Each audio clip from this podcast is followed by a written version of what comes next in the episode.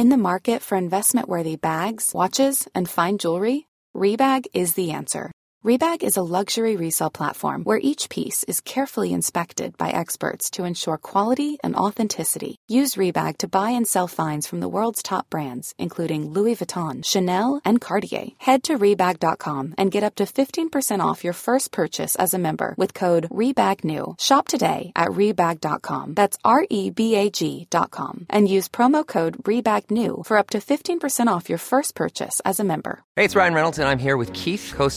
a upcoming film, If, only in theaters, May 17th. Do you want to tell people the big news?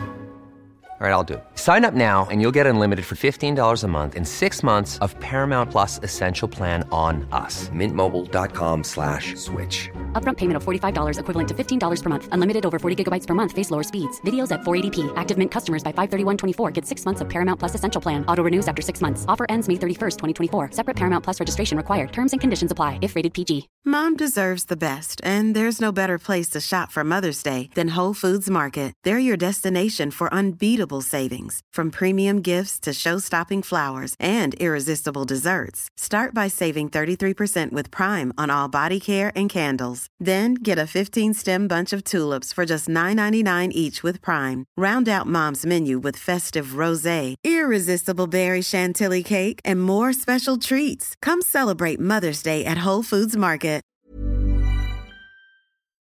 Ramzan 2022 کا یہ آخری session ہے خوب اچھی طرح سے سن لیں جلی علی مسائل یہ بسم اللہ الرحمن الرحیم بھوک کی وجہ سے روزہ توڑنا بعض لوگوں کو روزے کی حالت میں بھوک کی شدت سے میدے میں شدید درد ہو جاتا ہے یا بھوک ناقابل برداشت ہو جاتی ہے ان کے لیے روزہ چھوڑنے یا توڑنے کا حکم بیان فرما دیں نعیم شاکر ملتان سے مسائل بہت زیادہ ہیں اس لیے میں آج تھوڑی اسپیڈ زیادہ رکھوں گا بھائی بھوک کی وجہ سے اگر میدے میں شدید درد ہو رہا ہے تو درد کی بیس پہ تو روزہ توڑ سکتے ہیں کیونکہ درد بھی ایک بیماری ہے لیکن صرف بھوک کی شدت کی وجہ سے روزہ نہیں توڑا جا سکتا بھوک بہت زیادہ لگ رہی ہے برداشت نہیں ہو رہی تو روزہ تو نام ہی اسی چیز کا ہے تو ہاں بھوک لگ رہی ہے پیٹ میں شدید درد ہو رہا ہے بھوک کی وجہ سے یا بے ہوش ہونے کا خطرہ ہے یا شوگر لیول ڈاؤن ہو گیا شوگر کا مریض ہے مرنے کا خطرہ ہے تو تو توڑا جا سکتا ہے بیماری کی وجہ سے صرف بھوک برداشت نہیں ہو رہی یہ کوئی ایسا عذر نہیں ہے روزہ اگر توڑ دیا تو ساٹھ روزوں کا کفارہ ہے پھر خوب سمجھ لیں تو درد کی وجہ سے توڑنے کی بھی اجازت ہے اور چھوڑنے کی بھی چھوڑنے کا مطلب غالب گمان قریب با یقین ہو کہ اگر میں نے یہ کیا تو ایسے میرے شدید درد ہو جائے گا کوئی بیماری ہو زکوٰۃ میں مال تجارت دے سکتے ہیں میں شہد کا کام کرتا ہوں تو زکوٰۃ میں شہد دے سکتا ہوں گردے دے سکتا ہوں آئی گردے سوری سوری سوری اگر دے سکتا ہوں الف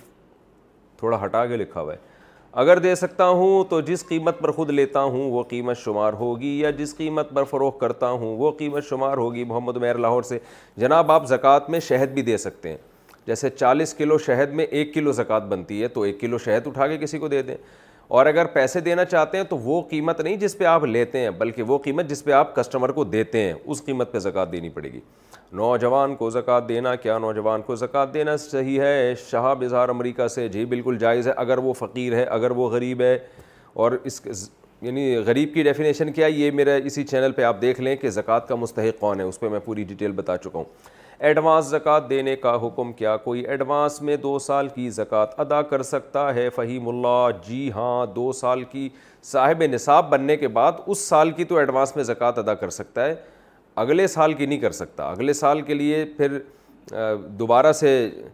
یعنی ایک سال کی ایڈوانس دے سکتا ہے دو دو تین تین سال کی ایڈوانس زکوٰۃ نہیں دے سکتا رفاہی اداروں میں زکوٰۃ دینے کا حکم بعد بعض ہسپتالوں اور تعلیمی اداروں میں زکوٰۃ فام پر کروایا جاتا ہے اور پھر غریب مریضوں کو اور یتیم بچوں کو مفت دو مفت دوا اور تعلیم دی جاتی ہے کیا اس طرح سے زکوٰۃ ادا ہو جائے گی جمعہ خان جہلم سے بھائی جمعہ خان بھائی یہ تو زکا فارم فل کروایا جاتا ہے تو اگر اس میں شرعی طریقے کا لحاظ کیا جاتا ہے اور یہ بہتر یہی ہے کہ یہ جو ہے نا آج کل ہو یہ رہا ہے کہ جب بھی کوئی اس طرح کے ادارے بن رہے ہیں جو زکوٰۃ بھی لیتے ہیں تو وہ پراپر ایک فارم بنواتے ہیں غربا اور مساکین کا اس پہ سائن کرتے ہیں تو وہ فارم کے الفاظ کیا ہیں جب تک مجھے یہ نہیں پتہ چلیں گے میں بتا نہیں سکتا تو آپ نے جس رفاعی ادارے کی بات کی ہے اس کا فارم آپ تو رشید بھیج دیں یا دارالعلوم کرنگی بھیج دیں بنوری ٹاؤن بھیج دیں آپ جس کنٹری میں وہاں کسی بڑے ادارے کو یا جس شہر میں ہیں وہاں کسی بڑے ادارے کو بھیج کے پوچھ لیں کہ یہ فارم ہے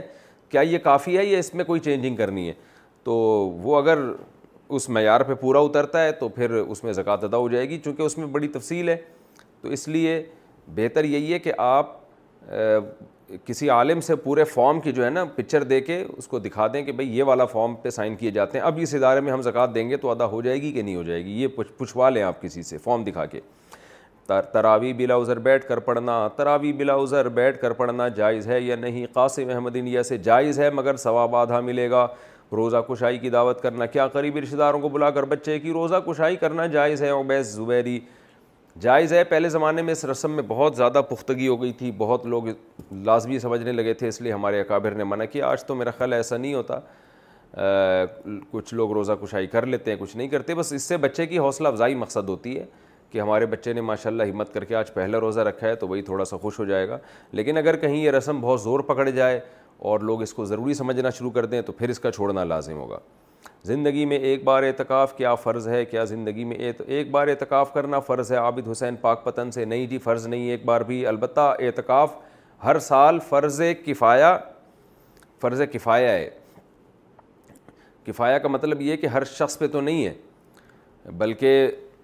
چند لوگ بھی اگر سوری فرض کہہ رہا ہوں سنت موقع علی اللکفایا ہے یعنی ہر سال مسجد میں دو چار لوگ بھی اگر اعتکاف میں بیٹھ جائیں تو یہ سنت موقع پورے محلے کی طرف سے پوری ہو جاتی ہے فرض نہیں ہے سنت موقع ہے لیکن وہ بھی کسی فرد واحد پر نہیں بلکہ محلے کے چند لوگ بھی مسجد میں بیٹھ جائیں گے تو سارے محلے کی طرف سے وہ سنت موقع ادا ہو جائے گی لیکن اس بحث میں نہیں پڑھنا چاہیے کہ فرض واجب ہے سنت ہے بہت زیادہ اعتکاف کی فضیلت ہے ہمارے نبی ہر سال بیٹھا کرتے تھے اور آپ نے فرمایا کہ ایک دن کا اعتکاف انسان کو جہنم سے اتنا دور کر دیتا ہے جیسے زمین اور آسمان تو اتنا فاصلہ بڑھا دیتا ہے انسان میں اور جہنم میں اس لیے یہ کرنا چاہیے اعتکاف کی قضا کا طریقہ اگر کسی کا اعتکاف ٹوٹ جائے تو اس کی قضا ہے یا نہیں اور قضا لازم ہے یا مستحب ہے اور کتنے دن کی قضا ہوگی اور رمضان میں ہی قضا کرنا لازم ہے یا رمضان کے علاوہ بھی قضا کر سکتا ہے محمد شفیق عوان سرگودا سے دیکھیں اگر کسی کا سنت اعتکاف ٹوٹ گیا جیسے رمضان کے آخری عشرے میں کوئی اعتکاف کرتا ہے تو جس دن اعتکاف ٹوٹے گا اس دن کا چوبیس گھنٹے کا اعتکاف اس پر واجب ہوگا تو اب اس کی مرضی اچھا اس میں روزہ بھی رکھنا پڑے گا اس کو اب اس کی مرضی ہے کہ اسی دن کر لے جیسے اس کا اعتکاف ٹوٹ گیا دوپہر چار بجے تو اب کوئی بات نہیں شام کو غروب آفتاب سے پہلے یہ اسی دن قضا کی نیت کرے کہ بھئی آج جو آج کا جو دن کا میرا اعتکاف ٹوٹا ہے میں اس کی قضا کر رہا ہوں اور اسی دن کی قضا کی نیت سے یہ بس بیٹھ جائے مسجد میں یہ والا اعتکاف تو ٹوٹ گیا جو دس دن کی اس نے نیت کی تھی وہ تو گیا اب جس دن ٹوٹا ہے وہ والے دن کی قضا کر لے یہ اور چوبیس گھنٹے مکمل کر لے مسجد میں روزے کے ساتھ تو یہ اس کی قضا ایک دن کی پوری ہو گئی آگے اس کا نفلی اعتکاف ہے کرنا چاہے چلائے نہیں کرنا چاہتا نہیں کرے لیکن بہتر ہے کنٹینیو کر لے دس دن تک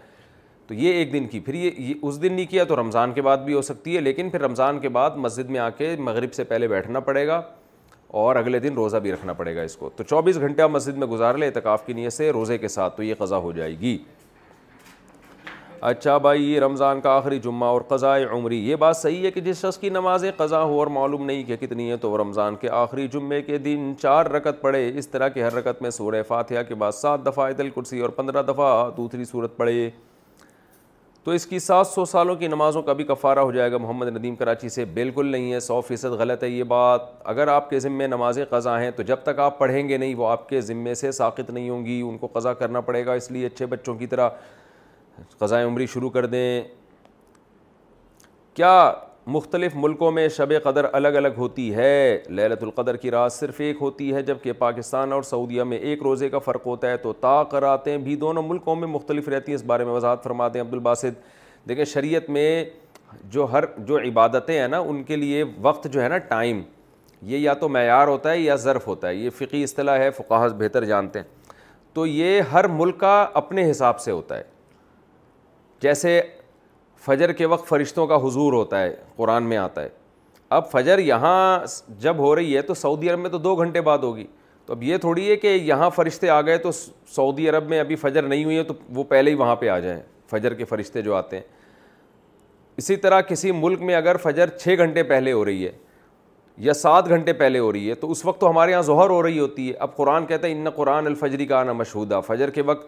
جو تلاوت ہوتی ہے اس میں فرشتے حاضری دیتے ہیں تو ظاہر ہے وہاں فرشتے کسی اور ٹائم پہ حاضری دیں گے یہاں تو اس وقت ظہر کا ٹائم ہو رہا ہوگا تو اسی طرح للت القدر بھی ہر ملک میں اپنے حساب سے ہوتی ہے اس کی بڑی مضبوط دلیل یہ ہے کہ اگر سب کچھ سب جگہ ایک ہی جن دن پہ للت القدر ہوتی تو پھر بہت سے ملکوں میں تو اس دن لیل ہی نہیں ہوتی رات ہی نہیں ہوتی تو وہاں للت القدر کہاں سے ہوگی مثال کے طور پر یہاں رات بارہ بج رہے ہوتے ہیں تو امریکہ میں تو دوپہر کے بارہ بج رہے ہوتے ہیں اس وقت تو کیا آپ یہ کہہ سکتے ہیں کہ اب سیم ٹائم سب جگہ ایک ہی جیسا حکم ہے شریعت کا ساری برکتیں جو بارہ بجے یہاں ہیں امریکہ میں دوپہر بارہ بجے ہوں وہ للت القدر کی ایسا نہیں ہے تو اس سے صاف پتہ چلتا ہے کہ للت القدر دو بھی ہو سکتی ہیں یعنی فار ایگزامپل اگر اکیسویں رات کو للت القدر تھی سعودی عرب میں تو وہ اگلے دن ہمارے ہاں اکیسویں رات ہیں تو ہمارے ہاں اگلے دن ہوگی تو یہ اللہ کے لیے کوئی مشکل نہیں ہے جیسے ہمارے ہاں عید کا دن ایک دن بعد ہوتا ہے عام طور پر سعودی عرب میں عید عید کا دن ایک دن پہلے ہوتا ہے تو عید کے دن کی جو برکتیں اللہ نے رکھی ہیں وہ سعودی عرب میں ایک دن پہلے ہو جائیں گی ہمارے ایک دن بعد ہوں گی اللہ کے لیے کوئی مشکل کام نہیں ہے تو اس لیے راج بات یہی ہے کہ للت القدر کی رات پوری دنیا میں ایک نہیں ہوتی کیونکہ پوری دنیا میں اس وقت رات ہی نہیں ہو رہی ہوتی بہت سے ملکوں میں تو دوپہر ہو رہی ہوتی ہے تو ہر وقت کا اپنا ہر عبادت کے لیے اس ملک کا جو وقت ہے وہ ظرف ہوتا ہے اور وہ معیار ہوتا ہے تو اس ملک میں اگر وہ رات ہے تو تو اس ملک میں للت القدر ہوگی اس ملک میں وہ رات ابھی شروع ہی نہیں ہوئی ہے تو وہ للت القدر اس ملک میں نہیں ہوگی تو اس لیے ہمیں اس بحث میں پڑھنے کے بجائے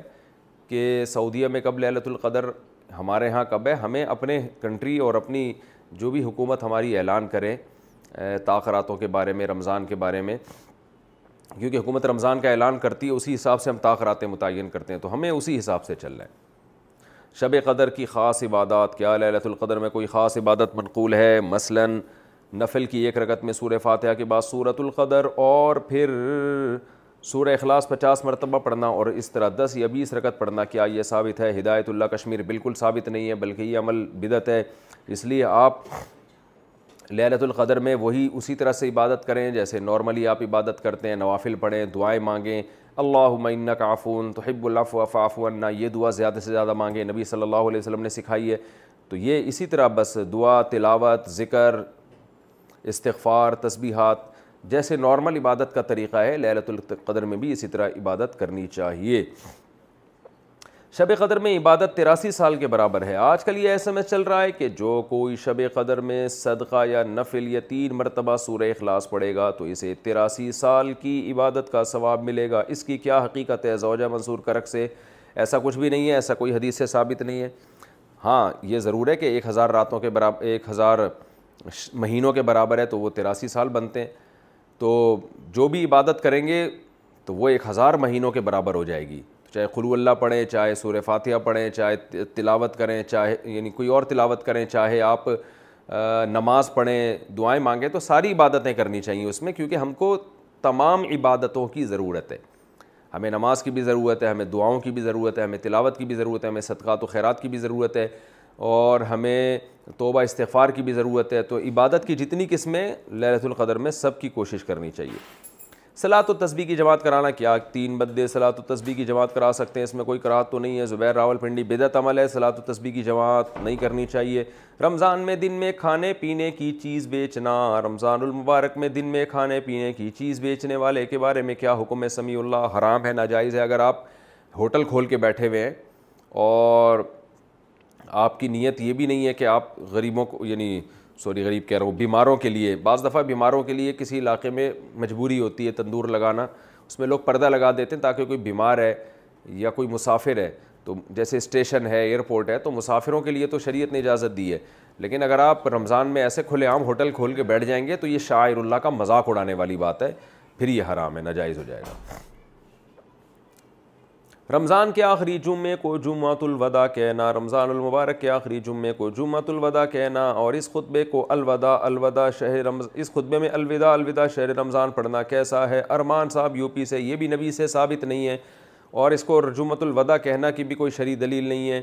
کہنے پر گورنمنٹ کی طرف سے کوئی پابندی بھی نہیں ہے جمعے کو آپ الوداع اس لیے کہ رخصت ہونے والا جمعہ الوداع کا مطلب رخصت تو الفاظ کے لیے ثبوت کی ضرورت نہیں ہوتی اگر آپ اس کو جمعت الوداع کہہ دیں تو بھی ٹھیک ہے نہیں کہیں تو بھی ٹھیک ہے لیکن اس زمانے میں نہیں کہنا چاہیے کیونکہ لوگ اس جمعے کو دوسرے جمعے پر فضیلت دیتے ہیں جبکہ اس کی الگ سے کوئی فضیلت حدیث سے ثابت نہیں ہے اور نہ ہی اس کے الگ سے کوئی شرع حکام حدیث سے ثابت ہیں ہاں لوگوں کی طبیعت میں ایک جوش اس بیس پر ہوتا ہے کہ اب انسان کے بچے بن جاؤ اب آخری جمعہ آ گیا اور بڑا دن آ گیا اب اب جمعہ بھی رمضان میں نہیں آئے گا تو ایک اس بیس پر ایک تھوڑا سا احساس ہوتا ہے وہ احساس ہونا برا عمل نہیں ہے بلکہ اچھی ایمان کی علامت ہے کہ بھائی اب جا رہا ہے یعنی جمعے بھی سارے ختم ہو گئے اب رمضان کا ہمیں جمعہ بھی نہیں ملے گا تو اس بیس پہ کسی کے دل میں آخری جمعہ آنے سے عبادت کا جذبہ پیدا ہو جائے تو اس پہ کوئی گورنمنٹ کی طرف سے اور اللہ کی طرف سے پابندی نہیں ہے لیکن اس کے کوئی الگ سے شرعی احکام نہیں ہے جمعۃ الوداع کے نہ اس کی کوئی الگ سے شریعت میں فضیلت ہے اور اس دوران خطبے میں یہ پڑھنا الوداع الوداع یہ بھی چھوڑ دینا چاہیے خطبہ وہی جو مسنون ہو اسی پر اکتفا کرنا چاہیے فجر کی اچھا یہ ہے پرانے نوٹ دے کر نئے نوٹ لینا بینک سے جو نئے نوٹ ملتے ہیں بعض لوگ اسے آگے فروغ کرتے ہیں مثلا ہزار روپے بارہ سو کے عوض کیا یہ کاروبار سود تو نہیں بنتا سراج الدین کوئٹہ سے سراج الدین صاحب یہ خالصتاً سود ہے حرام ہے کبیرہ گناہ ہے لانتی عمل ہے اس کو فوراً سے پہلے چھوڑ دیں اگر آپ کر رہے ہیں اگر آپ نہیں کر رہے تو جو کر رہا ہے اس کو بول دیں چھوڑ دو اس کو جمعۃ الوداع اور عید میں نیا لباس پہننا رمضان المبارک میں جمعۃ الوداع اور عیدین میں نیا لباس پہننے کی کیا شرع حیثیت ہے مرد اور عورت دونوں کے بارے میں حکم بتا دیں حفصہ نور دیکھیں الگ سے حدیث میں یہ تو نہیں ہے کہ نیا لباس پہنو لیکن یہ حدیث میں آتا ہے جمعے کے دن بھی اور عید کے دن بھی آپ صلی اللہ علیہ وسلم سب سے بہترین لباس پہنتے تھے تو اگر کوئی بہترین لباس کے لیے نیا لباس سلوا لیتے ہیں تو اس میں بھی کوئی حرج نہیں ہے بلکہ اس زمانے میں جم عید کی بات کر رہا ہوں جمعۃ الوداع کی نہیں تو عید کے دن نیا لباس سلوان لینا چاہیے کیونکہ شاعر اسلام میں سے ہم ذرا درسی باتوں پہ نئے نئے کپڑے سلوا رہے ہوتے ہیں کسی کی شادی میں جانا ہے ختنے تک میں جانے کے لیے کپڑے سلوا رہے ہیں آج کل لوگ تو عید تو شاعر اسلام میں سے اللہ نے ہمیں یہ دن دیا ہے خوشی منانے کے لیے تو اس میں اگر کسی کو اللہ نے وسعت دی ہے تو افضل اور بہتر یہی ہے کہ وہ پراپر نئے کپڑے سلوائے اور اچھے اچھی کوالٹی کے کپڑے سلوائے اور اس میں مرد اور عورتیں برابر ہیں خواتین کو بھی چاہیے مردوں کو بھی چاہیے باقی جمعۃ الوداع کے دن اچھے کپڑے پہننا جمعہ ہونے کی وجہ سے تو ٹھیک ہے لیکن جمعہ الوداع کی الگ سی کوئی فضیلت نہیں ہے تو اس لیے اس دن آپ جیسے جمعے کو کپڑے پہنتے ہیں چاہے نئے پہنتے ہیں یا پرانے استری کر کے دھو دھا کے نیا بنا لیتے ہیں تو عام جمعوں کا جو حکم ہے جمعۃ الوداع کا بھی وہی حکم ہے اس میں الگ سے نئے کپڑے پہننے کی کوئی فضیلت نہیں ہے ختم تراوی پر مٹھائی بانٹنا کھانا کھلانا مساجد میں ختم تراوی کے نام پر بریانی یا شیرینی بانٹنا کیسا ہے عابد محمود بہت بری اور ناپسندیدہ رسم ہے بچکانا رسم ہے ایک قسم کی خاص طور پر مٹھائی اور لڈو بانٹنا تو بہت ہی بچکانا جیسے بالوشاہی بٹ رہی ہے جیسے پتہ نہیں کیا کیا تم نے بچکانا حرکت ہے قبیح رسم ہے اس کو چھوڑ دینا چاہیے اس کی حوصلہ افزائی نہیں کرنی چاہیے باہر ملک والے صدقہ فطر کس حساب سے دیں گے ہم سعودی عرب میں کام کرتے ہیں پاکستان میں ہمارے گھر والے ہماری طرف سے صدقہ فطر ادا کریں تو کس حساب سے ادا کریں گے ریال کے حساب سے یا پاکستان کے روپیے کے حساب سے محمد رفیق سعودی عرب میں جو صدقہ فطر دے رہا ہے جہاں وہ رہتا ہے اس ملک کی کرنسی دیکھی جائے گی اور اس ملک میں آٹے کی ویلیو دیکھی جائے گی تو اس ملک میں آٹے کی ویلیو دیکھی جائے گی تو سعودی عرب میں اگر کسی نے صدقہ فطر دینا ہے اور دینا پاکستان میں ہے خود سعودی عرب میں رہتا ہے تو وہاں دیکھا جائے گا میرے بھائی سوا دو کلو یا پونے دو کلو آٹا ہے علماء میں بعض کہتے ہیں سوا دو کلو بعض کہتے ہیں پونے دو کلو تو وہاں کا دیکھا جائے گا سوا دو کلو آٹا کتنا ہے پھر کتنے ریال میں آ رہا ہے پھر یہاں فون کر دیں بھائی یہاں سعودیہ کے حساب سے اتنے پیسے بنتے ہیں تو پاکستان میں اتنے پیسے ادا کر دو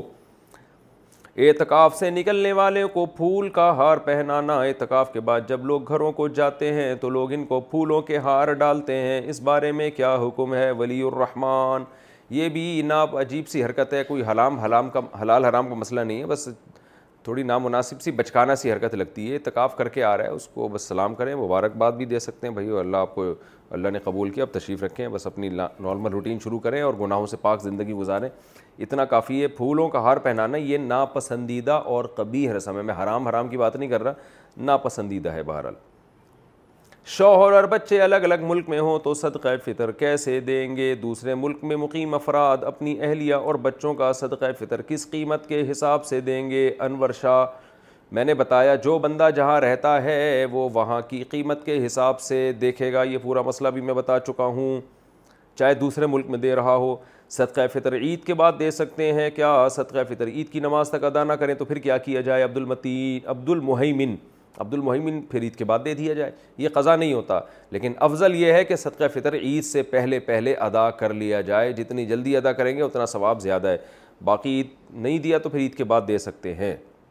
صدقہ فطر کے بغیر کیا روزے قبول نہیں ہوتے کیا یہ صحیح ہے کہ صدقہ فطر کے فطرانہ کی ادائیگی تک رمضان البارک کے روزے آسمان اور زمین کے درمیان معلق رہتے ہیں حافظ سلیمان نہیں میرے علم میں ایسی کوئی بات نہیں ہے صدقہ فطر ایک الگ سے شریعت میں حکم ہے روزے الگ سے ہیں تراوی الگ سے یہ آپس میں ان کا لنک نہیں ہے تو اس لیے صدقہ فطر کسی نے ادا نہیں کیا تو روزے ہو جائیں گے لیکن جب پورے رمضان کے روزے رکھ لیے اتنی ٹینشن والا کام کر لیا کہتے ہیں ہاتھ ہی نکل گیا دم رہ گیا ہاتھ ہی نکل گیا دم رہ گئی تو جب رمضان کے اس نے اتنا ٹف حکم جو روزے تھا وہ اتنا ٹف حکم ادا کر لیا تو دو ڈھائی سو روپے دینے میں کیا جا رہا ہے اس کا تو دے دے صدقہ فطر بھی تاکہ پورے رمضان کی جو جتنے بھی شرعی حکام ہیں وہ اس کو یہ پائے تکمیل تک پہنچا دے تو اتنی مشکل عبادت کر لی اور ایک چھوٹی سی عبادت نہیں ہو رہی اس سے حیرانگی کی بات ہے اچھا بھائی چاند رات میں کیا عبادت کی فضیلت ہے لیلت الجائزہ یعنی چاند رات کی شریعت میں کیا فضیلت ہے اسامہ صاحب کراچی سے اس پر میں مستقل بیان ایک کر چکا ہوں دیکھیں عید کی رات بقرعید اور عید الفطر کی رات کے بارے میں کچھ احادیث ہیں جن میں آتا ہے اس کی رات میں بہت عبادت کی فضیلت ہے لیکن ان میں سے کوئی بھی حدیث صحیح نہیں ہے بلکہ انتہا درجے کی ضعیف حدیثیں ہیں لیکن اب چونکہ کثرت سے ہیں تو بعض علماء اس طرف گئے ہیں کہ اتنی ساری حدیثیں درجہ حسن تک پہنچ جاتی ہیں اور دوسری بات یہ کہ فضائل میں ضعیف حدیثیں بھی چلتی ہیں تو اس لیے بہت سے علماء اس طرف گئے ہیں کہ بھئی اس رات میں عبادت کرنی چاہیے عید کی رات اور بقرعید کی رات میں یہ فضیلت کی رات ہے لیکن بعض محققین اس طرف گئے ہیں کہ ایک تو روایتوں میں ظوف بہت زیادہ ہے دوسرا وہ قیاس کے بھی خلاف ہیں قیاس کے خلاف اس لیے ہیں کہ دیکھیں شریعت کا ایک حکم شریعت کا ایک مزاج یہ ہے کہ جیسے ہی سورج غروب ہوتا ہے اسلام کہتا ہے افطار میں جلدی کرو کیوں کہ اب روزے کا ٹائم ختم ہو گیا اسی طرح جیسے ہی چاند نظر آیا تراوی ختم کیونکہ رمضان کے حکام جو تھے وہ ختم اسی طرح نبی صلی اللہ علیہ وسلم عید الفطر کے دن نماز سے پہلے کچھ میٹھا کھایا کرتے تھے اس میں یہی حکمت تھی یہ بتانے کے لیے کہ آج ہمارا روزہ نہیں ہے تو اس سے پتہ چلتا ہے جب رمضان جاتا ہے تو اپنے تمام لوازمات کے ساتھ جاتا ہے تو راتوں کی عبادت کی جو فضیلت تھی رمضان کی رمضان جاتے ہی وہ فضیلت بھی ختم ہو گئی اور دن میں روزے کی جو فضیلت تھی رمضان جاتے ہی وہ روزے کی فضیلت بھی ختم یہی وجہ ہے کہ نبی صلی اللہ علیہ وسلم پہل کر رہے ہیں حالانکہ بقرعید میں آپ جلدی نہیں کھاتے تھے لیکن عید الفطر میں آپ عید سے پہلے کچھ کھاتے تھے اس میں بڑی حکمت یہی ہے کہ بھائی اب ہم اب روزہ ختم ہو چکا ہے اب تو کھانے میں جلدی کرنی ہے تو اس کا تقاضا یہ ہے کہ عید کی جو رات ہے وہ وہ آرام کی رات ہو اور وہ جو رمضان میں ایک پورا اللہ نے ہم سے عبادت کروائی اور اس کی راتوں کو لوگ لہرت القدر میں جاگے اور رمضان کی راتوں کو عبادت کیا تو وہ عبادت کا ٹائم اب ختم ہو چکا ہے اب یہ رات ایک نارمل رات کی طرح ہے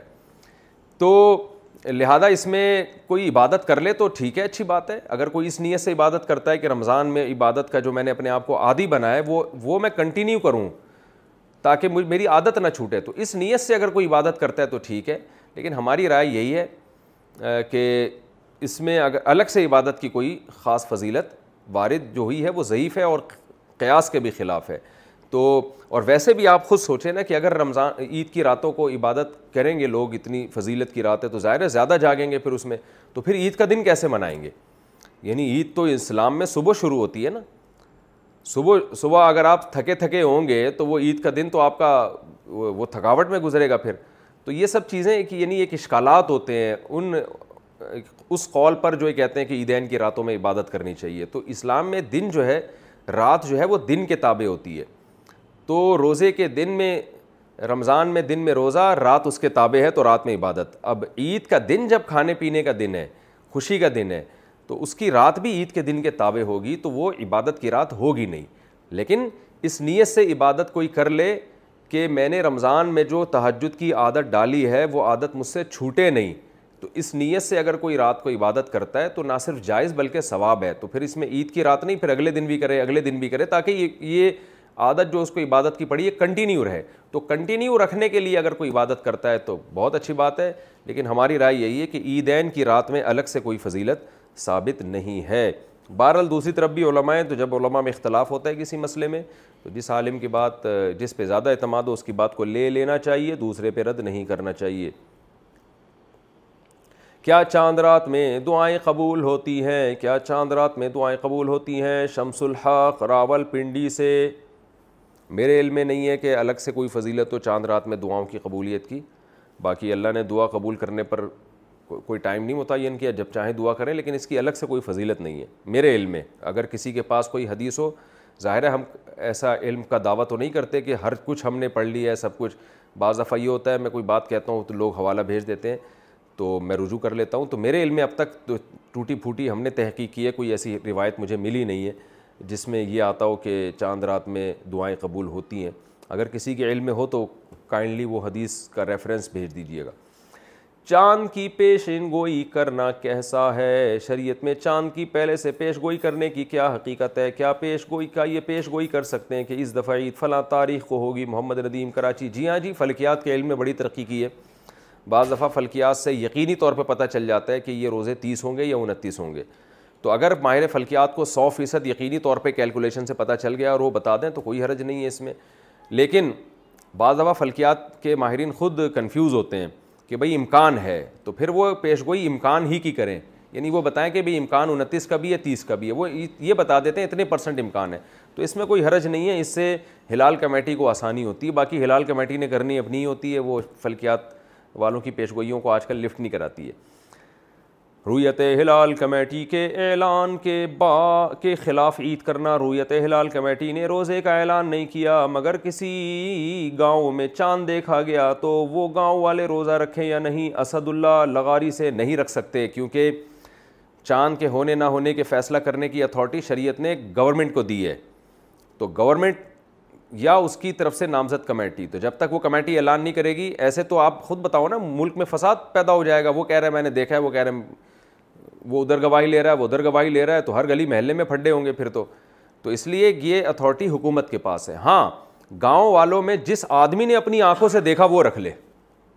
لیکن اس کی گواہی دوسروں کے لیے حجت نہیں ہے اگر کوئی کہتا ہے میں نے اپنی آنکھوں سے دیکھا ہے تو موسٹ ویلکم آپ رکھیں روزہ بھائی ہم تو ہم جب تک اپنی آنکھوں سے نہیں دیکھیں گے یا حکومت کا اعلان نہیں سنیں گے تو اس وقت تک ہم روزہ نہیں رکھیں گے تو گواہی دینا گواہی کو لینا گواہی کو سن کے اس پہ فیصلہ کرنا یہ ہر آدمی کو اس کا حق نہیں ہے بلکہ یہ حکومت کو اس کا حق حاصل ہے ویسے بھی آپ دیکھ لیں نا کوئی قتل کے کیسز ہوتے ہیں چوری کے کیسز ہوتے ہیں ہر آدمی تھوڑی ٹھیے لگا کے بیٹھتا ہے اس کو کہا جاتا ہے بھائی تھانے میں جاؤ یا عدالت میں جاؤ یا کوئی حکومت کی طرف سے کوئی نامزد کمیٹی ہو اس کے پاس جاؤ اچھا بھائی پوری دنیا میں ایک دن رمضان اور عید ہو سکتی ہے چاند کے اختلاف مطالعے کا کہاں تک اعتبار ہے ایک دوست سے یہ اعتراض کرتے ہیں کہ پوری دنیا میں کہیں بھی چاند نظر آ جائے تو سب ممالک کے مسلمانوں کو روزہ وغیرہ رکھنا چاہیے وغیرہ وغیرہ محمد فہد نواز ڈیرہ اسماعیل خان سے وہ جب رکھنا چاہیے پوری دنیا میں ایک خلافت ہو اور وہ خلیفہ نے کہیں سے بھی گواہی لے کے پوری دنیا پہ نافذ کر دی تو پھر ہے کہ پھر پوری دنیا میں ایک ٹائم پہ رمضان شروع ہوگا اور ایک ٹائم پہ عید ہوگی لیکن اگر پوری دنیا میں حکومتیں الگ الگ ہیں تو ایک حکومت دوسرے حکم کے فیصلے کی شرن پابند نہیں ہے انتظامی چیزوں میں تو اس میں پھر وہ فیصلہ کر سکتی ہے کہ بھئی ہم اپنی کمیٹی کو ترجیح دیں گے یہاں کے نظام کو ترجیح دیں گے لیکن اگر گورنمنٹ فیصلہ کر لیتی ہے کہ ہم نے یا سارے اسلامی ملک مل کے فیصلہ کر لیتے ہیں کہ ہم نے اس معاملے میں ایک کنٹری کو اتھارٹی دے دی ہے وہ جب فیصلہ کرے گا تو ہم سب پہ نافذ ہوگا تو پھر سب پہ نافذ ہو جائے گا جیسے آج اگر ساری دنیا کے اسلامی ممالک مل جائیں اور وہ فیصلہ کریں تمام ملکوں کے سربراہ کہ بھائی سعودی حکومت جس دن روزے کا اعلان کرے گی تو وہ اعلان ہمارے لیے بھی ہوگا اور ہم اس کو نافذ العمل سمجھیں گے اور سعودی حکومت جس دن عید کا اعلان کرے گی تو ہم شرن ہم پر بھی حجت ہوگا تو اگر سارے ملکوں کے کنٹریز یہ فیصلہ کر لیں تو پھر پوری دنیا میں ایک عید ہو جائے گی اور ایک رمضان ہو جائے گا اور بہت اچھا ہو جائے گا لیکن جب تک گورنمنٹ یہ فیصلہ نہیں کرتی تو اپنے طور پر کسی کے لیے یہ جائز نہیں ہے کہ وہ اپنے کنٹری میں ڈیڑھ اینڈ کی الگ مسجد بنائے اور وہ کہہ کہ نہیں جی میں کسی اور کنٹری کے حساب سے چلوں گا یا کسی اور ملک کی گواہی کے حساب سے چلوں گا یہ شرن جائز نہیں ہے فوتگی والے گھر میں پہلی عید کیسے منائیں جس کے اگر میت ہو اور پہلی عید آ جائے تو کیا حکم ہے کیا یعنی نہیں کیا رشتہ داروں کا عید میں تعزیت کے لیے آنا رونا دھونا اور اس طرح فیملی والوں کا نئے کپڑے نہ بنانا یہ کیا حکم ہے نہیں یہ جائز نہیں ہے ان کے لیے بھی عید ایسے ہی ہے جیسے دوسروں کے لیے ہاں یہ ایک الگ بات ہے کہ ان کو غم ہوتا ہے اور عید کے دن اگر ان کے آنسو نکل جائیں اپنے پیاروں کو یاد کر کے اپنے مرحومین کو یاد کر کے تو اس میں کوئی گناہ نہیں ہے کیونکہ یہ غیر اختیاری چیز ہے لیکن عید والے دن باقاعدہ غم منانا اور یہ کہنا کہ یہ نئے کپڑے نہیں سلوائیں گے اور سب رونے دھونے کے کی نیت سے ان کے گھر جمع ہو جائیں گے یہ ٹھیک نہیں ہے ویسے جمع ہو جائیں کہ ان بیچاروں کو ایک غم پہنچا تھا تو آج ہم ان کی عید کی خوشیوں میں شریک ہو گئے تھوڑا غم ہلکا کر دیں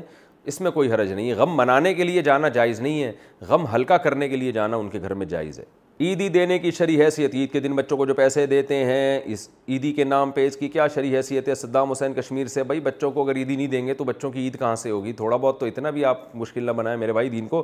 تو بچوں کو تو خوشی ہی عید میں اسی کی ہوتی ہے ہاں اس کو بہت زیادہ اتنی بھاری بھاری رقمیں اب لوگوں نے باندھ لی ہیں جس پہ بندے کو ٹینشن شروع ہو جاتی ہے کہ یار میرے پاس اتنے پیسے ہیں نہیں اور بچے سارا میری جائیدادیں پی جائیں گے عیدی میں تو ہلکا رکھنا چاہیے تو اپنے اپنے بچوں کو یا اپنے قریبی رشتہ داروں کو تھوڑے بہت پیسے دے دیں تو کوئی حرج نہیں ہے اس میں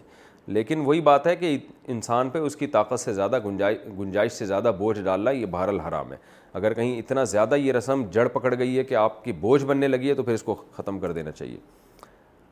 عید میں گلے ملنا کیسا عید کی نماز کے بعد گلے ملنے کا سنت طریقہ کیا ہے کیا ایک بار ملنا ہے یا تین بار افضل راجہ عید کے دن گلے ملنا سنت سے ثابت نہیں ہے اس رسم کو ترک کر دینا چاہیے اس کی وجہ سے بہت ٹینشن ہونے لگی ہے عید منانا مشکل ہو جاتا ہے بندہ نکلا اور بہت ہزاروں کا مجمع آگے کھڑا ہوا ہے امام صاحب سے عید ملیں گے تو امام صاحب دنیا میں کسی سے ملنے کے لائق نہیں رہتے تو اس لیے جو چیز شریعت میں نہیں ہے اس کا اضافہ نہیں کرنا چاہیے بس مسافہ کر لیں عید مبارک کہہ دیں دعائیں دے دیں اور پتلی گلی سے نکل لیں میں نے تو دیکھا ہے لوگ راستے بدل رہے ہوتے ہیں اور بعض لوگ تو تین تین دفعہ گلے مل رہے ہوتے ہیں وہ تو بہت ہی ٹینشن میں ہوتے ہیں اب آپ گلی میں جا رہے ہو آگے سے دس آدمی آ رہے ہیں او بھائی آدمی کہتے ہیں اب ہر ایک سے تین تین دفعہ ملو تو دس کو تین سے ضرب نے تیس دفعہ تو تیس دفعہ جب آپ اس سے گلے ملے پھر آگے پانچ آدمی آ رہے ہیں تو پانچ یا پندرہ وہ ہو گئے پھر تو تھوڑے یعنی ایک اتنی ٹینشن ہوتی ہے آدمی کہتا ہے یار میں اگر گلا گھر میں رکھ کے آتا یا اس کی عید ملنے کے لیے کوئی الگ سے گلا بنوا لیتا تو زیادہ اچھا ہوتا تو جو شریعت میں نہیں ہے وہ نہ کریں اپنے اوپر خام خواہ کی پابندیاں نہ لگوائیں تو اس لیے لوگ راستہ بدل دیتے ہیں میں نے دیکھا ہے دیکھا بھائی وہاں سے پورا جتھا آ رہا ہے دوستوں کا بھائی ادھر سے ٹن مار بھائی یہاں سے نکل تو اتنی ٹینشن تو اس لیے جو ہلکا شریعت نے جس کام کو ہلکا رکھا ہے اس کو ہلکا ہی رہنے دے تو مسافہ کر لیں عید مبارک کہہ دیں وہ بھی مسافہ بھی جب کریں جب آمنا سامنا ہو جائے نہیں ہوتا تو اسپیشل وہ عید کے لیے مسافہ کرنے بندے کے پاس جا رہے یہ بھی ٹھیک نہیں بس اپنے قریبی رشتہ داروں سے مل لیا کریں اچھا بھائی عورت گھر پر عید کی نماز کیا پڑھ سکتی ہے کیا عورت گھر پر عید کی نماز پڑھنی چاہیے اگر ہاں تو اس کا کیا طریقہ ہے تہذیب انور اتر پردیش نہیں جی عورت عید کی نماز گھر پہ نہیں پڑھ سکتی عید کی نماز اگر پڑھنی ہو تو عید گاہ میں جہاں بھی جماعت ہو رہی ہے وہاں شرکت کرنا ضروری ہے عید کی مبارکباد دینا کیسے عید کی مبارکباد دینا کیسے وسیم احمد اچھی بات ہے دعا ہے مبارکباد مبارک کا مطلب اللہ اس دن کو آپ کے لیے برکت والا کرے تو یہ ٹھیک ہے کوئی حرج نہیں ہے اس میں عید سے پہلے نوافل پڑھنا عید کے دن فجر کی نماز کے بعد عید کی نماز تک نفل پڑھنا کیسا ہے نبی لعوان مکرو ناپسندیدہ عمل ہے فجر پڑھ کے گھر جائیں اور عید کی تیاری کرنا شروع کر دیں عید گاہ میں آ کے نوافل پڑھنا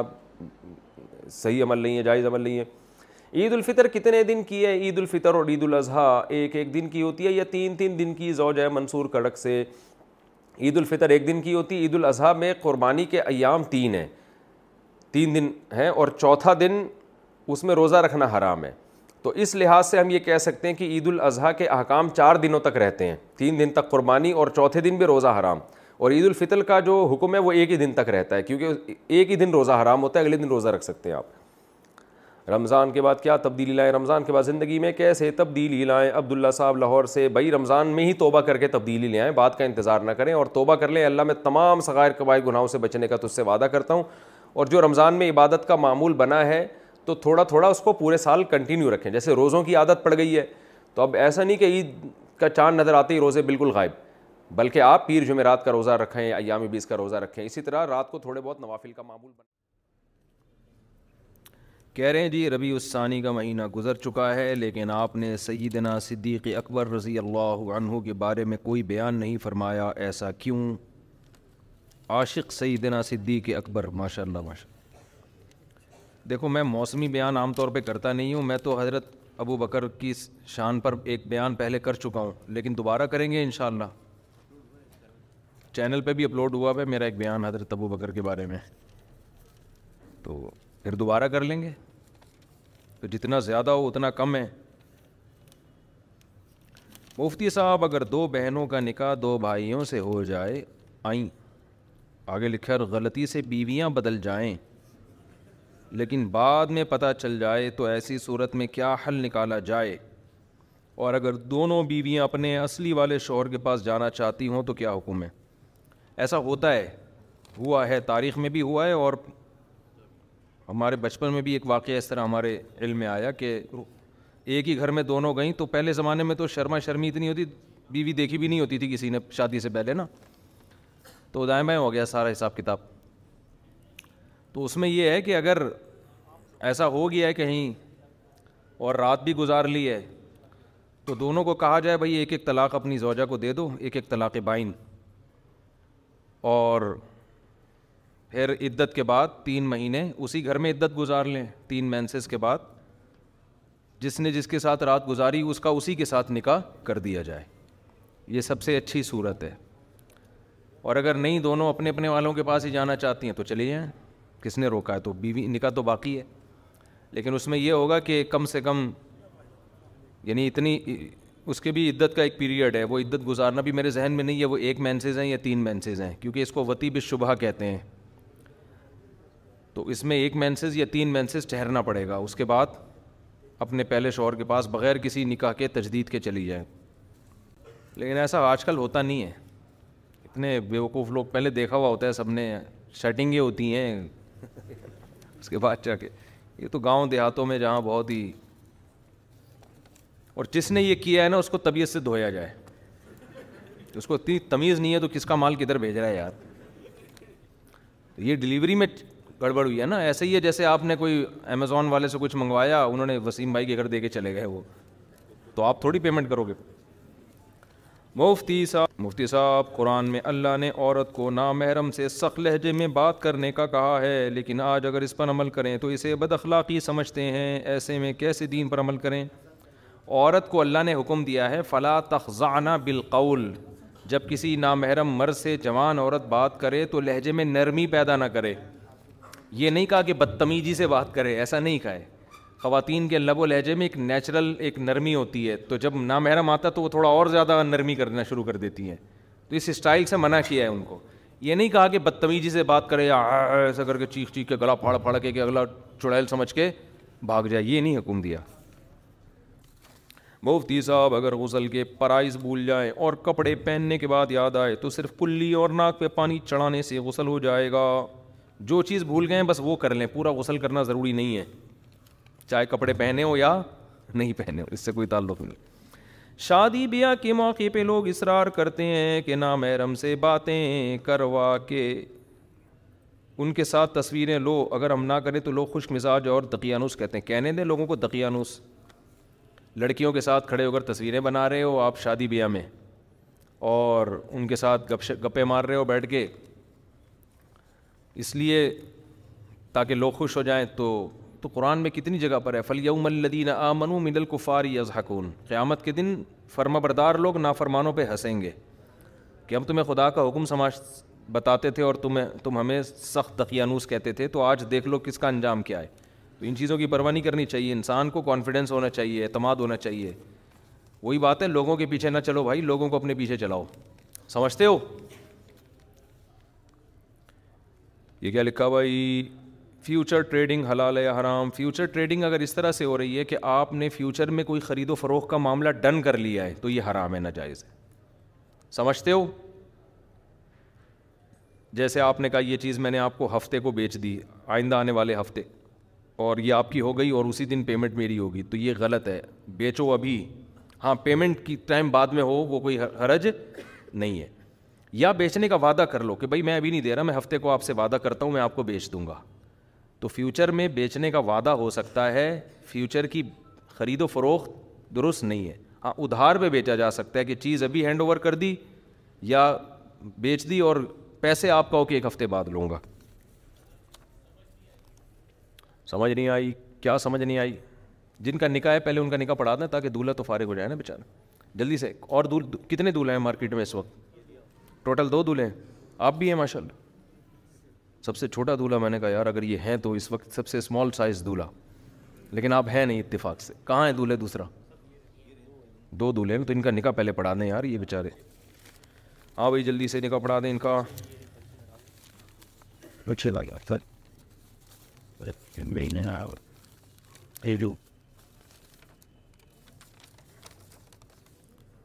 حسن سعد علی خان ولس حسن سعید علی خان ولت سعید علی خان خان بھی ہے نا آپ میں حسن سعید علی خان دلہن کا نام ہے سماحت نسیم بنت محمد نسیم دلہن کے وکیل ہیں محمد نہال کہاں ہیں آپ ہیں کہاں بھائی دلہن کے وکیل آپ نے اجازت دی ہے کہ میں حسن سعید علی خان ول سعید علی خان کا نکاح ساحت نسیم ول بنت محمد نسیم سے پچاس ہزار روپے مہر میں کراؤں اجازت دے دی اچھا بھائی دوسرے فضل الرحمٰن ول محمد جعفر علی دلہن کا نام علینہ عمران بنت محمد عمران دلہن کے وکیل ادنان احمد کہاں ہیں وکیل ہی مارکیٹ میں نہیں آپ ہیں اتنی اب ہے یار آ جائیں پھر بتائیے گا بس دونوں کو اکٹھا ہول سیل کے حساب سے ہو جائے گا نا نکاح اچھا بھائی مفتی صاحب میں دوسری شادی کرنا چاہتا ہوں لیکن والد صاحب راضی نہیں ہو رہے یہاں تک کہ بات کرنا چھوڑ دیے اب میں نے کیا کرنا ہے والد صاحب کے لیے جائز نہیں ہے آپ کو روکنا سمجھ رہے ہو تو محبت سے سمجھائیں نہیں مانتے تو بھی کر کے بتا دیں جی ابا ہو گئی اب مجبوری مان جائیں گے انشاءاللہ ابا کی بھی کرا دیں یار شروع کیونکہ اگر ابا اماں کے مرضی پہ چلو گے پھر تو لڑکیوں کا تو بیڑا غرق ہو گیا وہ تو طلاق یافتہ بیوہ کواری یہ تو زنا پھیلے گا معاشرے میں زنا کرنے سے پہلے کوئی ابا سے پوچھتا ہے تو باپ کے لیے جائز نہیں ہے روکنا اپنی اولاد کو اگر وہ اپنے خرچے پہ کر رہی ہے اپنے الگ گھر دے کے رکھ رکھ رہا ہے اس کو تو باپ کے لیے جائز ہی نہیں ہے روکنا تو باپ کا اتنا حق نہیں ہے کہ وہ ان چیزوں کی پابندی لگا دے میں جب دوسری کر رہا تھا میری والدہ راضی نہیں تھی حالانکہ میں اپنی والدہ سے اللہ کا شکر ہے بہت محبت کرتا تھا کرتا ہوں ان کا انتقال ہو گیا اللہ ان کی مغفرت کرے لیکن مجھے پتا تھا کہ بھائی اس میں ماں کو حق نہیں ہے روکنے کا کیونکہ دوسری عورتوں کا بیڑا گرک ہوگا نا اب نئی شادی اگر ہوگی تو برباد ہو جائے گا سارا حساب کتاب تو مائیں تو ان میں اتنا اتنی مینٹل لیول بھی نہیں ہوتا ان بیچاریوں میں وہ سمجھ لیتی ہیں حالات خراب ہوں گے جھگڑے ہوں گے یہ ہوں گے تو میں نے کہا بھائی میں میں میں بھگتوں گا نا جھگڑے آپ کی طرف آنے نہیں دوں گا میں جھگڑے جو ہوں گے کون بھگتے گا لیکن میں اپنی والدہ کے پاؤں دبانے کے لیے قریب جاتا تھا تاکہ کہیں رشتہ دیکھنے جائیں تو والدہ پاؤں کھینچ لیتی تھیں اپنے کہ نہیں بھائی میں کہیں نہیں پیغام پہ تو کوئی لفٹ ہی نہیں کراتا جب مائیں رشتہ نہ لینے جا رہی ہوں تو ہم نے کہا پھر بھی ہم نے کوئی الحمد للہ بدکلامی بدتمیزی نہیں کی کہ میری شادی نہیں ہوگی آپ جائیں گی نہیں تو تو بھائی نہیں ہوگی تو ان کا یہ ہیڈ ایک نہیں ہے تو ہم نے پھر کر لی ان کو بتا دیا اور جمعرات تھی مدنی مسجد کا بھی دن تھا اور ہماری رخصتی کا بھی دن تھا تو والدہ سمجھی شاید مدنی مسجد گیا ہوا ہوگا یہ اللہ بچائے تو اکثر دیندار لوگوں کی رخصتیاں جمعرات کو ہوتی ہیں اکثر تو بیوی سمجھ رہی ہوتی ہے یا مائیں سمجھ رہی ہوتی ہیں کہ یہ شب جمعہ میں گیا ہوا ہے اور دولہا کے چہرے پہ ویسے بھی ایک تھوڑا سا نور آ جاتا ہے دو چار دنوں کے لیے تو وہ مدنی مسجد اور یقین ہوتا ہے بھائی آج تو بڑا چمک رہا ہے تو شاید واقعی سچی مچی کا مدنی مسجد سے ہی ہو گیا ہے یہ شب جمعہ سے ہو گیا ہے آ گئے جی تو اس لیے اچھا بھائی کہاں ہیں فضل الرحمٰن ول محمد جعفر علی علینا عمران بنتے محمد عمران آپ نے جناب عدنان احمد صاحب آپ نے اجازت دی کہ میں پچاس ہزار روپے مہر میں فضل الرحمان ول محمد علی محمد جعفر علی کا نکاح علینا عمران بنت محمد عمران سے کروں اجازت ہے آپ کی طرف سے جزاک اللہ الحمد للہ نحمد ونستعین ونستغفر ونؤمن به ونتوکل علیہ ونعوذ باللہ من شرور انفسنا ومن سیئات اعمالنا من يهده اللہ فلا مضل له ومن يضلل فلا هادی له ونشهد ان لا اله الا الله وحده لا شريك له ونشهد ان محمدا عبده ورسوله صلی اللہ تعالیٰ علیہ وعلا آلہ و اصحابہ و بارک و سلم تسلیما کثیرا کثیرا اما بعد فاعوذ باللہ من الشیطان الرجیم بسم اللہ الرحمن الرحیم یا ایوہ الناس اتقو ربکم الذي خلقکم من نفس واحدا وخلق منها زوجها وبث منهما رجالا كثيرا ونساء واتقوا الله الذي تساءلون به والأرحام إن الله كان عليكم رقيباً وقال تعالى يا أيها الذين آمنوا اتقوا الله وقولوا قولا سديدا يصلح لكم أعمالكم ويغفر لكم ذنوبكم ومن يطع الله ورسوله فقد فاز فوزا عظيما وقال النبي صلى الله عليه وسلم النكاح من سنتي وقال فمن رغب عن سنتي فليس مني وقال النبي صلى الله عليه وسلم تزوج الودود الولود فإني مباهي بكم الأمم وقال النبي صلى الله عليه وسلم تزوجوا ولا تكونوا كرهبان النصارى جناب حسن سعید علی خان ول سعید علی خان میں نے پچاس ہزار روپے مہر کے عوض میں آپ کا نکاح سماحت نسیم بنت محمد نسیم سے کیا آپ نے اس نکاح کو قبول کیا زور سے بول دینا یار شکریہ آپ کہہ رہے ہیں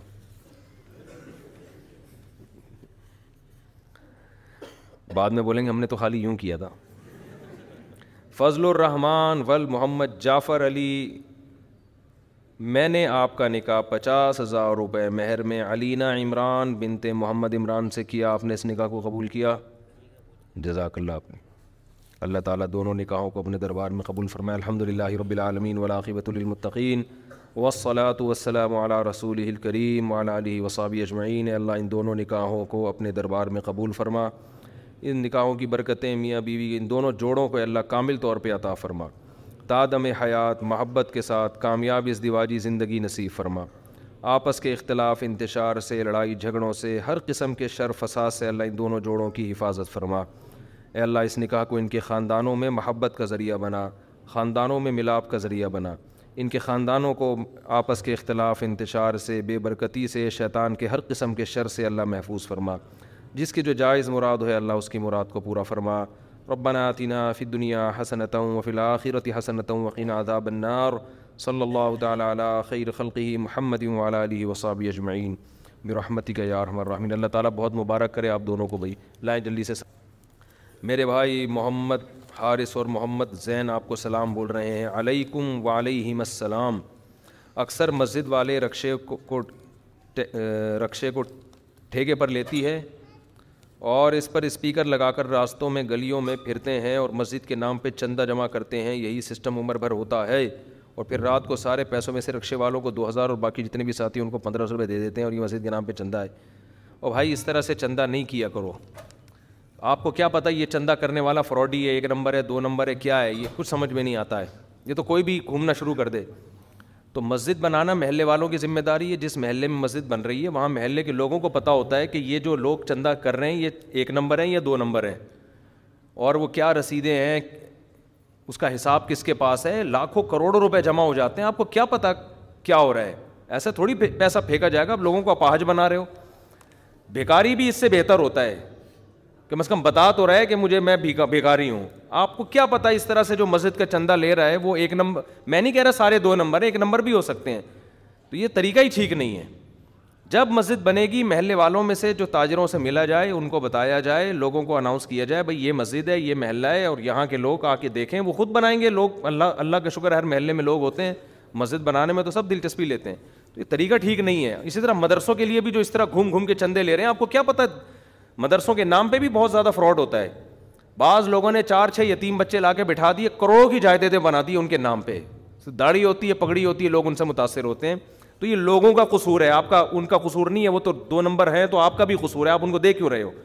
جب تک ریلائبل ادارہ نہ ہو آپ ان سے پوچھو بھائی آپ کے یہاں چندہ آتا کیا ہے کہ کہاں رسید کہاں ہے کٹتی کیسے ہے جاتا کدھر ہے اس کا آڈٹ کا سسٹم کیا ہے آپ کا کوئی سسٹم ہی نہیں ہے بعض اداروں میں کچھ بھی نہیں ہے تو پوری دنیا میں چندے ہو رہے ہوتے ہیں لاکھوں کروڑ روپئے کروڑپتی ہو گئے لوگ اور کہتے ہیں ہمارا مدرسہ ہے دکھا دیں گے چار دیواری ہوگی اس میں کچھ بچے رکھے ہوئے ہوں گے آپ کو کیا بتائیے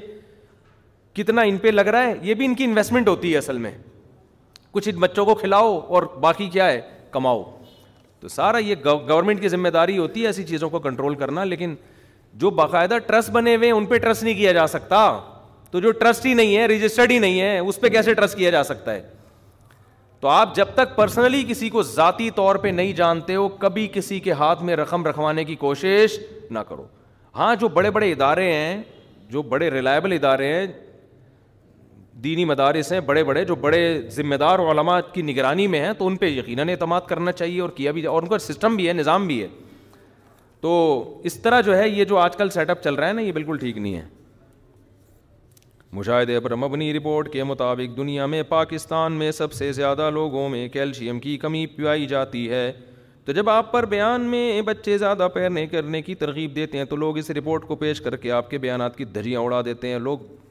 جو ایسا کرتے ہیں وہ پاگل ہیں بے وقوف ہیں بچے پیدا کرنے سے کوئی کیلشیم کی کمی نہیں ہوتی جسم میں اور جو کیلشیم کی کمی ہے وہ بچے پیدا ہونے کی وجہ سے نہیں ہے عورت جب بچے روکتی ہے تو ہر لحاظ سے ڈسٹرب ڈسٹرب ہوتی ہے اس میں فیٹ پیدا ہوگا کیلشیم ہو سکتا ہے کم ہو جائے لیکن کولیسٹرول بڑھ جائے گا یا کیلشیم ہو سکتا ہے کم نہ ہو لیکن کولیسٹرول بڑھ جائے گا اور دس بیماریاں پیدا ہو جائیں گی تو انسان کی باڈی جو ہے نا یہ ایک دوسرے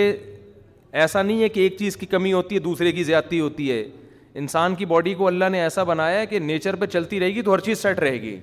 نیچر کو چھیڑیں گے تو ہر چیز میں ڈسٹربنس پیدا ہوگی ہر چیز میں گڑبڑ پیدا ہوگی باقی جو پاکستان میں کیلشیم کی گئی ہے تو پوری دنیا میں کمی ہے کیلشیم کی پاکستان میں نہیں ہے اس کی وجہ دھوپ نہیں لیتے لوگ سمجھتے ہو کہ نہیں سمجھتے ہو دیکھو کیلشیم کی کمی ہوتی ہے تین وجہ سے جلدی جلدی میں تمیز سے بتا دوں ایک بات یا تو کیلشیم والی چیزیں نہیں کھا رہے آپ جیسے دودھ ہے انڈے منڈے گوشت موشت نہیں کھا رہے اس سے بھی کیلشیم کی کمی ہوتی ہے دوسرا کیلشیم کی کمی ہوتی ہے کیٹو سے وہ والی کیٹو نہیں کیٹو کا مطلب جو یہاں سے وہاں تک وہ جو ہے نا خون میں جو کیلشیم ہے اس کو آپ کی ہڈیوں تک لے کے جاتا ہے ایک ہوتا ہے وٹامن ڈی تھری ہوتا ہے وہ وہ بھی یہی کام کر رہا ہوتا ہے دونوں میں مجھے میں کوئی ڈاکٹر نہیں ہوگی ٹو میں اور ڈی تھری میں کیا لیکن دونوں کا کام تقریباً سیم ہوتا ہے وٹامن ڈی کیا کرتا ہے آپ کے کیلشیم کو جو آپ کھا رہے ہو نا دودھ انڈوں کی شکل میں اس کو ہڈیوں کا جز بناتا ہے تو یہ وٹامن ڈی آپ کو دھوپ سے ملتا ہے سب سے زیادہ سمجھتے ہو اور دھوپ آج کل لوگوں نے لینا چھوڑ دی ہے اسکن خراب ہو جاتی ہے ایکچولی یہ ٹوپی ڈرامے کر کر آ کے نا دھوپ لینا چھوڑ دیا تو اب ظاہر ہے اس کا تو قدرت نے تو آپ کو جیسے پودے کے لیے دھوپ ضروری ہے نا دھوپ میں بڑھتا ہے انسان بھی دھوپ میں اگتا ہے صحیح ہے نا اس کی ہڈیاں گرو کرتی ہیں اور جان پکڑتی ہیں کس میں دھوپ میں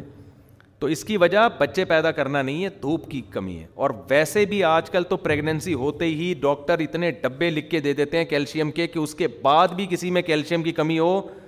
تو اس کا مطلب ہے کہ یہ کیلشیم کی فگر ہی چھوڑ دیں آج کل تو میڈیسن ایسی ایسی آ گئی ہیں کہ آپ اگر دودھ نہیں بھی پی رہے انڈے نہیں بھی کھا رہے وہ جو وائٹامنس کی گولیاں آتی ہیں یا کیلشیم کی گولیاں آتی ہیں اتنی ترقی کر لی ہے اس اب تو کیلشیم کی کمی کا سوال ہی پیدا نہیں ہو رہا پرانے زمانے میں جب بیچاریوں کو دودھ نہیں ملتا تھا دیہاتی گاؤں کی عورتوں کو تو میں نے ایک دیہاتی سے پوچھا تم اپنے گھر میں تو روزانہ تم لوگ اتنے انڈے کھاتے ہو گئے اس نے کہا ہم لوگ تو یار صبح صبح بس چائے اور روٹی انڈے منڈے ہمیں ہر آدمی کو تھوڑی میسر ہوتے ہیں لیکن نہ کیلشیم ہماری دادی تھیں نوے سال میں انتقال ہوا ہے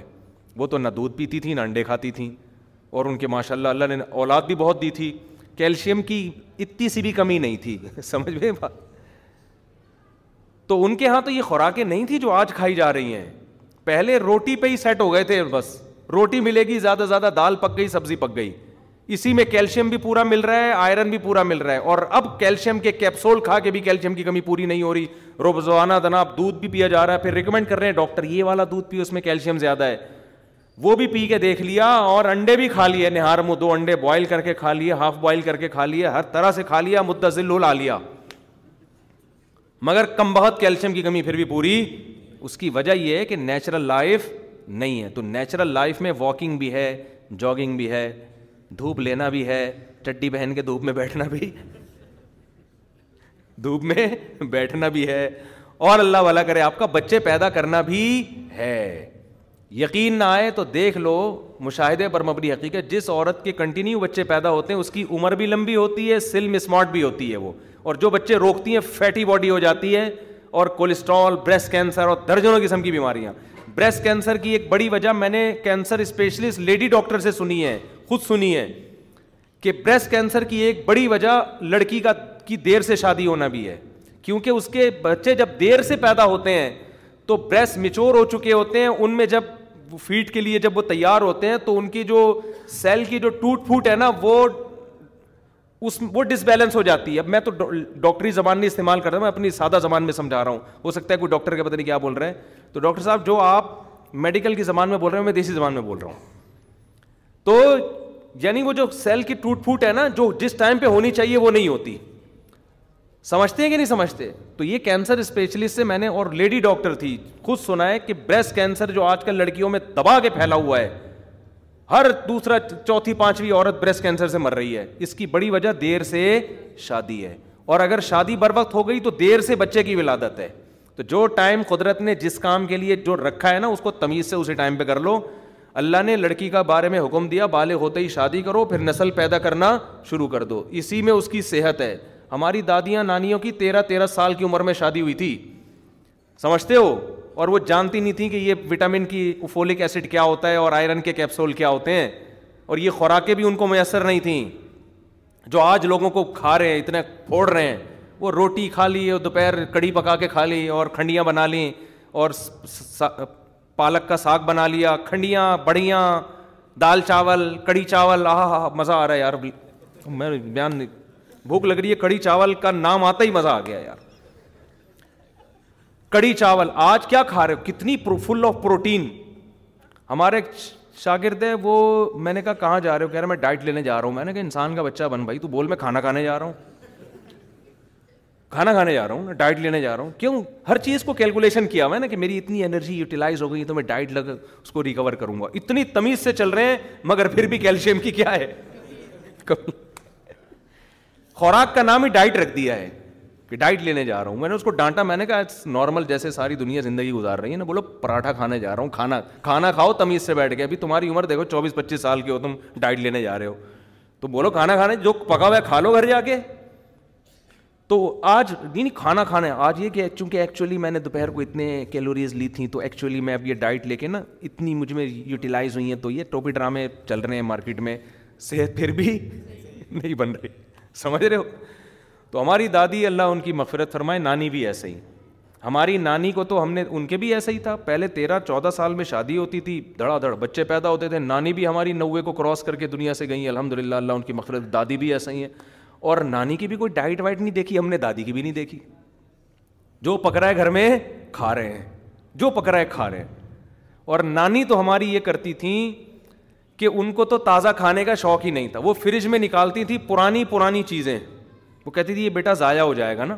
پرانے لوگوں میں یہ چیز بڑی تھی تو جو پرانی چیزیں دلیا نکلا ایک ہفتہ پرانا تین دن پرانی دال نکلی مجھے اچھی طرح یاد ہے ایک دن عجیب چیز کھا رہی ہیں نا میں نے کہا یہ کیا یہ خوراک تو ہم نے کبھی دیکھی نہیں کہ نہیں بیٹا وہ فریج میں ایک دال پڑی ہوئی تھی اتنے دنوں کی یہ سالن پڑا ہوا تھا اور یہ پڑا ہوا تھا میں نے سب کا ملغوبہ بنا کے پکا کے کھا لیا سب کو گرم کر کے مکس بنا کے کھا لیا وہ نہیں چیک کر رہی اتنا آئرن ہے اس میں تو اتنی کیلوریز ہیں تو اتنا ٹوپی ڈرامہ ہے اتنا جناب فلانا فلم چل رہی ہے اس میں یہ چل رہا ہے کھا لیا نیچرل لائف تھی سارا دن کام کاج کرتی تھیں خوش رہتے تھے موت کی ٹینشن بھی نہیں تھی پیسوں کی ٹینشن نہیں تھی لالچ نہیں تھی کہ میری جیب میں پیسے ہیں یا نہیں ہیں ہر وقت اللہ کی یاد میں اشعار پڑتی تھی گھر جسے سمجھے ہو وہ تم گھر نہیں یہ تو مجھے پہلا مصرا یاد ہوگی اگلا بھی تھا کہ گھر تو تمہارا قبر ہے اصل تو جب دنیا کی ٹینشن نہیں لیتا انسان تو ویسے ہی ٹینشن فری ہو جاتا ہے تو نہ ٹینشنیں تھیں نہ دکھلاوے سادہ زندگی اور نوے نوے پچانوے سال اور اگر ہم میں سمجھتا ہوں اپنی دادی کی تھوڑی کیئر کر لیتے تو ابھی تک زندہ ہوتی ہیں وہ سو کراس کر جاتے وجہ اس کی بی پی رہنے لگا تھا آخر عمر میں بلڈ پریشر ہائی ہونے لگا تھا بالکل اس اسی سال کی عمر میں جا کے نا تو اب کیا ہوا کہ وہ رات کو سفید چلے کی چاٹ کھائی انہوں نے طبیعت سے تو وہ بی پی اب وہ سفید چنے تو آپ کو پتہ ہے یہ تو اور زیادہ وہ کرتے ہیں تو گرم مسالے اسی طرح چٹکارے اسی طریقے سے چل رہے تھے ان کے اور ہماری ایک رشتے میں دادی لگتی تھی لاہور میں ابھی پچھلے سال ان کا انتقال ہوا وہ رشتے میں یعنی دادی کی کزن سمجھ لیں اس طرح کا رشتہ تھا میں ان سے ملنے کے لیے گیا وہ بھی ماشاء اللہ پچاسی سال کی اسی پچاسی ہوں گی پراٹھا کھا رہی تھی صبح تو میں نے کہا ماشاء اللہ آپ اس عمر میں پراٹھا کھا رہی ہیں ہمیں لوگ پراٹھے سے تانے دیتے ہیں یار تمہیں کیا ہو گیا آپ پراٹھا کھا رہی ہیں تو انہوں نے کہا بیٹا ساری زندگی پراٹھا ہی کھایا اب ہم سے تو نہیں چھوٹتا یہ پراٹھے صحیح ہے اور شوگر شوگر بھی بھی ہے کی پیشنٹ تو ان کے بیٹے بیٹھے ہوئے تھے کہہ رہے اما کو سمجھا رہے ہیں اما مانتی نہیں ہے کیا کریں یار تو ہم نے کہا بس خوش رہنے دو ان کو ان کے بھی اولاد ماشاء اللہ پتا نہیں کتنے بچے ان کی کتنی اولاد تو یہ ٹوپی ڈرامے نا چھوڑ دو کسی اور کے سامنے جا کے بیان کیا کرو میں میڈیکل سائنس کا آپ سے زیادہ قائل ہوں لیکن نیچرل لائف کا آلٹرنیٹ دنیا میں کوئی نہیں ہے سمجھتے ہو گے نہیں سمجھتے چڈی پہن کے دھوپ میں چڈی پہن کے نہیں بیٹھو شلوار پہن کے دھوپ میں بیٹھا کرو تھوڑی دیر تھوڑا دھوپ میں چلا پھلا کرو واکنگ کیا کرو جاگنگ کیا کرو ہوا کو دوڑو ہٹو بچو پھوڑو میٹھا چالیس سال کے بعد ذرا کم کر دو یہ جو میٹھے بھی پھوڑ رہے ہیں یہ کوئی نیچرل تھوڑی ہے جو لڈو اٹھا اٹھا کے اچھا ہماری دادیاں نانیاں تو میٹھا بھی بہت کھاتی تھیں پھر بھی نہ شوگر میری دادی کو شوگر نہیں تھی میٹھا ایسا چائے میں کئی چمچ میٹھے کے ڈال کے ہم نے کہا کیا کر رہی ہو شیرا بنا دیا دادی سے وہ کہتے بیٹا ہم تو چائے پیتے ہی میٹھے کے لیے ہیں چائے کا ہمیں شوق نہیں ہے کسی بہانے میٹھا چلا جائے پیٹ میں سمجھتے ہو اور میرے والد صاحب مجھے کہتے تھے یار تم لوگ عجیب قسم تم سے لڈو نہیں کھایا جاتا یوں یوں کر کے نا لڈو کو تین دفعہ ہم لوگ تو دیکھتے ہیں نا کہ کھانا مناسب ہے کہ نہیں کہہ رہے یار ہم لوگ تو یہ جو جب سنسار پور میں کٹائی ہوتی تھی نا گنے کی گنے کی جب رس تیار ہوتا تھا چینی بنانے کے لیے تو اس کو پکاتے تھے شیرا بنتا تھا اس کے اتنے بڑے بڑے ڈونگے بھر بھر کے پیتے تھے ہم لوگ کسی کو شوگر موگر نہیں تھی اتنے بڑے بڑے ڈونگے پیتے تھے شیرے کے آج بچہ پی سکتا ہے چاکلیٹیں کھلا رہے ہیں ان کو وہ گڑ ہے اوریجنل ہے یار اس کا شیرا بچہ بھی پئیں گے اب پاور آئے گی جسم میں آج آپ نے ان کو سیٹ کر دیا کس پہ چاکلیٹوں پہ چاکلیٹ پہ سیٹ کر دیا اور بنٹی پہ سیٹ کر دیا اور پاپڑوں پہ سیٹ کر دیا کرارے پاپڑے تو بچہ پھر پاپڑ جیسے ہی پھر جب کسی چیز کی کمی ہوتی ہے تو اس کے ٹیکے لگ رہے ہوتے ہیں جا کے اچھا بھائی جو نیچرل چیزیں ہیں نا وہ تھوڑی زیادہ بھی ہو جائیں تو نقصان نہیں دیتی ہیں اب چاول دیکھ لو نا پالش والا چاول آ رہا ہے یار یہ چاول سیلا چاول پیٹ کی واٹ لگا دیتا ہے مجھے تو کسی حکیم نے بتایا اللہ اس کو جزائے خیر دے میں بریانی جب کھاتا تھا میرے پیٹ میں پتھر جیسا پتہ نہیں کیا تو اس نے بتایا یہ سیلا چاول ہے حکیم صاحب نے بتایا کہ یہ سیلا چاول بیڑا غرق کر رہا ہے باسمتی چاول کھایا کرو میں نے جب سے وہ چھوڑا تو بریانی اب میرے ہضم ہونے لگی ہے تو اس لیے یہ لیکن جو سیلا چاول جو ہے نا وہ کیا ہے بزنس اس میں اچھا ہوتا ہے کیونکہ دیکھنے میں بڑا کھلا کھلا کشادہ کشادہ اور باسمتی ٹوٹ جاتا ہے تو پبلک کو چاہیے خوشنما چیز دیکھنے میں کیا لگے شہد کا بھی یہی بیڑا غرق ہو رہا ہے شہد کے بارے میں خوب سمجھ لو شہد کا ذائقے سے نہیں پتہ چلتا کہ ایک نمبر شہد ہے لوگ کہہ رہے تھے اتنا ٹیسٹی ایک نمبر ہے اور جہالت کی بات ہے لوگ کہتے ہیں شہد جم گیا دو نمبر ہے اوریجنل شہد جمتا ہے دو نمبر نہیں جمتا سمجھ رہے ہو صرف بیری کا شہد ہے پاکستان میں جو ایک نمبر ہونے کے باوجود نہیں جمتا ورنہ شہد کے خالص ہونے کی ایک علامت ہے کہ جمے گا وہ بعض شہد تو ایسے ہوتے ہیں گرمیوں میں بھی جم جاتے ہیں یہ جو پلوسا شہد ہے نا پلوسا جو جنگلوں سے درختوں سے نکالتے ہیں پاکستان میں دو شہد بہت زیادہ پیدا ہوتے ہیں کوانٹٹی میں ایک پلوسا شہد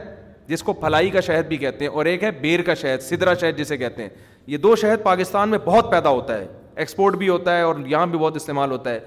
اس میں جو بیری کا شہد ہے وہ نہیں جمتا لیکن جو پلوسا شہد ہے جو ایک نمبر ہوگا وہ جون کے مہینے میں بھی جم جاتا ہے سمجھ رہے ہو بات کو لیکن لوگوں میں خام خام یوٹیوب میں دیکھ دیکھ کے ادھر ادھر کے یار جمتا نہیں ہے تو اب کیا ہوتا ہے جیسے وہ چھتہ اتارا نا آپ نے بوتل میں رکھا تو وہ نیچے جمنا شروع نیچے موم کے ذرات آتے ہیں لوگ کہتے ہیں چینی آ گئی اس کے اندر یہ چینی کا شہد ہے حالانکہ وہ موم کے ذرات ہوتے ہیں وہ شہد جم کے چینی جیسا لگ رہا ہوتا ہے اب تاجر کیا کرتے ہیں اس شہد میں ملاتے ہیں کیمیکل پھر وہ نہیں جمتا وہ زہریلے کیمیکل ہوتے ہیں نقصان دہ ہوتے ہیں لوگ کھا رہے ہوتے ہیں کہ فریج میں بھی رکھ کے دیکھ لیا ہم نے یہ جمع نہیں ہے ایک نمبر شہد ہے تم تو وہی تم جی، جیسے تم ہو تمہارے ساتھ بالکل ٹھیک ہو رہا ہے تمہیں خالص چیز سمجھ میں آتی نہیں وہ جون میں بھی جم جاتا ہے یا پھر تاجری کیا کرتے ہیں کہ اس کو پکاتے ہیں بہت ٹیمپریچر پہ پکاتے ہیں اتنا پکاتے ہیں اتنا بوائل کرتے ہیں اس شہد کو کہ اس سے وہ وقتی طور پہ جمنے کی صلاحیت اس میں ختم پھر وہ شاید سردیوں میں جم جائے لیکن گرمیوں میں نہیں جمتا پھر وہ اب آپ بتاؤ وہ نیچرل تو نہیں رہا نا جب بہت زیادہ اس کو بوائل کر لیا آپ نے دبا کے پکا لیا تو ٹھیک ہے شہد تو ہے وہ اور یہ وہ ہوتے ہیں جو نیک تاجر ہوتے ہیں جو کہتے ہیں کیمیکل نہیں ملانا ہم نے تو پکا کے بھی ظاہر ہے وہ بات تو بہت سے مل اس کے ضائع ہو گئے نا پکا کے پھر پکاتے بھی کس میں ہیں اسی کین میں پکا رہے ہوتے ہیں پلاسٹک کے کین میں اب بتاؤ پلاسٹک کوئی ایسی چیز ہے اس میں چیزیں پکائی جائیں اس میں تو پلاسٹک بھی شامل ہوگی لیکن چونکہ وہ اب دیکھنے میں بڑا لش پش قسم کا ایک دم ہٹو بچوں لگ رہا ہوتا کہتے ہیں کیا ہے خالص شہد ہے وہ خالص نہیں اور کا بیڑا غرق ہو گیا ہے تو خالص شہد بھی جمتا ہے شہد میں بسا اوقات ایک نمبر ہوگا ذائقہ مزے کا نہیں ہوگا کیونکہ اس میں الگ سے ٹیسٹ ڈالا نہیں ہوتا اچھا اوریجنل شہد میں یہ چیز بھی ہوتی ہے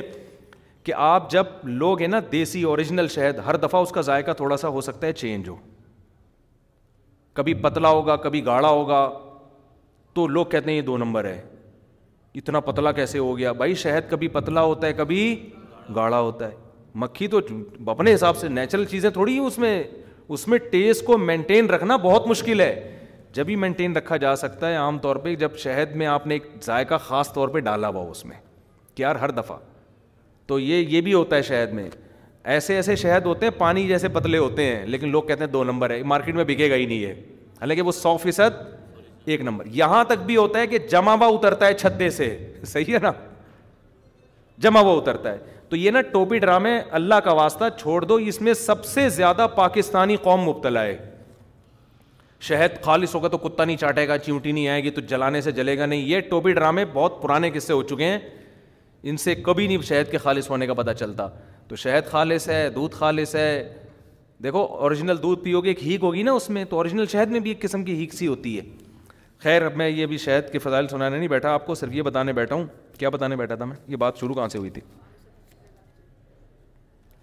یہ بات یہ تھی قدرتی چیزیں کھایا کرو نیچرل چیزیں کھایا کرو انسان کے بچے بنو آپ ٹھیک ہے نا چاکلیٹیں نہیں کھاؤ تو وٹامن ڈی وہ کیلشیم انشاءاللہ کمی نہیں ہوگی آپ میں دھوپ میں بیٹھا کرو اچھا ایک آخری بات یہ جو کیلشیم کے لیے ہم کہتے ہیں نا جو خوراک سے لینا چاہیے دودھ پیو انڈے منڈے کھاؤ نہیں بھی کھاؤ گے تو بھی کوئی کمی نہیں ہوتی جو چیزیں ہم عام طور پہ کھا رہے ہوتے ہیں ان میں کیلشیم ہمیں مل جاتے لیکن سب سے بہترین ذریعہ کیلشیم کا دودھ ہے ڈاکٹروں سے ہی سنا حکیموں سے سنا سب سے بہترین ذریعہ کیا ہے کیلشیم کا دودھ ہے سمجھتے ہو تو دودھ پیا کرو اور دودھ جو میں بار بار کہتا ہوں بکری کے دودھ میں کیلشیم کے ریشو بھینس سے زیادہ اور فیٹ کا ریشو بھینس سے کم تو خاندانی ہو گیا کہ نہیں ہو گیا کیونکہ آپ جب بھینس کا دودھ پی رہو کیلشیم تو مل رہا ہے لیکن فیٹ بھی تو مل رہا ہے نا تو اس سے پھٹ جاؤ گے ایک دن دھماکے کے ساتھ بھینس جیسے ہو جاؤ گے تھوڑے دنوں میں لیکن پھر بھی نہ پینے سے بہتر ہے تو بکری کا دودھ سب سے اچھا اور وہ کچا ادھر نکالا ادھر پیا اور یہ جب ہی ممکن ہے یا تو آپ مجھ سے دودھ خریدو اور میں بیچوں گا نہیں یا پھر یہ ہے کہ آپ بکری پال لو سمجھتے ہو آپ کیا کرو بکری پال لو اس سے آپ کو گھن آتی ہے تو صحت یہ نہیں دیکھتی کہ آپ کا لائف اسٹائل کیا ہے اگر آپ کے پاس کھانے کا ٹائم نہیں ہے میں ایکچولی بہت بزی ہوں بزنس میں تو مر جاؤ گے ایک دن اب آپ یہ فطرت یہ عذر مانتی نہیں ہے کہ آپ بزی ہو تو اگر آپ یہ کو میرے پاس بکری پالنے کی جگہ نہیں ایکچولی یہ مین کرتی ہے یوں کرتی ہے تو پھر اس سے آپ اس کا مطلب یہ نہیں ہے کہ اب آپ کی صحت ایک نمبر ہونا شروع ہو جائے گی جو نیچ جو قدرتی چیزیں ان کا کوئی متبادل نہیں ہوتا اس زمانے میں خالص دودھ جب ہی ملے گا جب بکری پال کے خود نکالو گے بکری کا دودھ بھی کہیں سے خریدو گے میرے بھائی پتہ نہیں کیا پلا رہا ہے آپ کو وہ گدی کا تو نہیں پلا رہا ہے کوئی کوئی بھروسہ نہیں کھڑی ہوئی بکری ہوگی اور پلا کہاں سے لاؤ گا میں نہیں کسی بھی بارے میں بدگمان ہوں کیونکہ میرا اونٹنی کے دودھ پہ کئی بار تجربہ ہوا ہے اونٹنی کے نام پہ جو ہمارے ساتھ مذاق ہوا ہے نا دوبارہ میں نے ٹرائی کی ایک واقعہ تو میں بتا چکا ہوں دوبارہ میں نے ایک دفعہ کیا اونٹنی کھڑی ہوئی میں نے کہا ابھی نکال کے دے دودھ میرا بیان چلا گیا تھا یو ٹیوب پہ نا میرے ساتھ ڈرامہ نہیں ہوا تھا دودھ پہ کیا تو میں نے کہا یار ابھی نکال کے دو اس نے کیا کیا ہے اس نے کہا ٹھیک ہے نالے کے پیچھے اونٹنی کھڑی کی ہوئی ہے میں یہاں کھڑا ہوا ہوں یہ نالا ہے اس کے پیچھے اونٹنی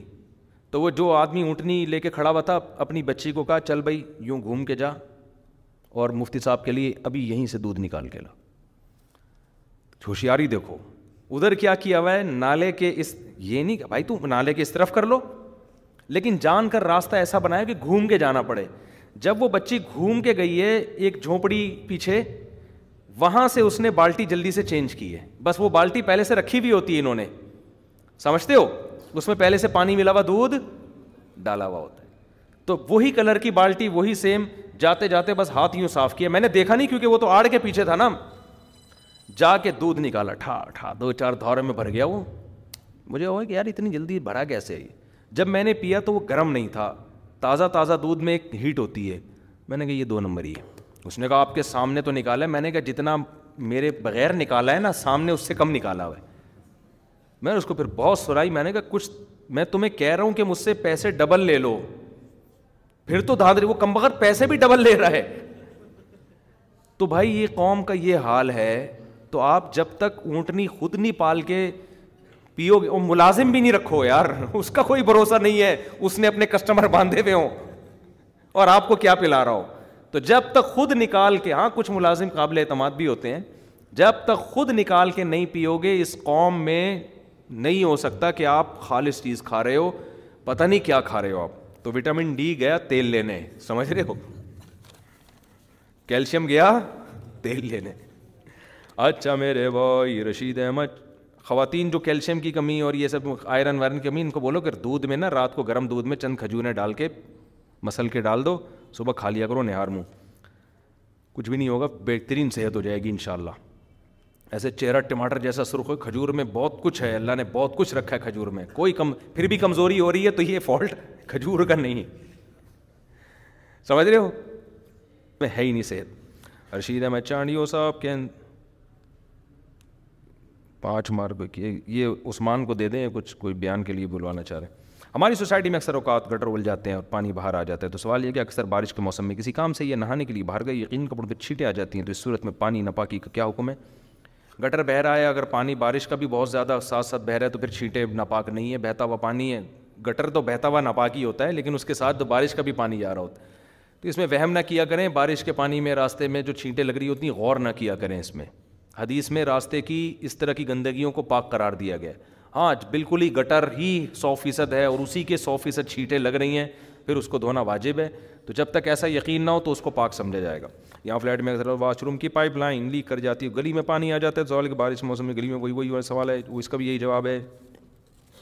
مرد کو صرف نظر جھکانے کا حکم اور عورت کو نظر کی حفاظت اور پردے دونوں کا حکم تو عورت کے لیے حکم مشکل کیوں ہے اس لیے کہ بھائی مردوں کو تو اللہ نے باہر کے لیے پیدا کیا نا عورت کو اللہ نے گھر کے لیے پیدا کیا تو ہر ایک کی جنس الگ الگ ہے دونوں کی ذمہ داریاں الگ یہ تو ایسے ہی ہو گیا عورت کو حکم میں بچے پیدا کرے مرد کیوں پیدا نہ کرے تو اس کے ہو ہی نہیں سکتے بھائی وہ اس کی ساخت ہی نہیں اللہ نے ایسی بنائی ہے اس کو حکم ہے جتنے پیدا ہو رہے ہیں ان پہ خرچہ تمہارا ہوگا الگ الگ ذمہ داریاں لگا دی ہیں نا تو مرد کو حکم ہے نظر کی حفاظت کرو عورت کو حکم ہے تم پردہ کرو دونوں ایک جی- ایک ہی جنس کے ہوتے پھر حکام ایک جیسے ہوتے جب دونوں کی جنس الگ الگ ہے دونوں کی نیچر الگ الگ ہے تو پھر دونوں کے حکام بھی الگ الگ ہی ہوں گے یونیورسٹی میں کوئی کلاس فیل ہو اگر غیر مسلم ہو تو اس کو سلام کرنا سلام کا جواب دینا جزاک اللہ کہنا کیسا ہے ٹھیک ہے سلام یوں کیا کریں السلام علی من منی الہدا صرف السلام کہتے ہیں آگے من طب الہدا اس طرح سے کہتے ہیں وہ سمجھے کا پتہ نہیں کیا کہہ رہی ہے جزاک اللہ تو کہہ سکتے ہیں کوئی بھی خدمت کی ہو تو اللہ اس کا تمہیں بدلہ دے غیر مسلم کو بھی اللہ بدلہ دنیا میں تو ان کے اعمال کا بدلہ ملتا ہے آخرت میں نہیں ملے گا وکیل کا لے دلہن سے ایجاب و قبول کروانا ضروری ہے یا صرف نکاح نامے پر دستخط کروانا بھی کافی ہے وکیل کو چاہیے دلہن کو سے کہے کہ ہم آپ کا نکاح فلاں سے اتنے مہر میں کروا رہے ہیں کروا رہے کروایا نہیں ہے کروا رہے ہیں آپ کی طرف سے اجازت ہے کہ میں کروا دوں یہ نکاح سمجھتے ہو وہ کہہ دیں ہاں اجازت ہے تو بس وہ وکیل بن جائے گا سمجھتے ہو تو صرف دستخط لے لینا بھی دلالتاً اجازت تو ہے لیکن یہ وکالت نہیں کہلائے گا وکی وکالت نامے کے پہ دستخط ہوں گے تو تو الگ ہے تو صرف دستخط لینا کافی نہیں ہے اب بہت سے لوگ کہیں گے یار ہم نے تو جب نکاح کرایا تھا ہم نے تو صرف دستخط لے کے ہو گئے تھے تو نکاح پھر بھی ہو گیا ہے اس لیے ہو گیا ہے کہ اس وقت وہ وکیل تو نہیں بنے تھے لیکن جب قاضی نے نکاح پڑھا دیا اور لڑکی کو جا کے خبر مل گئی کہ تمہارا نکاح ہو گیا ہے اس وقت وہ خاموش رہ گئی تو یہ خاموشی بھی اجازت سمجھی جائے گی سمجھتے ہو ہاں اس وقت کہہ دیا مجھے قبول نہیں ہے تو پھر نہیں ہوگا قبول ایسا کہتی نہیں عام طور پہ وہ تو انتظار میں ہوتی ہے کب قبول ہوا ہے کوئی اچھا میرے بھائی اور لڑکی کے وکیل اس کا ابا ہوتا ہے یہ جو نامحرم جا رہے ہوتے ہیں نا پرلے درجے کی بے شرمی ہے یہ ابا بھائی چاچا یہ ہیں اس کے محرم یہ وکیل ہیں اچھا میرے بھائی کہہ رہے ہیں کہ اگر صرف نعت پڑی جا رہی ہو تو شرکت کرنا کیسا ہے میلاد میں ہاں تو وہ تو جائز ہے میلاد وہ صرف نعت کی محفل ہے تو جائز ہے شرکت کر سکتے ہیں جائز کے باعث ثواب ہے یہ بہت لمبا خط لکھا ہے بھائی اتنا ٹائم نہیں ہے پھر تفصیلی اس پہ دے دیا مجھے بعد میں پڑھ لیں گے ایک مسجد امام صاحب نے کہا آپ صلی اللہ علیہ وسلم سے کالا خزاب لگانا سنت ہے کالا خزاب لگانا سنت نہیں ہے خزاب لگانا سنت ہے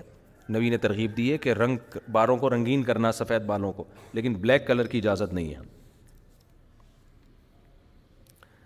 ولید کے کزن زہیب کا آپریشن ہے اس کی صحت اور تندرستی کے لیے دعا کی دل سے دعا ہے جی اللہ تعالیٰ ولید صاحب کے کزن زہیب کے آپریشن کو کامیاب کریں صحت عافیت عطا فرمائیں آمین کافی ہے میرا خیال ہے کوئی ایک دو سوال یہاں سے لے لیتے ہیں بس جی مجبوری کی وجہ سے پڑھ سکتے ہیں ویسے تو نہیں ہوتی عام حالت میں لیکن وہ تو بیمار آدمی ہے نا مجبور ہے معذور ہے ہاں پوچھیں گیا یہ تو بیٹا پورا بیان ہوگا اس پہ ٹھیک ہے نا یہ تو بہت لمبا جواب ہوگا اس کا ٹھیک ہے پھر میں دوں گا کسی وقت باری آ جاتا ہے کہ اس سال میں باپ لگا نہیں ہے روم میں لگتا ہے جولائی میں اس سال میں تو کا سیزن میرا اس کے ساتھ سوداتے ہاں یہ جائز نہیں ہے کیونکہ باغ میں ابھی پھل نکلا ہی نہیں ہے اور آپ نے پہلے اس کو بیچ دیا یہ کسان لوگ کر رہے ہوتے ہیں اس کی حدیث میں سراہتاً ممانعت ہے سمجھتے ہو البتہ اس میں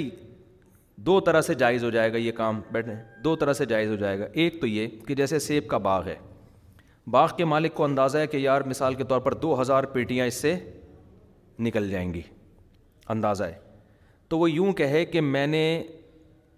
آپ سے ایڈوانس پیسے لے رہا ہوں اور دو ہزار پیسے ایڈوانس ہوں گے پھر دونوں چیزیں فیوچر میں نہیں ہو سکتیں کہ پیسے بھی چھ مہینے بعد اور سیب بھی میں نے بیچ دیا آپ پیسے پھر ایڈوانس لیں اس کو بے سلم کہتے ہیں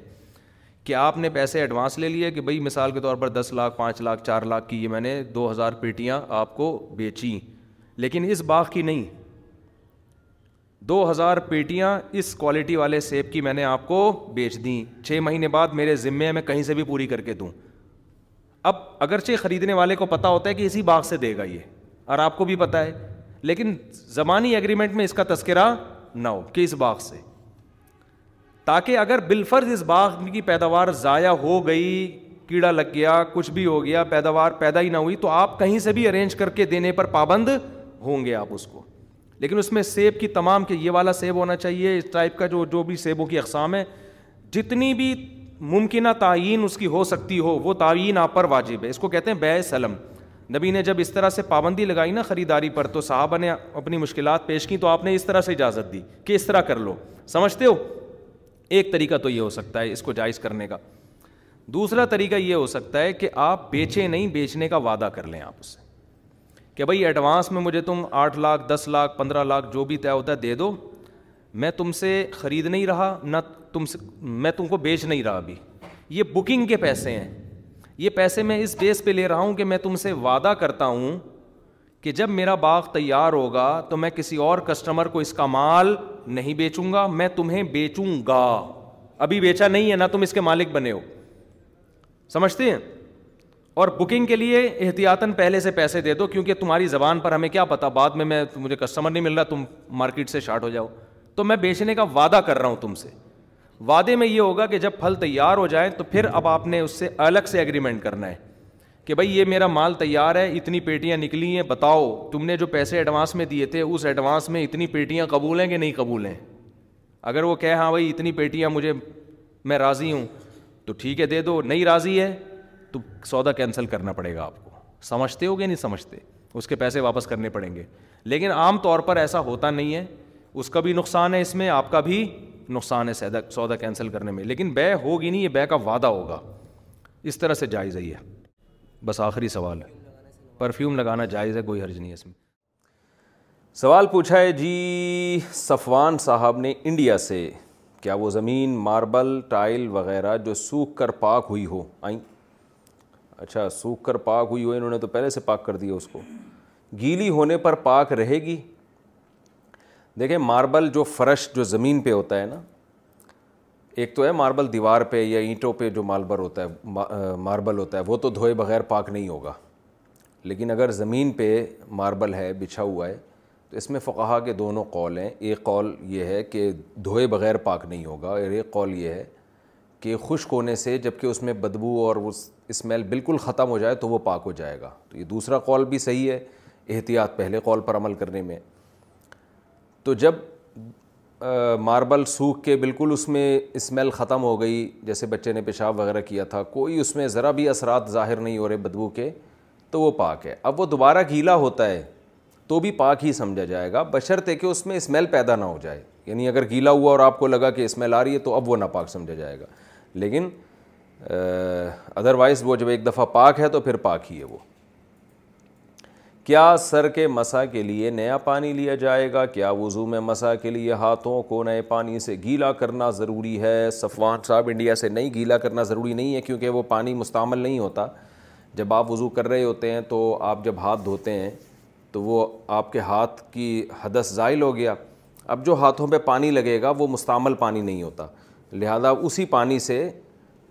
کیونکہ پانی تو لگتا رہتا ہے آپ بازو دھوتے ہیں چہرہ دھوتے ہیں پانی تو لگتا رہتا ہے تو چہرہ دھونے کے بعد آپ جب مسا کرتے ہیں سوری بازو کے بعد جب آپ مسا کرتے ہیں تو وہ پانی جو ہاتھوں پہ لگا ہوتا ہے پہلے سے وہ مستعمل نہیں ہوتا لہذا نیا پانی لینے کی ضرورت نہیں ہے کوئی لے لے تو اچھی بات ہے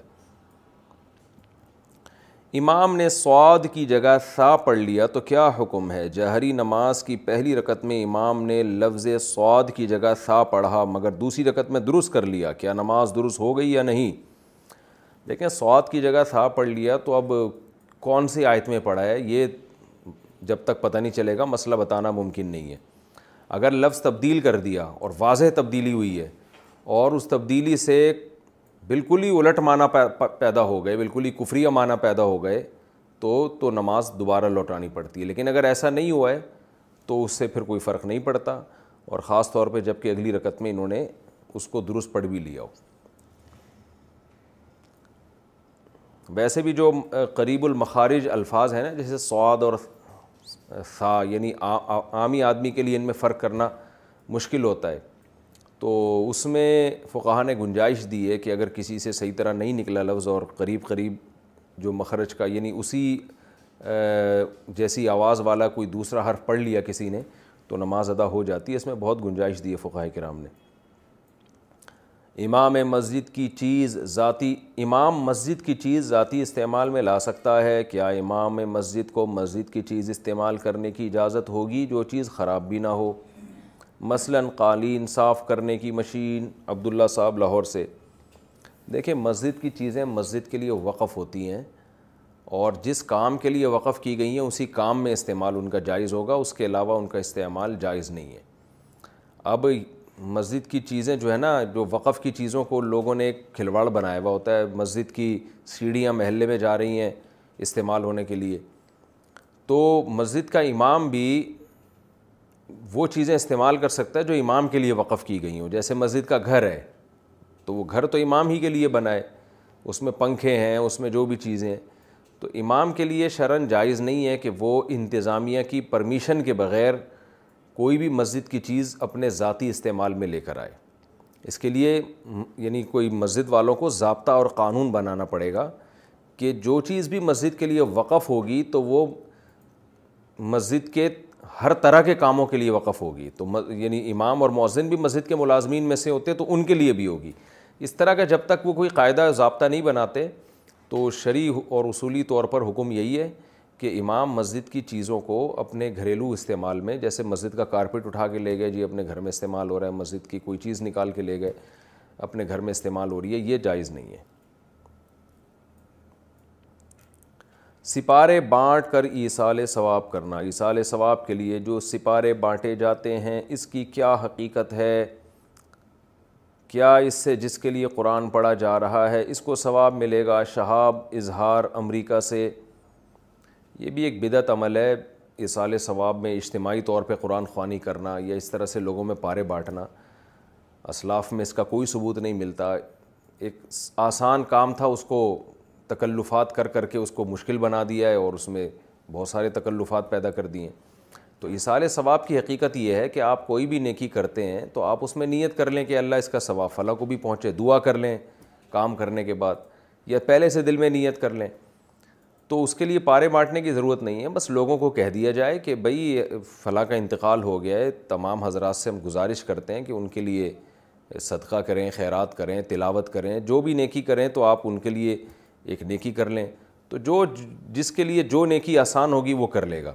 پارے تو اس لیے بانٹے جاتے ہیں کہ پورا قرآن ختم ہو جائے تو یہ یہ تو ثابت نہیں ہے تو کوئی بھی نیکی کسی بھی وقت پہ کوئی کر سکتا ہے نہ وقت کی پابندی ہے نہ اس نیکی کی پابندی ہے کہ یہ والی نیکی تو کریں دوسری نیکی نہ کریں تو اس لیے اس کو ایسا ہی رکھنا چاہیے جیسے ہمیشہ سے چلا آ رہا ہے نہ پارے بانٹے جائیں نہ قرآن خوانی کی جائے بس لوگوں کی توجہ دلا دی جائے بھائی آپ سے جس جس سے بھی مرحوم کے لیے کوئی نیکی ہو سکتی ہے سب سے بڑی نیکی تو یہ ہے کہ دعائیں مغفرت کی جائے تو باقی کوئی بھی نیکی ہو سکتی ہے تو کر لیں بس یہ ہے قرآن پڑھنے کی بھی ترغیب دی جا سکتی ہے بھی اپنے طور پر جو بھی قرآن پڑھ سکتا ہے جتنا پڑھ سکتا ہے کوئی مخصوص آیات نہیں ہے کوئی مخصوص پارا نہیں ہے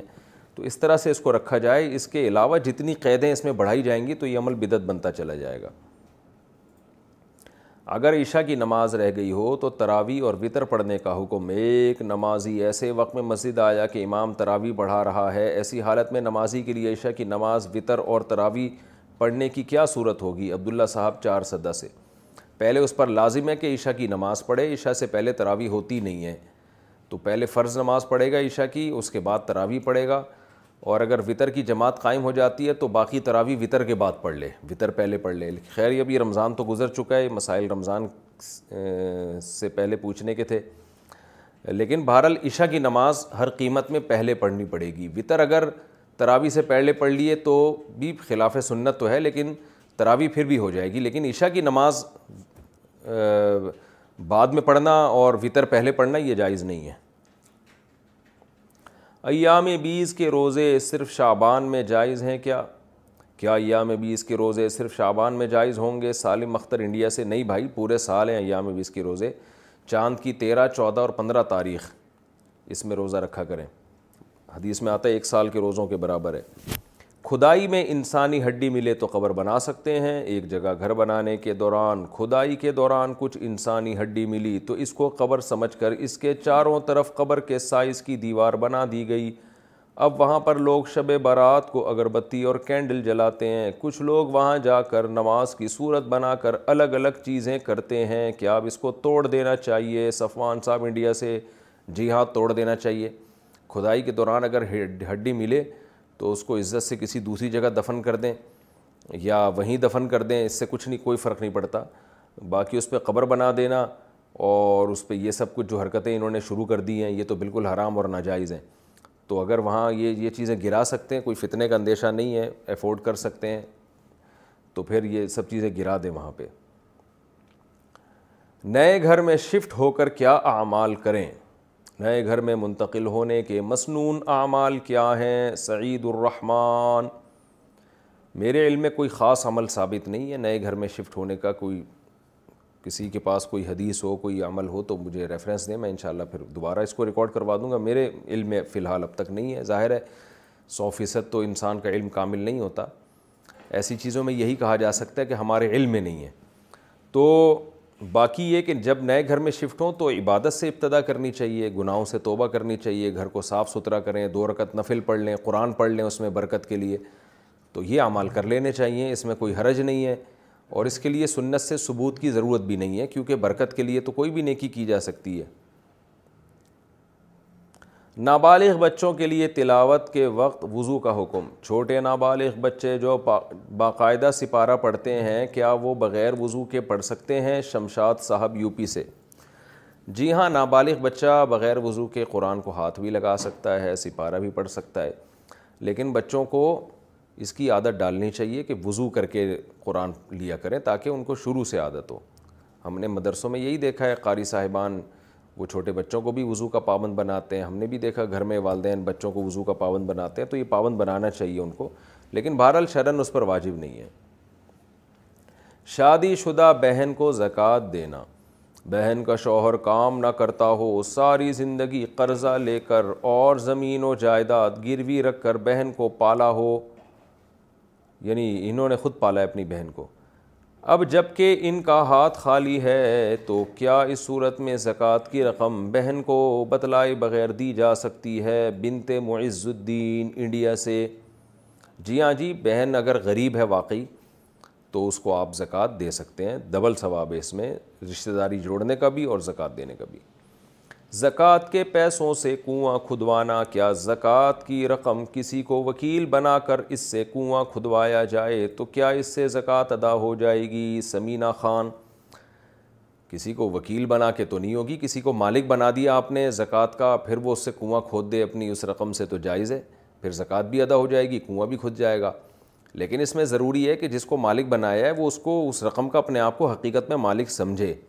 آج کل اس ہیلے میں ڈرامے بازی ہوتی ہے اس کو یہ بتایا جاتا ہے کہ یہ لو جی ہم نے تمہیں اس کا مالک بنا دیا تم نے اس سے کنواں کھدوانا ہے اس کے ہاتھ میں پکڑائی اب اس سے لے کے کہتے ہیں جو جی، کنواں کھود رہے ہیں ہم تو یہ ڈرامے چل رہے ہوتے ہیں وہ دل سے اس کا مالک بنتا ہی نہیں ہے اس کو پتہ ہے کہ مجھے دینا ہے میں نے نہیں دیا تو یہ ماریں گے پکڑ کے مجھے تو یہ ڈرامے پھر یہ وہی بنی اسرائیل والا ہیلا ہو جائے گا پھر یہ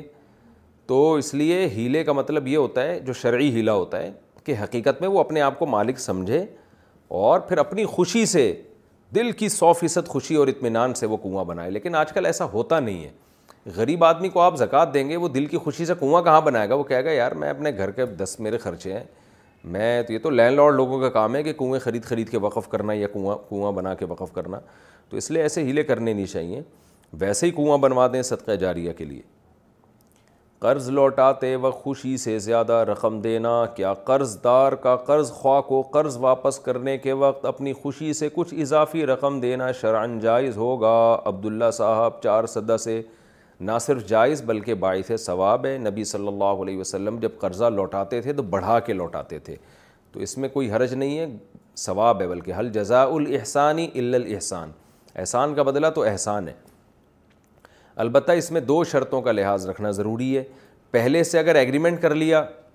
تو یہ سود ہو جائے گا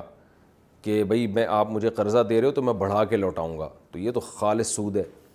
دوسرا یہ کہ اگر آپ کے بارے میں لوگوں میں یہ بات مشہور ہو جائے کہ بھائی یہ جب بھی اس کو پیسے دیے جائیں تو یہ بڑھا کے ہی لوٹاتا ہے اور یعنی المعروف کل مشروط جو چیز عرف میں آ جاتی ہے نا وہ بھی ایک شرط کی طرح بن جاتی ہے اب سب کو پتہ ہے کہ بھائی اس کو ایک لاکھ دیں گے تو یہ ایک لاکھ پانچ ہزار ہی واپس کرے گا اور آپ بھی اخلاقی طور پر اب اپنے آپ کو مجبور سمجھنے شروع کر دیا آپ نے کہ یار لوگوں میں مشہور ہے اب میں نہیں دوں گا تو یہ بھی ایک بے شرمی کی بات ہوگی لوگ مجھ سے امیدیں لگا کے بیٹھے ہوئے ہیں تو جب یہ اسٹیج آئے گی نا یہ اسٹیپ آئے گا کہ آپ اپنے آپ کو مجبور سمجھنے لگیں اور لوگ بھی اسی لالچ میں آپ کو دینے لگیں تو پھر یہ عمل بھی حرام ہو جائے گا المعروف کل مشروط کے قاعدے سے کیونکہ جس چیز کا عرف ہوتا ہے تو زبان سے سراہتاً اس کی شرط نہ بھی لگائی جائے تو عرف خود بتا رہا ہوتا ہے کہ یہ پہلے سے شرط ہے کہ یہ پیسے دے گا تو بڑھا کے واپس اس کو جب کوئی پیسے دیتا ہے تو یہ بڑھا کے واپس ہی کرے گا تو اس اسٹیج تک نوبت نہ پہنچنے دیں تو اس لیے کبھی کبھار بڑھا کے نہ بھی دیا کریں تاکہ لوگ یہ نہ سمجھیں اس لالچ میں نہ دینا شروع کر دیں کہ بھائی یہ ہمیشہ بڑھا کے واپس لوٹ آتا ہے باقی نارملی یہ جائز ہے کہ اگر کسی نے آپ پر احسان کیا قرضہ دیا آپ کو تو آپ اس کے پیسے بڑھا کے لوٹائیں رمضان میں حیض روکنے والی دوا کھانا رمضان میں مانع حیض دوا کے استعمال کا شرعی حکم بتا دیں زوجہ منصور کرک سے جائز ہے حیض روکنے کی دوا کھانا حج عمرے کے لیے یا رمضان میں روزہ رکھنے کے لیے تاکہ پورے روزے کمپلیٹ ہو جائیں جائز ہونے میں تو کوئی شبہ نہیں ہے لیکن یہ صحت کے لیے بہرحال نقصان دہ خواتین کو یہ جو نیچرل چیزیں ہوتی ہیں ان میں قدرتی کاموں میں دخل نہیں دینا چاہیے تو جو نیچرل ہے اس کو نیچرل رہنے دیں تو دوائیں کھا کے اس کے سائڈ افیکٹ بہت ہوتے ہیں اس لیے اس سے اس لیے اجتناب کرنا چاہیے باقی شرن کوئی حرج نہیں ہے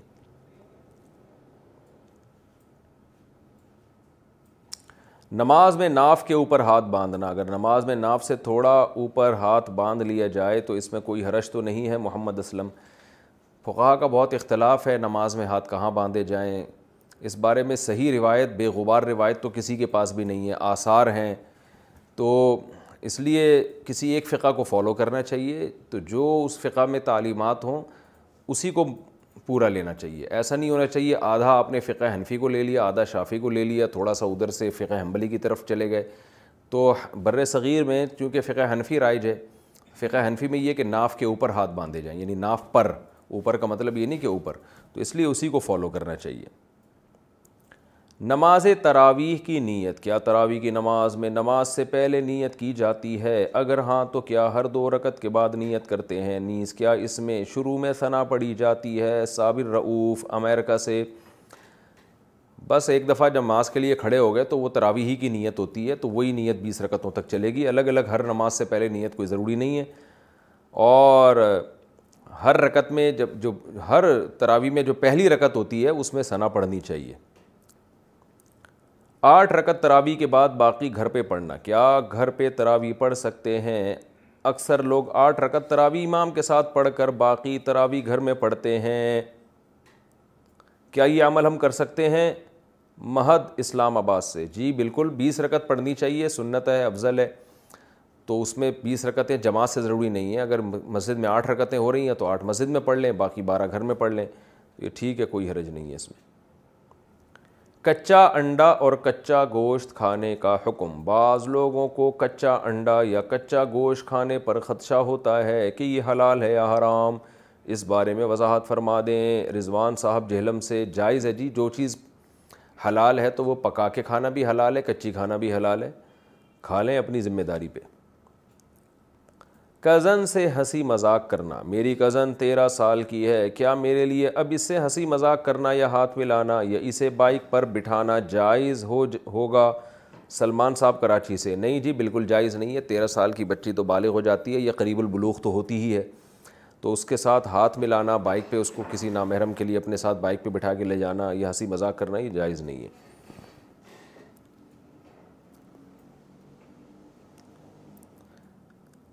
خاص مقصد کے لیے مخصوص جگہ تحجد پڑھنا جب ہم روز ایک ہی جگہ تحجد پڑھتے ہیں کسی خاص مقصد سے تو کیا ہم شیطان یا جن یا کوئی بھی چیز ہمیں کیا پریشان کرنے لگ جاتی ہے نیز کیا ہم روز آنا ایک جگہ کسی خاص مقصد کے لیے تحجد پڑھ سکتے ہیں انشا خان انڈیا سے ایک ہی جگہ مسلسل تحجد پڑھتے رہیں گے تو نہ کوئی جن چھڑے گا نہ کوئی چڑیل یہ ایسی غلط بات ہے اس کا کوئی تعلق نہیں ہے نہ مختلف جگہ پہ تحجد پڑھنے سے کوئی فرق پڑتا ہے نہ ایک ہی جگہ پہ تحجد پڑھنے سے کوئی فرق پڑتا ہے البتہ ہمیشہ سے علماء صلیحہ کا معمول رہا ہے کہ نماز کی ایک مخصوص جگہ بناتے ہیں اور حدیث میں بھی یہ بات ثابت ہے آپ صلی اللہ علیہ وسلم نے حکم دیا کہ اپنے گھروں میں ایک مخصوص جگہ مسجد بناؤ مسجد سے مطلب یعنی نماز کی جگہ بناؤ تو اس کی الگ برکتیں ہوتی ہیں انسان کے دل یعنی دل جمعی کے ساتھ عبادت ہوتی ہے اگر آپ ایک جگہ خاص کر لیں باقی کوئی حرج نہیں ہے کہیں بھی تحجد پڑھ لیں تحجد کو فوکس کریں جگہ کی کوئی زیادہ اہمیت نہیں ہے کہ کہاں پڑھ رہے ہیں آپ گھریلو کاموں کی وجہ سے کیا ہم روزہ چھوڑ سکتے ہیں پچھلے کئی سالوں سے میں اپنے بارہ سالہ بچے کی وجہ سے جو اب بارہ سال کا ہے اور اب نارمل ہے اس کی وجہ سے روزے نہیں رکھ پا رہی ہوں میری صحت مستقل خراب ہوتی ہے گھر کے سارے کام میرے ہی ذمے ہیں باوجود کوشش کے روزے نہیں رکھ پاتی ہوں فدیہ بھی دے دیتی ہوں باقی الحمدللہ نماز قرآن پردہ وغیرہ سب کچھ کرتی ہوں اس بارے میں کیا حکم ہے رہنمائی فرما دیں زوجہ فرحان کراچی سے دیکھیں روزہ چھوڑنا صرف دو صورت میں جائز ہے بیمار ہونے کا خطرہ ہو غالب گمان ہو صرف وہم نہ ہو بلکہ غالب گمان ہو یا سفر میں ہوں آپ اس کے علاوہ روزے چھوڑنے کی اجازت نہیں ہے بچہ اگر اس کو پالنا مشکل ہو رہا ہے تو یہ کوئی ایسا شرعی عذر نہیں ہے جس کی بیس پہ آپ روزہ چھوڑ سکتی ہیں رمضان کا روزہ اسلام کا رکن ہے رکن کا مطلب ہوتا ہے کہ اس کے بغیر اسلام ہو ہی نہیں سکتا تو اس لیے بیماری ہو رہی ہے آپ کو واقعی بیماری ہو رہی ہے کوئی تو پھر تو ٹھیک ہے وہ تو اللہ نے اجازت دی ہے لیکن بیماری کا خطرہ نہیں ہے طبیعت کا نڈھال ہو جانا جو روزے میں کا لازمی جزو ہے یہ بیماری نہیں کہلاتا یہ عمل یہ تو جب بھی کوئی روزہ رکھے گا تو کسی کی طبیعت کم نڈھال ہوگی کسی کی طبیعت زیادہ نڈھال ہوگی طاقتور لوگوں کو تو کوئی فرق ہی نہیں پڑتا روزہ رکھنے سے مزدور لوگوں کے لیے بہت ٹف ہوتا ہے روزہ جو ایئر کنڈیشن میں پڑا ہوا سو رہا ہے اس کے لیے کوئی مسئلہ نہیں ہے تو یہ تو ہر ایک کی حالت مختلف ہوتی ہے اس بیس پہ روزہ چھوڑنا حرام ہے ہاں بیمار ہونے کا خطرہ ہو نا واقعی کوئی بیماری ہو ڈاکٹر کہیں کہ بھئی آپ نے روزہ رکھا تو آپ کے شوگر بہت ڈاؤن ہو جائے گی اور خطرہ ہو جائے گا یا اور کوئی بیماری ہو بخار ہے تو اس طرح کی کوئی بیماری ہے تو پھر تو روزہ چھوڑا جا سکتا ہے ورنہ بچوں کی وجہ سے عورت کے لیے روزہ چھوڑنے کی کوئی گنجائش نہیں ہے نفسیاتی بیماری کی وجہ سے غیر شرعی کام کا حکم اگر کسی کو کوئی نفسیاتی بیماری ہو اور اس کی وجہ سے کوئی غیر شرعی کام کرے تو کیا اس کو اس کا کوئی گناہ ہوگا یا نہیں جبکہ اس کی اس میں اس کی بیماری کا بھی عنصر ہوتا ہے دیکھیں نفسیاتی بیماری ہو یا کوئی بھی بیماری ہو غیر شرعی کام حرام ہے البتہ کچھ غیر شرعی کام ایسے ہیں جو بیماری میں غیر شرعی رہتے نہیں ہیں تو اب آپ نے چونکہ تفصیل نہیں پوچھ بتائی نہیں ہے اس لیے میں بتا نہیں سکتا تو کچھ کام تو ایسے ہیں جو غیر شرعی ہونے کے وہ ہیں تو وہ ہمیشہ غیر شرعی ہی رہیں گے وہ کبھی بھی حلال نہیں ہوتے کچھ کام ایسے ہیں کہ بیماری میں وہ غیر شرعی رہتے نہیں ہیں اگر آپ علاج اس پر موقوف ہے تو جب تک آپ نے وہ مجھے اسپیسیفک وہ کام نہیں بتائیں گے کہ کون سا کام آپ پوچھ رہے ہیں کہ یہ بیماری میں حلال ہو جاتا ہے یا نہیں تو اس وقت تک میں اس سوال کا جواب دے نہیں سکتا غلط کام سے رکنے کے لیے قسم کھانا اگر کوئی آدمی غلط کام سے باز آنے کے لیے کوئی قسم کھائے اور پھر وہ قسم ٹوٹ جائے تو کیا اس کا گناہ ہوگا یا نہیں جب کہ اس نے غلط کام سے رکنے کے لیے وہ قسم کھائی تھی جی ہاں جناب ڈبل گناہ ہوگا ایک تو غلط کام کرنے کا دوسرا قسم توڑنے کا اور اس صورت میں اس پر لازم ہوگا کہ قسم کا کفارہ بھی ادا کرے وہ زیارت پر جانے کا حکم کیا زیارت پر جانا جائز ہے اور کیا زیارت میں پیسے ڈالنا جائز ہے جو لوگ گیارہ روپے ایک سو گیارہ روپے یا سات سو گیارہ روپے ڈالتے ہیں اس کا کیا حکم ہے نیز کیا زیارت پر تہاری بانٹنا جائز ہے یہ تہاری پتہ نہیں کیا ہوتا ہے تہاری وہ جو ہوتی ہے چاول ہوتے ہیں میرا خیال ہے بچپن میں ہماری والدہ بنایا کرتی تھیں اب تو خواتین تہاری کا لفظ ہی سے واقف نہیں ہے اتنی مزے کی تہاری بنتی تھی پہلے گھروں میں تو خیر شاید وہی تہاری پوچھ رہے دیکھو مزاروں پہ زیارت کے لیے جانا یعنی ایک تو ہوتا ہے قبرستان جانا زیارت کے لیے تاکہ آخرت کی یاد تازہ ہو تو یہ تو جائز نہ صرف جائز بلکہ باعث ثواب ہے ایک ہوتا ہے کسی بزرگ کی قبر کی زیارت کر لیں آپ تاکہ عقیدت ہوتی ہے جیسے ہم نبی صلی اللہ علیہ وسلم کی قبر کی زیارت کرتے ہیں یا نبی صلی اللہ علیہ وسلم نے اپنے والدہ کی قبر کی زیارت کی تو یہ بھی جائز ہے اس کے علاوہ جو زیارتیں آج کل ہو رہی ہیں نا جو مزاروں پہ جا رہے ہیں لوگ وہاں دھمال چل رہے ہوتے ہیں قوالیاں ہو رہی ہوتی ہیں یا اپنی حاجات پوری کرنے کی نیت سے کہ ہم وہاں جائیں گے بعض تو قبر والے سے مانگنے کے لیے جاتے ہیں تو بالکل ہی شرک ہے اور بعض اس لیے جاتے ہیں کہ ہم قبر پہ زیارت کریں گے اللہ سے مانگیں گے تو اللہ وہاں ہماری دعائیں زیادہ قبول کرے گا یہ بھی بدعت ہے دعاؤں کی قبولیت کی جگہ مسجدیں ہیں تو اس لیے وہاں جا کے پیسے ڈالنا یا ثواب کی نیت سے اس کو تقرب کا ذریعہ سمجھ کے کہ بھئی یہ جیسے جاہل لوگ جا رہے ہوتے ہیں اور کہ وہاں جو ہے نا جو بھی میلہ ٹھیلہ لگا رہے ہوتے ہیں تو یہ سب حرام ہے ناجائز ہے اس کی شریعت میں اجازت نہیں ہے نہ تحری وہاں بانٹنا جائز ہے نہ کھانا جائز ہے وہاں سے تحری لے کے اور ایسی جگہ سے ایوائڈ کرنا چاہیے انسان کو بچنا چاہیے نہ جائیں اچھا بھائی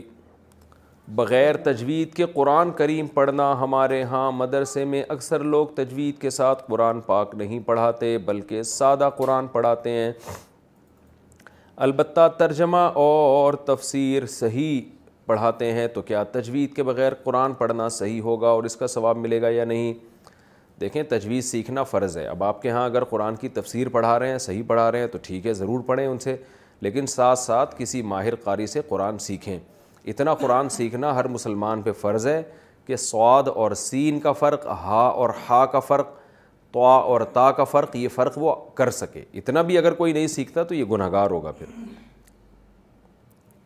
جاندار چیزوں کی ڈرائنگ بنانے کا حکم اکثر بچوں کو اسکول میں ایکٹیویٹی ملتی ہے تو جس میں کوئی جانور یا انسان کو ڈرا کرنا ہوتا ہے تو کیا اس کا بھی گناہ ملے گا یا نہیں بالکل گناہ ملے گا جاندار کے چہرے کی تصویر بنانا اسلام میں حرام ہے شرعی عذر کے بغیر تو یہ کوئی شرعی عذر نہیں ہے جو بچے ڈرائنگ کر بنا رہے ہوتے ہیں تو اس لیے اسکول والوں کو سمجھایا جائے بچوں کو بھی سمجھایا جائے اور اگر اسکول والے نہیں مانتے بچے نہیں مانتے یعنی ظاہر بچے تو اسکول والوں کی وجہ سے مجبور ہوتے ہیں تو پھر اسکول چینج کر لیا جائے چہرے کی تصویر بنانا جائز نہیں ہے بچوں کے لیے بچہ تو شرعی حکام کا مکلف ظاہر ہے نہیں ہوتا لیکن بڑوں پر تو لازم ہے نا کہ اس کو اس کام سے روکیں اذان مغرب کے بعد روشنی رہے تو افطار کا حکم یہاں یونان میں مغرب کی اذان ہونے کے بعد بھی سورج کی روشنی رہتی ہے تو کیا اس وقت افطار کرنا صحیح ہوگا یا ہمیں کچھ اور انتظار کرنا ہوگا ان بیچاروں نے رمضان میں پوچھا ہوگا لیکن نمبر اب آیا ان کا تو بھائی اور نام بھی نہیں لکھا سورج غروب ہونے کا سو فیصد یقین ہو گیا ہو تو افطار کرنا جاہز ہے چاہے روشنی باقی رہے یا باقی نہ رہے تو لیکن اگر سورج غروب ہونے میں شبہ ہے تو پھر حرام ہے افطار کرنا پہلی بیوی کی بھانجی سے دوسری شادی کا حکم کیا دوسری شادی ایسی کزن سے ہو سکتی ہے جو آپ کی پہلی بیوی کی بھانجی بھی ہو محمد نعمان پشاور سے اگر پہلی بیوی کو طلاق ہو چکی ہے یا اس کا انتقال ہو چکا ہے تو پھر آپ اس کی بھانجی سے شادی کر سکتے ہیں طلاق دی ہے تو پہلے بیوی کی عدت پوری ہوگی پھر اس کی بھانجی سے شادی ہوگی اور موت کی صورت میں فوراً بھی کر سکتے ہیں لیکن اگر پہلی بیوی آپ کے نکاح میں موجود ہے تو پھر بیوی کی بھانجی سے آپ دوسری شادی نہیں کر سکتے کیونکہ خالہ اور بھانجی کا جو رشتہ ہے نا یہ زورحم محرم میں آتا ہے تو دو بہنوں سے ایک ٹائم پہ نکاح نہیں ہو سکتا خالہ بھانجی سے بھی ایک ٹائم پہ نکاح نہیں ہو سکتا عورت کا سابقہ شوہر کی عیادت کے لیے جانا میرے ابو نے میری امی کو طلاق دے دی ہے اور میرے ابو کی بہت سیریس حالت ہے اور ڈاکٹر نے کوئی گارنٹی نہیں دی ہے تو کیا اس صورت میں میری امی ان سے ملنے جا سکتی ہیں کوئی خطرہ نہ ہو اور خدا نخواستہ کوئی یعنی ایسا نہ ہو کہ کوئی فتنے کا اندیشہ نہ ہو تو جا سکتی ہیں بچوں کے باپ سے ملنے کے لیے اگر ایسی سیریس کنڈیشن ہے تو پردے کی پابندی کے ساتھ چلی جائیں اگر واقعی ایسا ایسا مسئلہ ہے لیکن اگر دونوں جوان ہیں بالکل ینگ ہیں تو پھر احتیاط لازم ہے اس میں خواتین کا عذر کی وجہ سے قضا ہونے والے روزوں کا فدیہ دینا رمضان میں لیڈیز کے جو روزے قضا ہو جاتے ہیں ہم نے کئی سالوں سے نہیں رکھے ماشاء اللہ بہت اچھا کام کیا آپ نے وہ تیس پینتیس ہو گئے ہیں ہم نے سنا ہے کہ ہر روزے کا اٹھارہ روپے فدیہ دے دوں تو روزہ ہو جائے گا کیا یہ بات صحیح ہے کلثوم صاحبہ یو پی سے محترمہ کلثوم صاحبہ آپ نے جو کئی سالوں سے نہیں رکھے تو یہ کوئی اچھا کام نہیں کیا آپ نے اگلی عید سے پہلے پہلے رمضان کے روزے لازمی رکھ لینے چاہیے اب تیس پینتیس روزے جمع ہو گئے ہیں آپ پر تو فدیے سے بات نہیں چلے گی اور ویسے بھی اٹھارہ روپے فدیہ نہیں ہوتا سوا دو یا پونے دو کلو گندم کی قیمت ہوتی ہے لیکن وہ تو اس کے لیے جو بہت بوڑھی ہو چکی ہیں عورتیں جن سے ایک روزہ رکھنا بھی ممکن نہ رہا ہو تو آپ پر لازم ہے کہ یہ تیس پینتیس روزے آپ قضا کر لیں اکٹھے رکھنا مشکل ہے تو سردیوں میں ایک ایک کر کے رکھ لیں دو دو کر کے رکھ لیں جس طرح آسانی کے ساتھ ہو اس طرح گیپ دے دے کے رکھ لیں لیکن اس کو مکمل کریں مرنے سے پہلے پہلے اگلے سال آنے سے پہلے پہلے مکمل کر لیں اگلے روزے آنے سے پہلے پہلے مرغابی کا بندوق سے شکار کرنا ہمارے ہاں مرغابیوں کا شکار کرتے ہوئے بندوق سے جب فائر کرتے ہیں تو ان کی ان کو گولیاں لگتی ہیں اس کے بعد ان کو تالاب سے نکالتے ہوئے تقریباً پانچ منٹ لگتے ہیں پانچ منٹ تک وہ بالکل سرد ہو جاتے ہیں اور اس دوران دوران ذبح خون بھی نہیں نکلتا تو کیا ان کا کھانا جائز ہے یا نہیں محمد سمیع اللہ چترال سے سمیع اللہ بھائی جو صحیح بات ہے دلیل کے لحاظ سے وہ یہ ہے کہ گولی کا اس سے اگر آپ نے شکار کیا بے شک بسم اللہ ہی اللہ اکبر پڑھ کے کیا ہو تو جانور حلال نہیں ہوتا جب تک اس کو ذبح نہ کر دیا جائے تو اس لیے اگر وہ پہلے ہی ٹھنڈا ہو گیا اور اس میں ذرا بھی زندگی کے آثار باقی نہیں ہے تو پھر وہ حلال نہیں ہوگا چاہے ذبح کر بھی دیں کیونکہ مرنے کے بعد ذبح کرنے کا کوئی اعتبار نہیں ہے تو مرغابی کا شکار کیا اور اس کو جب پکڑا تو اس میں کچھ نہ کچھ سانس باقی ہو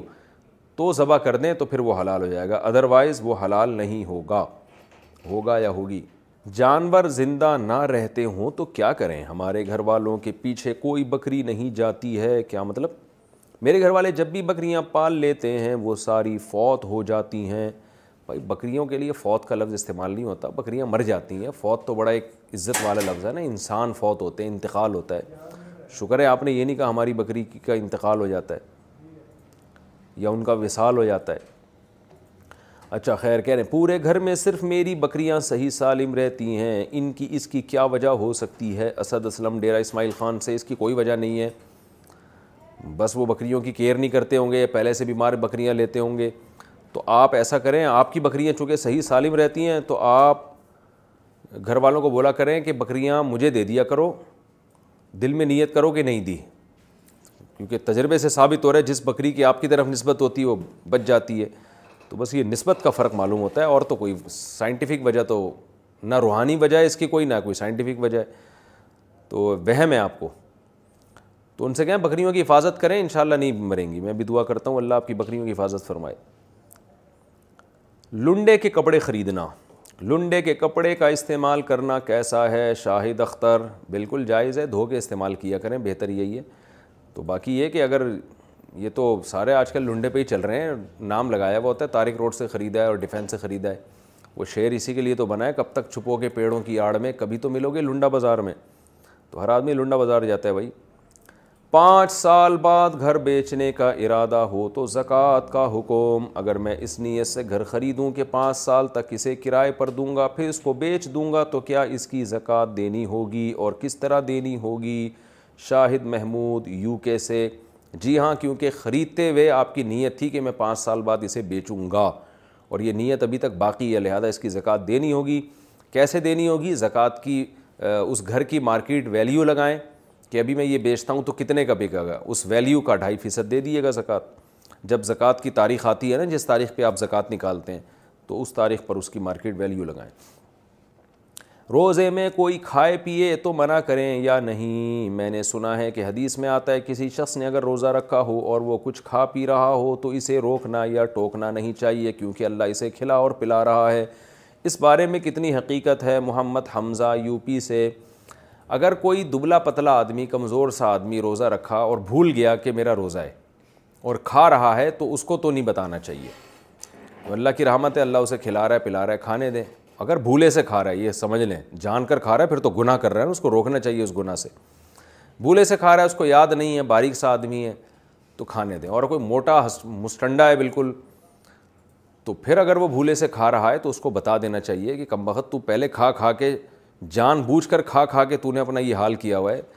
اب کم از کم روزے میں تو نہ بھولنا ایک اللہ نے تجھے کولیسٹرول کم کرنے کا موقع دیا ہے اللہ تعالیٰ کی طرف سے لیے ایک رحمت ہے کہ تیری چربی ختم ہو جائے اور تو پھر بھولے سے اب تو کھانا شروع کر دیا تو پورے سال ہی تو تو کھاتا رہے گا تو ہٹا کٹا مسنڈا کھا رہا ہو اور رمضان میں بھولے سے اس کو بتا دینا چاہیے اور اگر کوئی باریک سا آدمی کھا رہا ہو یا دبلا پتلا یا کمزور آدمی ہے یا موٹا ہے لیکن ہے کمزور تو اس کو نہیں بتانا چاہیے وہ اللہ کی رحمت سمجھ کے بس اللہ اس کو کھلا رہا ہے کھانے دیں جب کھا پی کے ڈکار مار لے اس کو بتا دیں کہ آج آپ کا روزہ ہے اور اگر کوئی جان کر کھا رہا ہے اسے معلوم ہے میرا روزہ ہے پھر تو بہرحال اس کو روکنا چاہیے عالم کی بدتمیزی کا کیا وبال ہے کہا جاتا ہے کہ اگر ایک مرتبہ کسی عالم کی بدتمیزی کر دی تو اس کی نسلوں میں کوئی عالم پیدا نہیں ہوتا اس بات میں کتنی حقیقت ہے اگر عالم کی بد اخلاقی اور پر بدتمیزی کی جائے تو کیا حکم ہوگا محمد تسلیم اختر انڈیا سے دیکھیں کوئی عالم با عمل ہو با عمل کا مطلب یہ نہیں کہ بہت نیک ہونا ضروری ہے اتنا ہو کہ علانیہ کبیرہ گناہ میں مبتلا نہ ہو یعنی دو شرطیں ہیں کہ علانیہ گناہ کھلے عام اور کبیرہ اگر کوئی عالم صغیرہ گناہ کرتا ہے تو بھی اس کا احترام واجب ہے اگر کبیرہ کرتا ہے لیکن کھلے عام نہیں کرتا تو بھی اس کو جو اللہ نے ایک ظاہری طور پر علم دیا ہے بہرحال اس کے تقدس کیونکہ لوگوں کے سامنے تو اس کو گناہ نہیں ہے تو اس کو احترام بہرحال پھر بھی کیا جائے گا اور اس کے معاملے کو اللہ کے سپرد کیا جائے گا یا کبھی موقع ملے تو محبت سے اس کو سمجھا دیا جائے لیکن اگر عالم ہے اور کبیرہ گناہ بھی کرتا ہے اور کرتا بھی کھلے عام ہے تو اس کا مطلب اس کو اپنے علم کا احترام ہے ہی نہیں تو پھر ایسے عالم کا احترام شریعت میں لازم نہیں ہے وجہ اس کی یہ کہ بلکہ یہ تو کیونکہ وہ تو دین کو بیچنے والی بات ہو گئی نا لوگوں کے دل سے پھر اس گناہ کی ویلیو نکل جائے گی اور وہ حقیقت میں وہ عالم عالم ہے بھی نہیں کیونکہ عالم تو وہ ہے جو اللہ سے ڈرتا ہے تو جو کبیرہ اعلانیہ گناہ میں مبتلا ہو اس عالم کا احترام لازم نہیں ہے اور کیونکہ وہ حقیقت میں عالم نہیں ہے وہ پیغمبروں کے ورثہ میں داخل نہیں ہے لیکن اگر ایسا نہ ہو تو پھر عالم کا احترام بہر الواجب ہے کیونکہ العلماء ورثۃ الانبیاء حدیث میں آتا ہے علماء انبیاء کے وارث ہیں اور اس کے ساتھ بدتمیزی کرنا بہت بڑا جرم ہے گناہ ہے اور بعض لوگ تو سب علماء کوئی برا بھلا کہہ رہے ہوتے ہیں کہ یہ علماء ٹھیک ہی نہیں ہوتے مولوی ایسے ہوتے ہیں ان کو تو اپنے ایمان کی فکر کرنی چاہیے اس بات کا خطرہ ہوتا ہے کہ ایمان نسل ہو جائے آپ نے جو بات کی ہے کہ ان کی نسلوں میں عالم پیدا نہیں ہوگا تو ایسی کوئی حدیث تو میری نظر سے نہیں گزری لیکن ایک قاعدہ اصول ہے کہ جو جس نعمت کی ناقدری کرتا ہے اللہ اس سے وہ نعمت چھین لیتے ہیں تو اس بات کا خطرہ بہرحال موجود ہے کہ اگر آپ علماء کی توہین کریں گے تو کہیں ایسا نہ ہو کہ اللہ آپ سے یہ نعمت چھین لے اور آپ کی اولادوں میں اللہ عالم پیدا نہ کرے اس بات کا خطرہ بہرحال موجود ہے کیونکہ اللہ تعالیٰ کی عادت ہے کہ جو جس نعمت کی ناقدری کرتا ہے اللہ اس سے وہ نعمت چھین لیتے ہیں میں نے دیکھا جو علماء کی وہ عزت دیتے ہیں قدر کرتے ہیں اللہ ان کی اولادوں میں علماء پیدا کر دیتے ہیں تو اس لیے اس بات سے بہت ڈرنا چاہیے اوجھڑی کھانا جائز ہے یا ناجائز کیا اوجھڑی کھانا مکرو ہے کچھ حضرات کہتے ہیں کچھ حضرات اس کو جائز اور کچھ اسے مکرو کہتے ہیں محمد نیاز سعودی عرب سے دیکھیں جو مکرو کہتے ہیں وہ اس لیے کہ اجڑی میں گند ہوتا ہے صحیح طرح صاف نہیں ہوتی اس لیے کہتے ہیں ورنہ اجڑی بالکل حلال چیز ہے اگر اس کو اچھی طرح سے صاف کر لیا جائے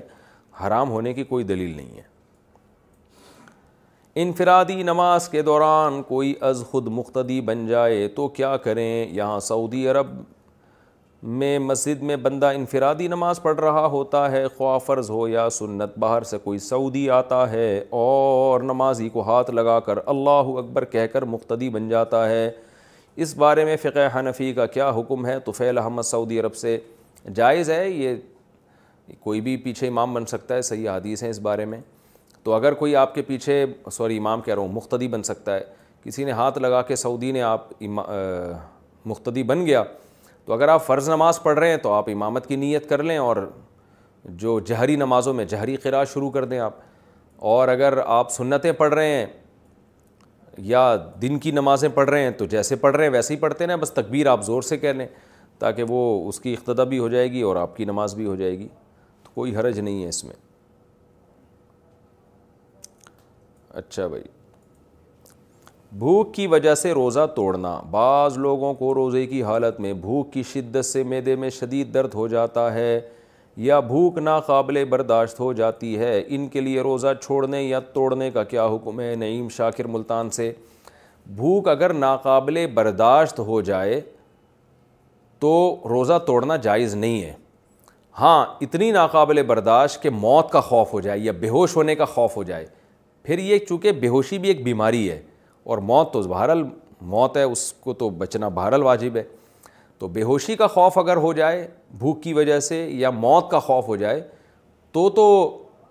روزہ توڑنا جائز ہے ورنہ صرف بھوک برداشت نہیں ہو رہی اس بیس پہ جائز نہیں ہے برداشت کرنی پڑے گی باقی میدے میں شدید درد ہو جاتا ہے اگر کسی کے تو درد بھی ایک ایسی چیز ہے جو بیماری کے حکم میں ہے تو ایسی صورت میں بھی روزہ توڑنا جائز ہوگا Mom deserves the best, and there's no better place to shop for Mother's Day than Whole Foods Market. They're your destination for unbeatable savings, from premium gifts to show-stopping flowers and irresistible desserts. Start by saving 33% with Prime on all body care and candles. Then get a 15-stem bunch of tulips for just $9.99 each with Prime. Round out Mom's menu with festive rosé, irresistible berry chantilly cake, and more special treats. Come celebrate Mother's Day at Whole Foods Market.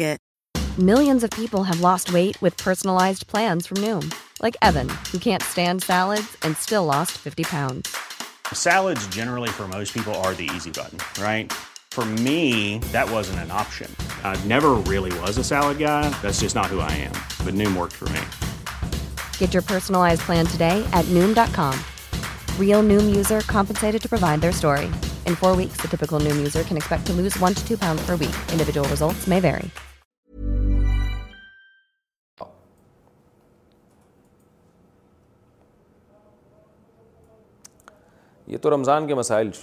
جو رہ گئے تھے وہ کر لیتا ہوں ناک میں پانی ڈالنے سے روزہ ٹوٹ جائے گا مجھ سے روزے کی حالت میں غلطی سے ناک میں پانی چلا گیا جو حلق میں جاتا ہوا محسوس بھی ہوا کیا اس سے میرا روزہ ٹوٹ گیا سمیہ بطول راول پنڈی سے جی ہاں کیونکہ حلق میں جاتا ہوا محسوس ہوا ہے آپ کو غالب یقین ہے کہ حلق میں گیا ہے تو تو روزہ ٹوٹ گیا آپ کا لیکن چونکہ آپ نے جان کر نہیں توڑا غلطی سے ٹوٹا ہے لہٰذا ایک روزے کی قضا واجب ہے کفارہ واجب نہیں ہے پہلے سحری کھائیں یا تحجد پڑھیں سحری کے لیے پہلے سحری کھائیں یا تہجد پڑھیں رحیم الدین متحدہ رب امارات سے بھائی جو چائے کریں سحری بھی پہلے کھا سکتے ہیں تحجد بھی پہلے پڑھ سکتے ہیں جس میں آپ سہولت محسوس کریں وہ کام کر لیں ویسے صحابہ کرام میں تو یہی ہمیں روایات میں ملتا ہے کہ تحجد پڑھتے تھے پھر آخری وقت میں سحری کھاتے تھے لیکن آپ اس سے پہ کوئی لازمی نہیں ہے عین وقت پہ بس پانی پی لیں سہری تھوڑا پہلے کر لیں تو بھی ٹھیک ہے معذن پہلے افطار کرے یا اذان دے کیا مغرب کی اذان دینے کے لیے روزہ افطار کرنا ضروری ہے محمد گلفراز کشمیر سے نہیں جی افطار کرنا ضروری نہیں ہے لیکن اسے چاہیے کہ ایک گھونٹ پانی پی کے اذان دے دے تاکہ افطار میں تاخیر نہ ہو افطار کس مسجد کی اذان سے کریں یہ تو رمضان کے مسائل آ گئے افطار کس اذان سے کریں قریب والی مسجد کی اذان سے یا کسی بھی مسجد کی اذان سے نیز کیا مختلف دنوں میں مختلف مسجدوں کی اذان سے افطار کر سکتے ہیں سیف انصاری انڈیا سے اصل میں رمضان کے مسائل رہ گئے تھے اب تو عید بھی گزر چکی ہے لیکن چلیں اب اگلے سال کے لیے کام آ جائیں گے تو دیکھیں افطار کس اذان سے کریں افطاری اذانوں پہ نہ رکھیں نقشے رکھیں اپنے پاس دیکھیں تو سورج غروب ہونے کا ٹائم کیا ہے جو ٹائم لکھا ہوا ہے اس سے تین منٹ بعد افطاری کر لیں جیسے لکھا ہوا ہے سات بج کے پانچ منٹ تو چھ سات آٹھ منٹ پہ آپ افطاری کر لیں تو اذانیں بعض دفعہ جلدی بھی ہو جاتی ہیں تو آپ دیکھیں نا کوئی اذان پہلے ہو رہی ہے کوئی بعد میں ہو رہی ہے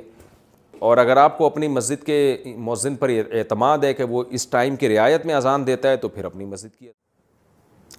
خواتین گورا ہونے کی جو کریم لگاتی ہیں کیا وہ جائز ہے آج کل بہت ساری خواتین یہ لگا رہی ہیں جائز ہے کوئی حرج نہیں ہے اس میں باقی اس سے گورا وورا کوئی ہوتا نہیں ہے کریموں سے اگر ہونا شروع ہو جائیں تو مائیکل جیکسن کو پلاسٹک سرجری کی کیا ضرورت تھی وہ کریمیں لگا لگا کے ہی گورا ہو جاتا مغرب کے بعد چھوٹے بچوں کو لے کر باہر نکلنا میری چھوٹی بچی ہے میری امی کا کہنا ہے کہ مغرب کے بعد باہر نکلنا ابھی صحیح نہیں ہے اور بچوں کے کپڑے بھی مغرب کے بعد چھت پر نہیں رہنے چاہیے اس بارے میں وضاحت فرما دیں اہلیہ اہلیہ امجد یہ اصل میں رمضان سے پہلے کے مسائل ہیں تو رہ گئے تھے تو چونکہ بیچ میں رمضان آ گیا تو رمضان سے متعلق پھر ہم نے مسائل شروع کر دیے روزے اعتکاف سے متعلق تو ہو سکتا ہے یہ جو جن لوگوں نے سوال پوچھے ہیں وہ کہیں کہ یہ تو ہم نے قبل مسیح سوال پوچھے تھے اور مفتی صاحب جواب اب دے رہے ہیں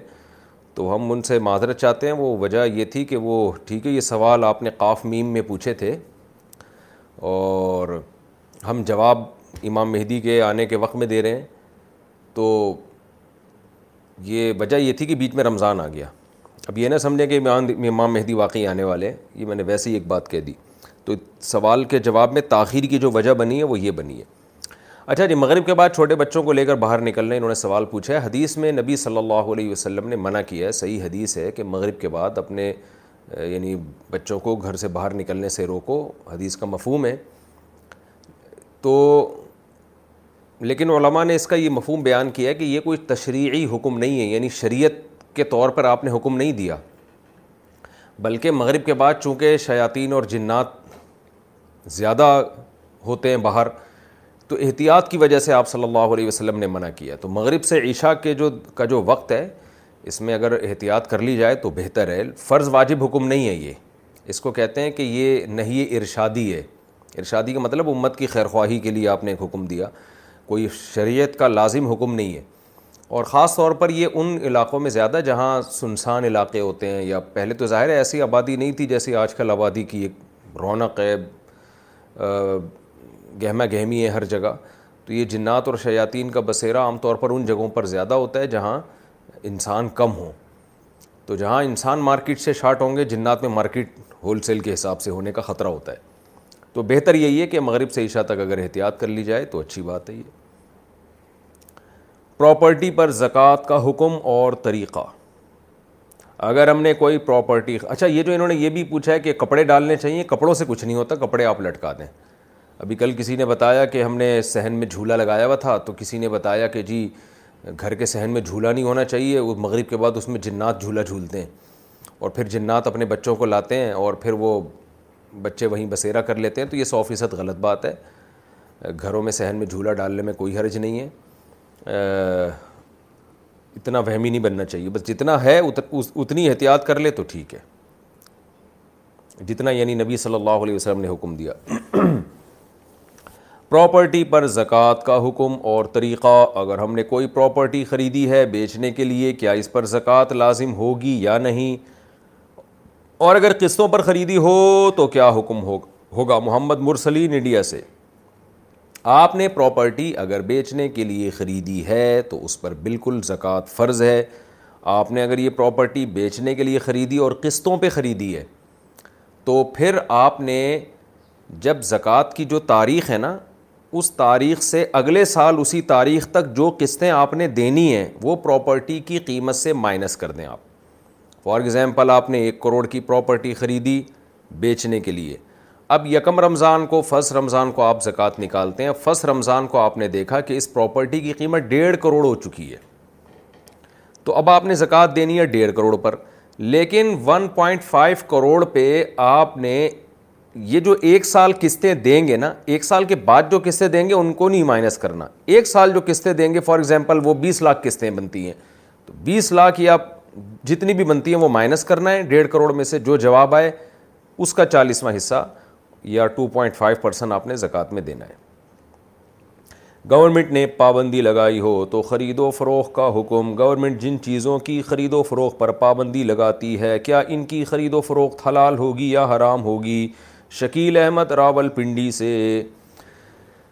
دیکھیں قرآن کہتا ہے عطی اللہ و عطی الرسول و اول الامر من اے ایمان والو اللہ کی اس کے رسول کی اور اول الامر کی کسی بھی معاملے کے جو اہل ہیں ان کی اطاعت کرو تو یہ اول الامر کا لفظ بہت عام ہے جو جس فیلڈ کا ہے جو جس معاملے کا ہے جس جو معاملہ جس کے سپرد ہے تو عام لوگ اس معاملے میں اس کی اس کو فالو کریں گے یہ آیت کا مطلب ہے اس سائز سے اسی وجہ سے بہت سے علماء نے کہا کہ اول الامر سے مراد علماء کہ علماء کی اتباع کرو بعض نے کہا اس سے مراد ہے حکمران حاکم وقت یعنی گورنمنٹ کی اتباع کرو تو یہ سب اس میں داخل ہیں جہاں مینجمنٹ کا معاملہ ہوگا ملکی قوانین کی بات ہوگی اس میں حکومت کو فالو کرنا اس آیت کے تحت داخل ہے جہاں شریعت کی بات ہوگی وہاں علماء کو فالو کرنا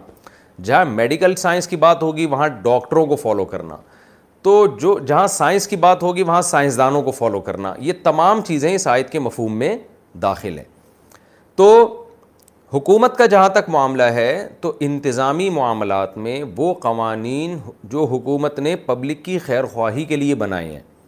ان قوانین میں گورنمنٹ کو فالو کرنا لازم ہے ہاں اگر گورنمنٹ نے کوئی ایسا قانون بنایا ہے جو واضح طور پر اس میں عوام کی رعایت نہیں کی گئی ہے بلکہ وہ چند لوگوں کو فائدہ پہنچانے کے لیے جیسے گورنمنٹ میں ایسے لوگ پہنچ جاتے ہیں جو اپنے لیے الگ سے قانون یعنی عوام کے لیے قانون سازی کر رہے ہوتے ہیں لیکن اس میں چند لوگوں کے مفاد ہوتے ہیں ساری دنیا کو پتہ ہوتا ہے یہ قانون پبلک کی رعایت کے لیے نہیں بنایا گیا بلکہ یہ دو چار سیاست دان ہیں ان کو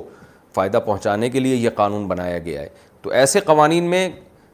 گورنمنٹ کی اتباع لازم نہیں ہوتی کیونکہ گورنمنٹ کو فالو کیا جاتا ہے اس لیے کہ مینجمنٹ ہے نا اب مینیجر ایسا کام کر رہا ہے جو قوم کے فائدے کے لیے ہی نہیں ہے تو ایسی چیزوں میں پھر گورنمنٹ کی اتباع لازم نہیں ہے تو خام خامے گورنمنٹ کوئی قانون تھوپ دے لوگوں کے اوپر لیکن یہ فیصلہ کرنا کہ گورنمنٹ نے یہ جو لا بنایا ہے یہ چند لوگوں کے فائدے کے لیے یا عوام کے فائدے کے لیے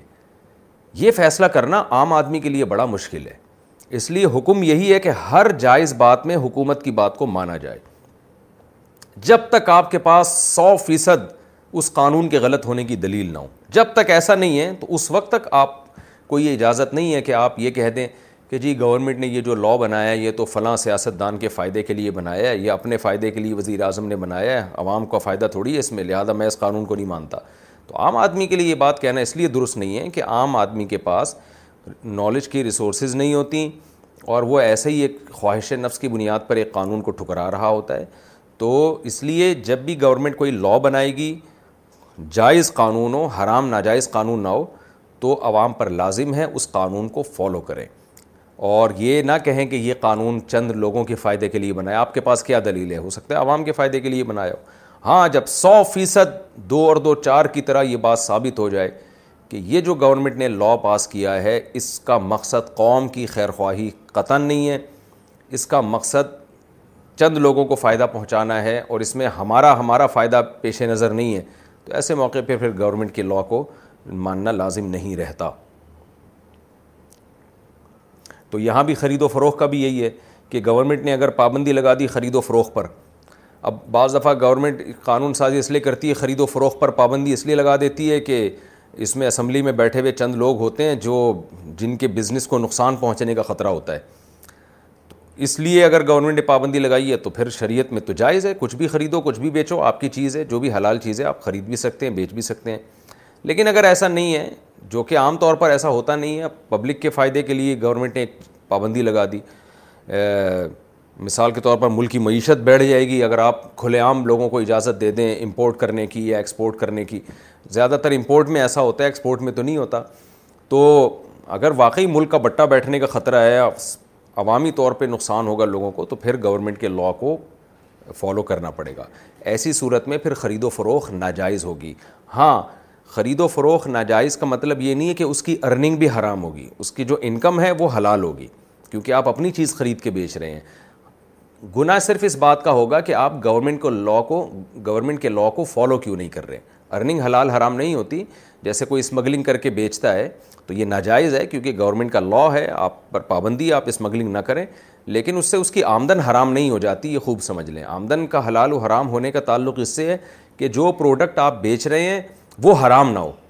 جیسے کوئی شراب بیچ کے پیسے کما رہا ہے تو شراب تو اسمگلنگ کی نہ بھی ہو تو بھی اس کی ارننگ حرام ہے یا کوئی چوری کی چیز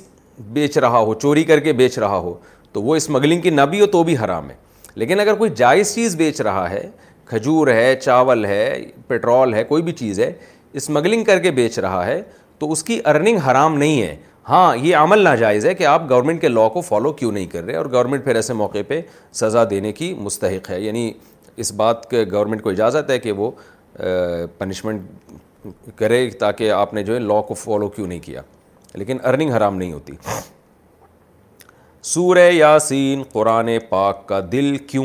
سورہ یاسین کو قرآن پاک کا دل کیوں کہا جاتا ہے اس کی کیا وجہ ہے شمائلہ سبی سبی سے شمائلہ صاحبہ نے پوچھا ہے جی یہ بھی پوچھا تھا بچاری خاتون نے رمضان سے دو مہینے پہلے پوچھا ہوگا جواب اب مل رہے ہیں ان کو جی سورہ یاسین کو قرآن پاک کا دل کہا گیا ہے جس حدیث میں ترمیزی کی حدیث ہے امام ترمیزی نے اس حدیث میں لکھا ہے کہ یہ حدیث غریب ہے لیکن دیگر جو محققین ہیں انہوں نے اس حدیث کو بالکل ضعیف قرار دیا ہے اور بعض نے تو بالکل موضوع قرار دیا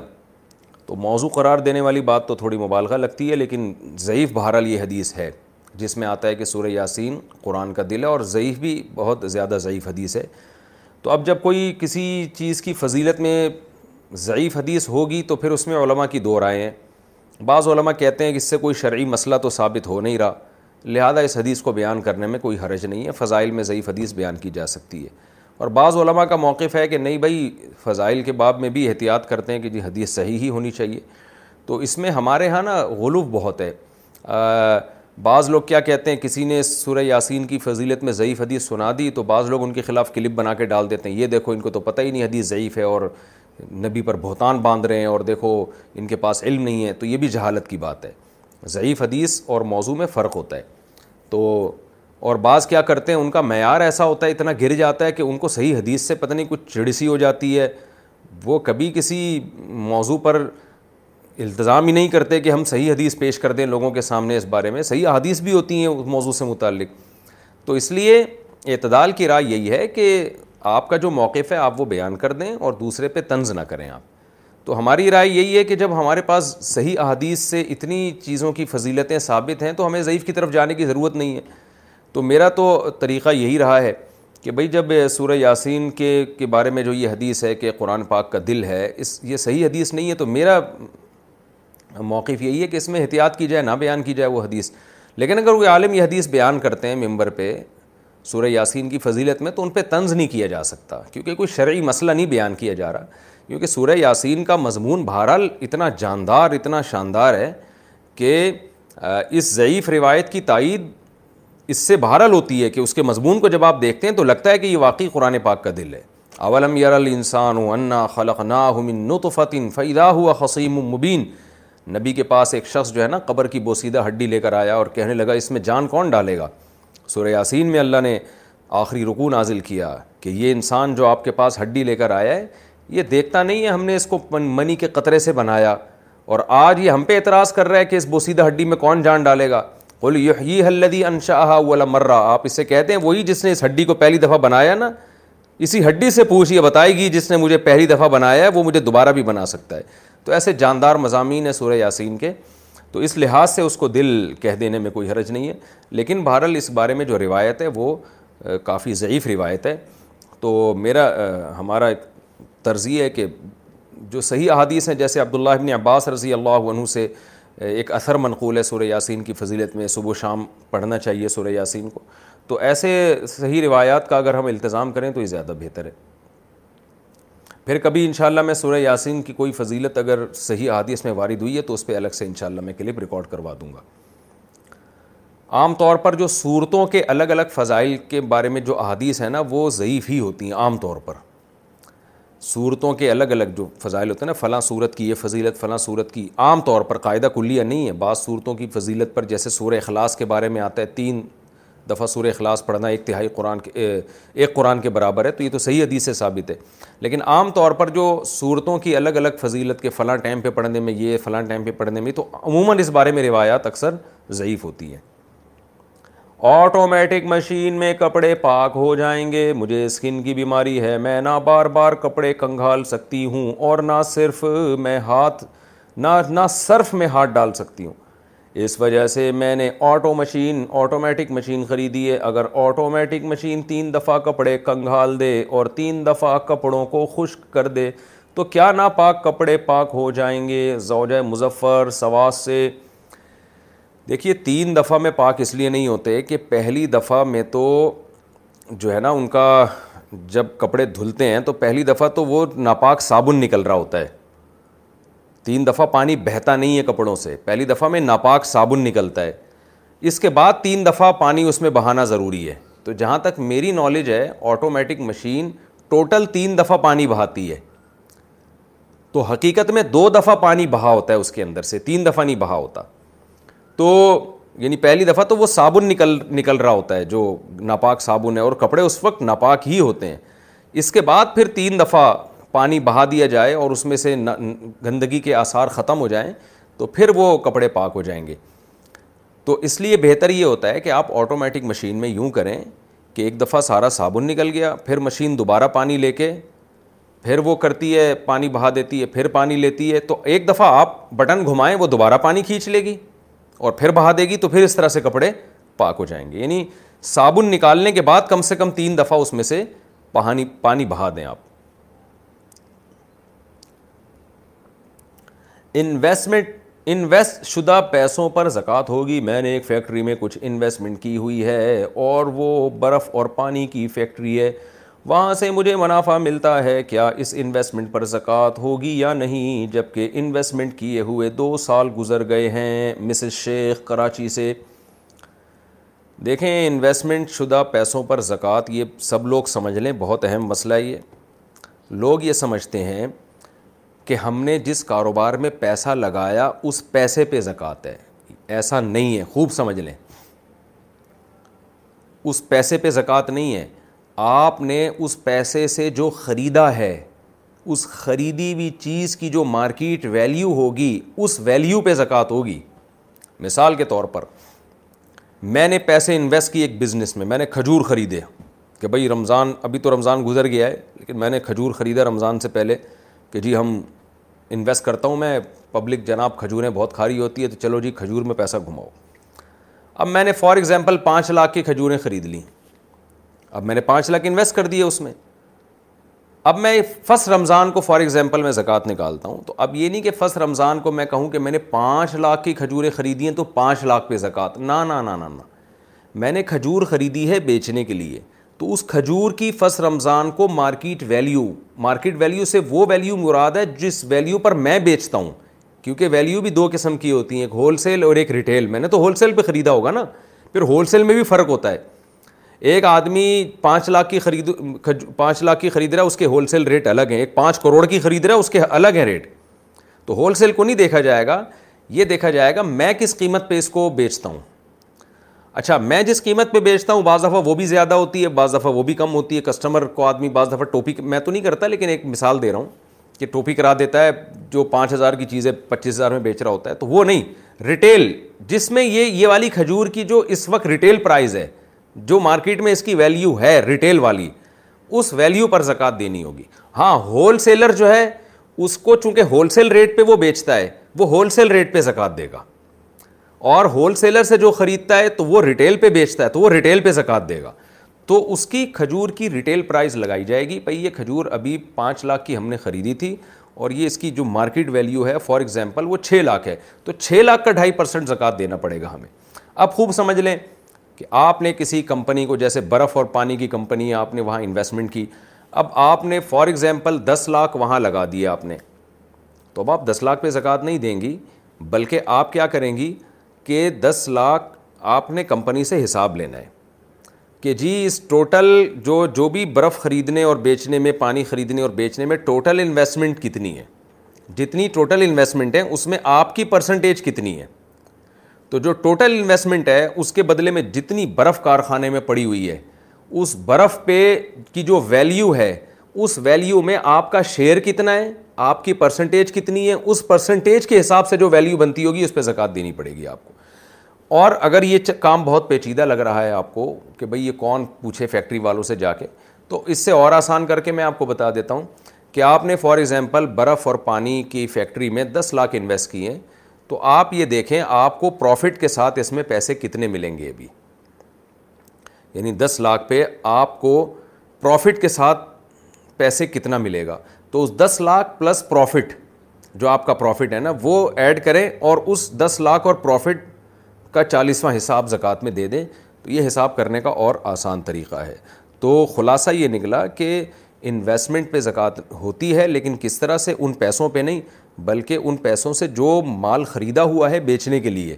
اس خریدے ہوئے مال پر کا کی ویلیو کے حساب سے زکوٰۃ دینی پڑے گی اس میں دیکھا جائے گا آپ کی پرسنٹیج کتنی ہے اچھا بھائی گیارہویں کا کھانا پینا جائز ہے ہمارے پڑوس میں ایک فیملی رہتی ہے ان کے بارے میں سنا ہے کہ وہ گیارہویں وغیرہ بھی کرتے ہیں اور جب ایسا کچھ کرتے ہیں تو ہمارے گھر بھی ضرور بریانی بھیجتے ہیں کیا وہ کھانا جائز ہے یا نہیں اور اگر خود نہیں کھا سکتے تو کیا کسی ماسی وغیرہ کو دے سکتے ہیں مسز شیخ کراچی سے بھائی ہماری نظر میں تو یہ گیارہویں وغیرہ کے کھانے بدعت ہیں ایک کام کو ثواب سمجھ کے کرنا یعنی لوگ کہتے ہیں کھانا پکانے میں کون سا گناہ ہے کھانا کھلانے میں کون سا گناہ ہے تو کھانا پکانے کھلانے میں گناہ نہیں لیکن گیارہواں دن جو آپ نے متعین کر لیا اور اس میں جو ہے ایسا اس کی معمول بنا لینا کھانا تو کسی بھی ٹائم پہ پکا سکتا ہے کھلا سکتا ہے انسان یہ گیارہویں کی کیا پخ لگی ہوئی ہے اس میں تو اس لیے یہ عمل بدعت ہے تو آپ اس سے اجتناب کریں لیکن پڑوسیوں سے تعلقات خراب نہ کریں وہ بھیج دیں تو ان کو محبت سے سمجھا دیں کہ بھائی ہم اس طرح کے لوگ نہیں ہم گیارہویں وغیرہ نہیں مناتے ہمارے ہاں اس کو ٹھیک نہیں سمجھا جاتا ویسے آپ کبھی کو بھی کچھ پکا دیا کریں تو ہم پڑوسیاں بھیج دیا کریں ہم پکا دیں گے ہم آپ کو دے دیں گے پڑوسیوں کا خیال کرنا اچھی بات ہے لیکن یہ گیارہویں بارہویں تیرہویں چودھویں یہ چیزیں نہ بنایا کریں آپ پھر بھی بھیج دیں تو پھر محبت سے سمجھا دیں ان کو واپس کر دیں وہ پھر بھی کہہ رہے نہیں نہیں یا بہت زیادہ مسئلہ و فتنے کا تو رکھ لیں پھر چونکہ کھانا بزاتے خود تو حرام نہیں ہے وہ تو ماسی کو کھلا دیں خود کھا لیں وہ کھانا حرام نہیں ہوتا یہ عمل ناجائز ہے بدت کی تائید ہے تو جب آپ ان سے لیں گے تو یہ بدعت کی تائید تو ہو گئی چاہے خود کھائیں چاہے کسی اور کو کھلائیں تو لینے سے اوائڈ کریں آپ اس کھانے کو اور ویسے حقیقت یہ ہے کہ ہمارے تو حلق میں اترتا بھی نہیں ہے یہ گیارہویں بارہویں اور خاص طور پہ چالیسویں کے کھانے تو کسی کو ویسے طبعی طور پر اس سے کراہت آتی ہو تو وہ نہ کھائے اب جیسے ہمارے گھر میں کوئی چالیسویں کا مردے کا کھانا بھیج دینا اگر میت کا چالیسواں تھا تو میرے حلق سے تو نوالا نہیں اترتا میں تو پھر یہی کرتا ہوں کہ کسی کو کھلا دیتا ہوں ویسے ہمارے یہاں لوگ بھیجتے بھی نہیں ہیں وہ سمجھتے گئے کہ یہ عجیب ٹائپ کے لوگ ہیں ہماری دادی اللہ مغفرت فرمائے کبھی بھی چالیسویں کا کھانا آتا تھا نا کہتی تھی یہ تم لوگوں کے حلق سے اترتا کیسے یہ کھانے مردوں کے کھانے کیسے کھا لیتے ہو وہ بڑی غیرت دکھاتی تھیں اس معاملے میں تو وہیں سے تھوڑی بہت معمولی سی غیرت کی دو چار بوندیں ہم بھی ہمارے اندر بھی ٹرانسفر ہو گئیں اب یہ کم از کم مردوں کے کھانے ہمارے حلق سے نہیں اترتے باقی گیارہویں کا کھانا جو ہے وہ مردے کا تو میرا خیال نہیں ہوتا تو اس میں یہ ہے کہ آپ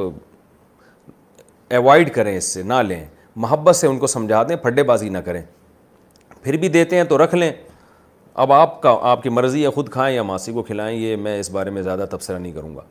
تقریب میں بے پردہ عورتیں شرکت کریں تو کیا گناہ ہوگا آج کل جو شادی وغیرہ تقریبات ہو رہی ہیں اس میں ہم مردوں اور عورتوں کا الگ انتظام تو کروا سکتے ہیں لیکن وہاں کافی بے پردہ عورتیں بھی آتی ہیں تو کیا ایسا فنکشن ارینج کرنا صحیح ہوگا یا صرف مردوں ہی کو بلانا چاہیے مسز شیخ کراچی سے آپ سیپریٹ انتظام کریں لیڈیز الگ جینٹس الگ اب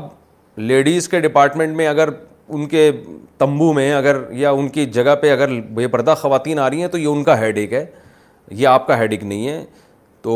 اس میں انشاءاللہ اللہ سے امید ہے آپ کو گناہ نہیں ہوگا لیکن آپ سیپریٹ انتظام بہرحال کریں اگر مخلوط انتظام کیا پھر آپ گناہ گار ہوں گی مکتب میں بچوں کو پڑھانے کے بعد ذاتی قرآن پڑھنا میں اپنا ایک مکتب پڑھا رہا ہوں اس کا ٹائم ڈھائی بجے سے پانچ بجے تک ہے میں ساڑھے پانچ بجے تک اپنے بچوں کا سبق سن لیتا ہوں کیا باقیات ایک گھنٹے میں میں اپنا ذاتی قرآن پڑھا سکتا ہوں پڑھ سکتا ہوں حافظ عبدالباسط انڈیا سے دیکھیں عبد الباسط بھائی یہ ٹائم مدرسے کی طرف سے آپ کے پاس ضمانت ہے جو آپ نے بچوں کے لیے وقف کیا ہوا ہے تو اس میں بچوں ہی کو فوکس کریں انہیں کا سنیں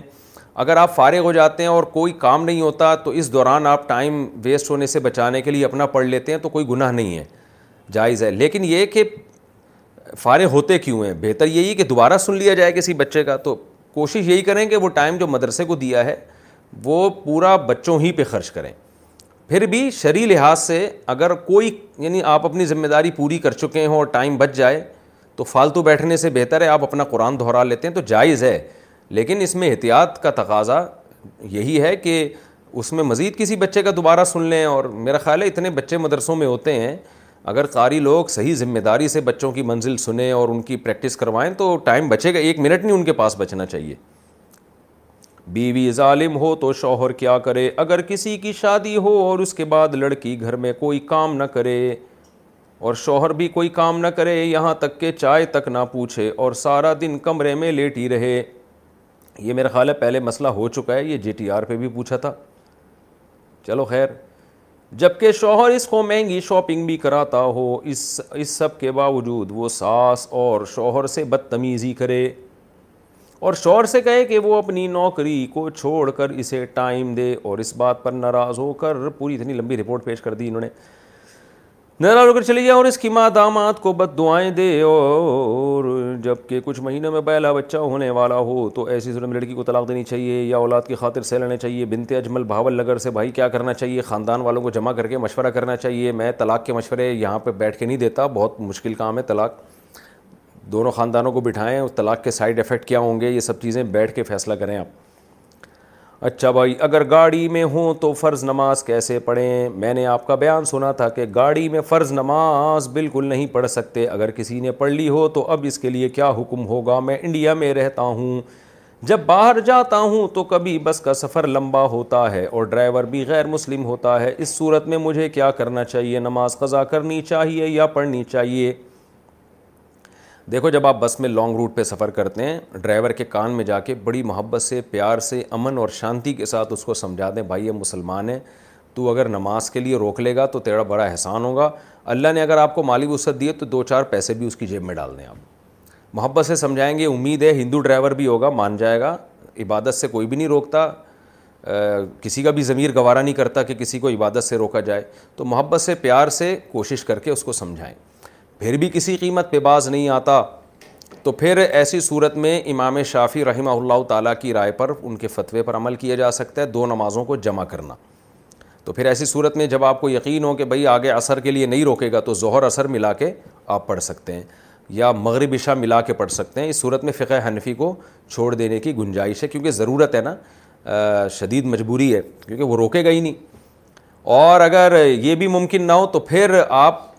بس میں بیٹھے بیٹھے فرض نماز پڑھ لیں اور احتیاط اسی میں ہے کہ بعد میں اس کو لوٹا لیں تو پھر جہاں بھی بس کا رخ ہو وضو کر کے بیٹھیں اور بس میں جہاں رخ ہو ادھر ہی نیت باندھ کے اپنے فرض پورے کر لیں لیکن جب بس رکے تو احتیاط اسی میں ہے کہ اس کو لوٹا دیں اس نماز کو کیا مرد کندھے سے نیچے بال رکھ سکتے ہیں کیا بالوں کو کندھے سے نیچے رکھنا جائز ہے یا کندھوں تک رکھنا ہی سنت ہے ساجد خان بال کندھوں سے نیچے رکھنا بھی جائز ہے لیکن بہتر نہیں ہے نبی صلی اللہ علیہ وسلم کے بال جب کندھوں تک پہنچتے تھے تو آپ کٹوا کے اس کو کانوں کی لو تک لے آیا کرتے تھے یا اس سے بھی اوپر تو اس سے پتہ چلتا ہے کہ کندھوں سے نیچے نبی صلی اللہ صلی اللہ علیہ وسلم بالوں کو نہیں جانے دیتے تھے یہاں تک جب ہوتے تو پھر کاٹ لیتے تھے آپ لیکن جائز ہے ناجائز ہونے کی کوئی دلیل نہیں ہے تو کندھوں سے نیچے کوئی بال بنانا چاہے تو بھی جائز ہے لیکن سنت کے زیادہ قریب یا نبی کے عادت کے زیادہ قریب یہی ہے کہ اتنے لمبے بال نہ رکھے جائیں ویسے بھی سنبھالنا مشکل ہو جاتا ہے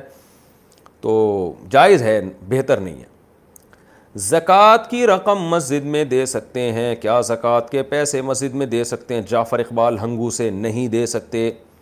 کیا قرضے کو زکوٰۃ میں شامل کر سکتے ہیں میرے ساتھ ایک سیلز مین کام کرتا تھا اس نے کافی سال میرے ساتھ کام کیا اس کی شادی پر میں نے پچاسی ہزار روپے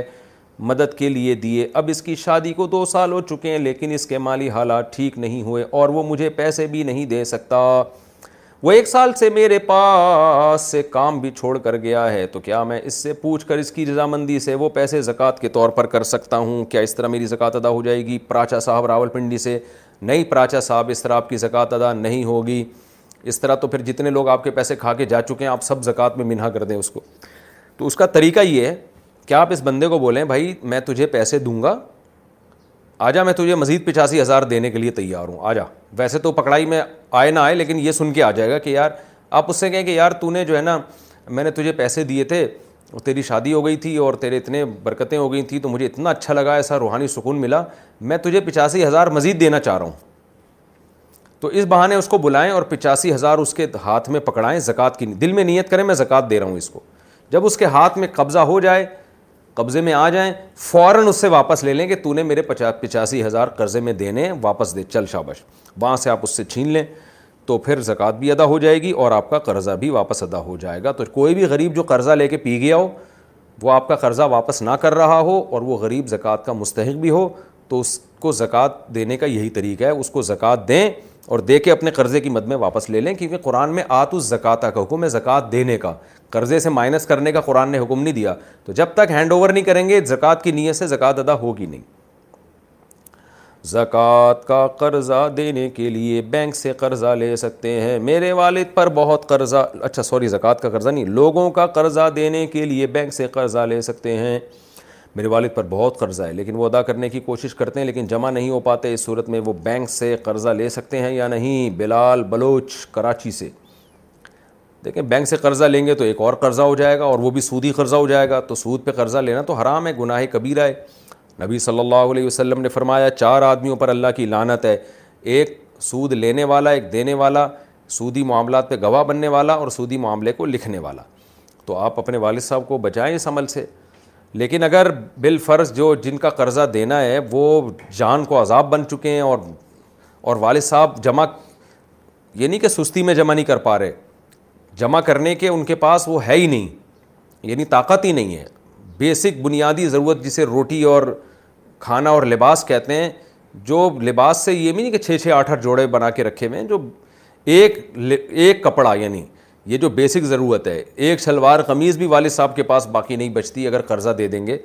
یا دو وقت کی روٹی کے پیسے بھی نہیں بچتے پھر ایسی صورت میں ان کے لیے شدید مجبوری میں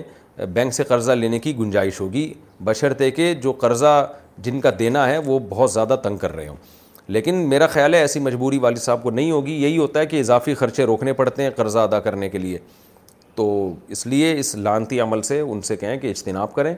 اور کسی طرح ہمت کر کے پیسے جمع کریں جن کا قرضہ ہے ان کو ادا کریں اپنے خرچوں میں کمی کریں کھانے پینے میں اور باقی چیزوں میں صف میں کرسی کہاں رکھیں بلا جماعت اچھا با جماعت نماز میں صف میں کرسی کہاں رکھنی چاہیے راہم خان جہاں بندہ بیٹھے گا وہیں رکھے گا کرسی بہتر تو یہی ہے کہ صف کے کنارے پر رکھیں کیونکہ کرسیاں بیچ میں آنے سے صفیں بڑی خراب ہو جاتی ہیں شابان میں روزوں کی فضیلت شابان تو گزر چکا میرے بھائی اب تو رمضان کا شوال چل رہا ہے شابان میں کی کیا فضیلت ہے حدیث میں آتا ہے سعد اعظم گڑھ سے پوچھتے ہیں نبی صلی اللہ علیہ وسلم حدیث میں آتا ہے رمضان کے بعد سب سے زیادہ روزے شابان میں رکھتے تھے لیکن یہ ان لوگوں کے لیے جن میں پھر رمضان میں کمزوری نہ پیدا ہو جائے آج کل لوگ طاقتور نہیں ہیں کمزور ہیں شابان میں زیادہ روزے رکھیں گے رمضان کے روزے آپ کے لیے مشکل ہو جائیں گے جادو ٹونا کی وجہ سے جھگڑوں پر کیا گناہ ہوگا اگر جادو کی وجہ سے شوہر بیوی میں جھگڑے ہوں تو کیا اس پر بھی گناہ ملتا ہے گناہ اختیاری چیزوں پہ ملتا ہے غیر اختیاری پہ نہیں اگر میاں بیوی بی اپنے اختیار سے لڑ رہے ہیں پھر تو گناہ گار ہوں گے اپنے اختیار سے نہیں ہے تو اب وہ بالکل ہی بے قابو ہوتے ہیں دماغ ان کا کام نہیں کر رہا ہوتا تو وہ تو پھر پاگلوں کے حکم میں ہے تو پھر پاگل کو تھوڑی کسی چیز پہ گناہ ملتا ہے ہاتھ میں کالا دھاگا باندھنا ہاتھ میں کالا دھاگا باندھنا کیسا ہے محمد سمیر حرام ہے ناجائز ہے غیر مسلموں کی اس میں مشابہت بھی ہے اور توہم پرستی بھی ہے تو یہ بالکل جائز نہیں ہے کالے دھاگے نیلے دھاگے پیلے دھاگے اور یہ مسلمانوں کی شان کے بھی خلاف ہے کہ اس طرح کی حرکتیں کرے وہ رمضان کا روزہ توڑنے کا کفارہ پھر رمضان کے روزے آ گئے چلو اب پوچھ لی پوچھا ہے تو بتا ہی دیتی ہیں ویسے رمضان سے پہلے کے مسائل ہیں ہم نے ایک رمضان کا ہم نے ایک رمضان کا ایک روزہ جان بوجھ کر توڑ دیا ہے اسے پورا کرنے کی کیا صورت ہوگی کوئی آسان طریقہ بتا دیں محمد اظہر انصاری بہا بہار انڈیا سے جناب آسان طریقہ تو نہیں ہے ڈیفیکلٹ طریقہ ہے وہ یہ ہے کہ ساٹھ روزے آپ لگاتار رکھیں سردیوں میں رکھ لیں آسان یہی ہے دسمبر اور جنوری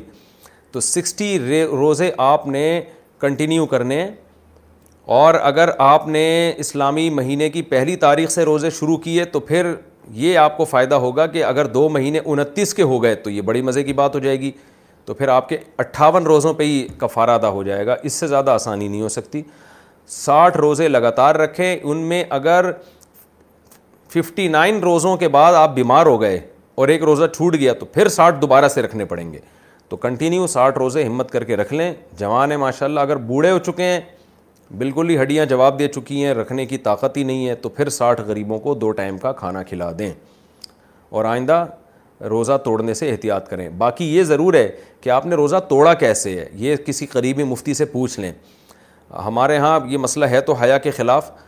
لیکن بعض لڑکے ایسا کرتے ہیں کہ آپ تو نہیں کرتے ہوں گے لیکن عام طور پہ میں لڑکوں کی بات کر رہا ہوں وہ ہینڈ پریکٹس کے ذریعے رمضان کا روزہ توڑ دیتے ہیں اور پھر وہ سمجھتے ہیں ساٹھ روزوں کا کفارہ لازم ہے تو خوب سمجھ لیں اگر ہینڈ پریکٹس کے ذریعے کسی نے رمضان کا روزہ توڑ دیا تو کبیرہ کبیرہ گناہ بھی ہوا روزہ قضا بھی کرنا ہے لیکن اس پہ ساٹھ روزوں کا کفارہ نہیں ہوتا ساٹھ روزوں کا کفارہ اس صورت میں ہوتا ہے جب ہم بستری کی جائے یا یہ کہ آپ نے کھا کے یا پانی پی کے روزہ توڑا ہو ایسی صورت میں ساٹھ روزوں کا کفارہ ہوتا ہے کفارے میں روزہ رکھنے کے بجائے رقم دے سکتے ہیں کیا روزے کے کفارہ رقم کی صورت میں دیا جا سکتا ہے کیونکہ اس بات کا خدشہ ہے کہ اگر دو ماہ مسلسل روزے رکھے گا تو یہ کفارہ مکمل نہ ہوگا محمد عقیل نہیں جناب جوان آدمی پر لازم ہے کہ وہ ساٹھ روزے ہی رکھے وہ رقم نہیں دے سکتا کیونکہ رمضان کا روزہ توڑنا اتنا بڑا جرم ہے کہ اس کی سزا بھی اللہ نے بہت سخت رکھی ہے تو اس لیے ساٹھ روزے ہی مکمل کرنے پڑیں گے اس کو سردیوں میں رکھ لے اگر وہ ٹریولنگ کر سکتا ہے اللہ نے مالی وسائل دیے تو کسی ایسے ملک چلا جائے جہاں دن چھوٹے ہوتے ہیں ٹھنڈے ہوتے ہیں یا اپنے کنٹری میں ہی کسی ٹھنڈی جگہ پہ چلا جائے کسی بھی طرح ہو لیکن اس کو سکسٹی روزے ساٹھ روزے کمپلیٹ کرنے پڑیں گے لگاتار اور اگر خاتون رکھیں گی تو اس میں جو مینسز کے ایام ہیں نا حیض و نفاس حیض کے ایام وہ اس سے خارج ہوں گے تو اس حیض کی وجہ سے درمیان میں جو ناغہ ہوگا وہ معاف ہے جیسے ہی حیض ختم ہو پھر شروع کر کے ساٹھ کمپلیٹ کر لیں وہ چار روزوں کے کفارہ ایک ہوگا یا چار میں نے چار روزے توڑے ہیں کیا میں صرف ایک کفارہ ادا کر سکتا ہوں یا چار ادا کرنے پڑیں گے شاہ میر کراچی سے ایک ہی کفارہ چاروں کی طرف سے کافی ہو جائے گا ہاں اس کے بعد دوبارہ توڑا تو پھر نئے سرے سے کفارہ ویسے توبہ استعفار کریں کوئی اچھا کام نہیں کیا آپ نے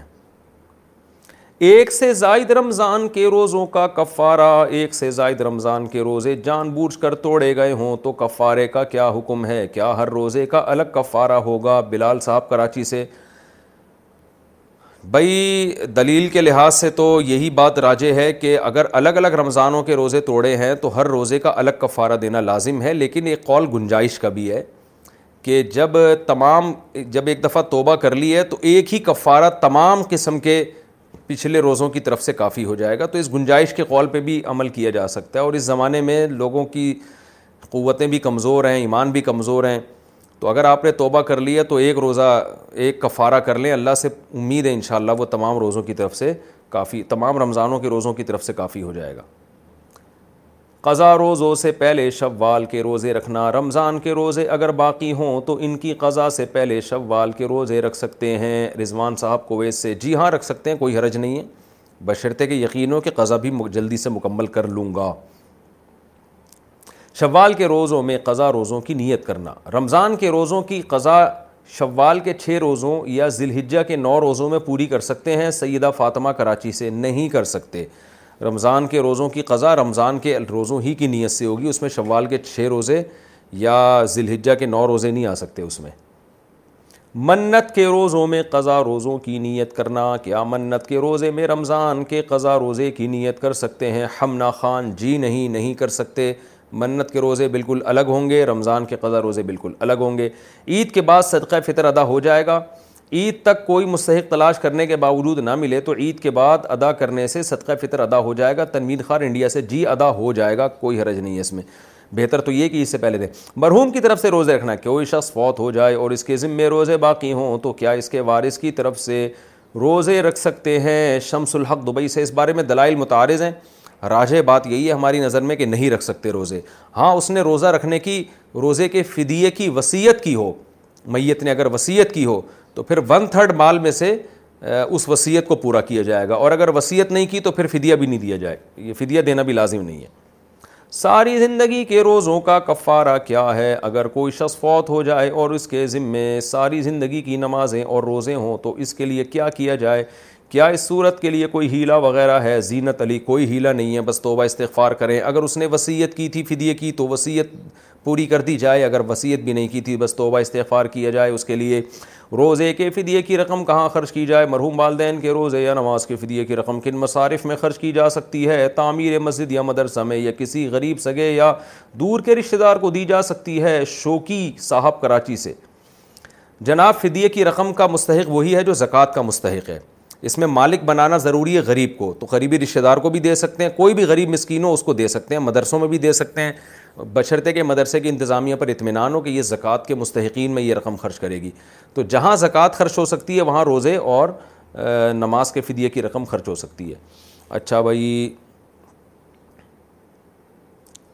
آٹھ سال کے صدر تلاوت کی قضا کا طریقہ اگر کسی شخص نے پچھلے آٹھ سالوں سے اب تک لا علمی کی وجہ سے صدر تلاوت ادا نہ کیا ہو تو کیا حکم ہوگا عرفان صاحب دبئی سے ادا کر لے اندازہ لگا لے کہ کتنے سردے ہوں گے میرے ذمے بہت زیادہ ہزار ہوں گے دو ہزار ہوں گے تو روزانہ چار پانچ چھ سات آٹھ دس سردے کر لے انشاءاللہ تھوڑے دنوں میں پورے ہو جائیں گے تو کوئی بہت زیادہ ٹائم تو نہیں لگتا سردہ کرنے میں اور ثواب کتنا ہے سردہ کرنے کا حدیث میں آتا ہے جو ایک سردہ کرتا ہے اللہ اس کا ایک درجہ بلند کرتا ہے اور ایک گناہ اللہ اس کا معاف کرتا ہے عصر کے بعد صدر تلاوت کا حکم کیا عصر کی نماز کے بعد صدر تلاوت کرنا ٹھیک ہے ام ایمان سعودی عرب سے جی ہاں ٹھیک ہے بالکل مکرو وقت جب سورج غروب ہو رہا تھا اس وقت نہ کیا جائے قرآن مجید کے رموز و اوقاف کی رعایت کیا فرض ہے کیا قرآن پاک کے رموز و اوقاف کی رعایت رکھنا ضروری ہے اگر ان کی رعایت نہ کی جائے تو تلاوت کے معنی پر تو کوئی فرق نہیں پڑے گا ہادی گل ڈیرا اسماعیل خان سے دیکھیں تجوید کے قوانین کے لحاظ سے تو رموز کی رعایت کرنا واجب ہے لیکن شرعی لحاظ سے واجب نہیں ہے اگر کسی نے رعایت نہیں کی تو کوئی گناہ نہیں ہوگا اس پہ لیکن تلاوت کا حسن جو ہے وہ وہ ختم ہو جائے گا بہرحال گناہ نہیں ہے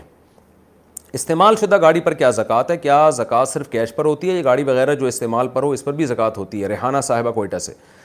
گاڑی جو استعمال میں اس پہ زکوٰۃ نہیں ہے ہاں جو گاڑی بیچنے کے لیے خریدی ہو اس پر زکوٰۃ ہے برتن استعمال نہ ہوتے ہوں تو زکوٰۃ کا حکم ہمارے گھر میں کچھ برتن ہیں جو انتیس سال سے استعمال نہیں ہوئے تو میرے بھائی آپ ان کو عجائب گھر میں رکھوا دیں ٹکٹ لگا دیں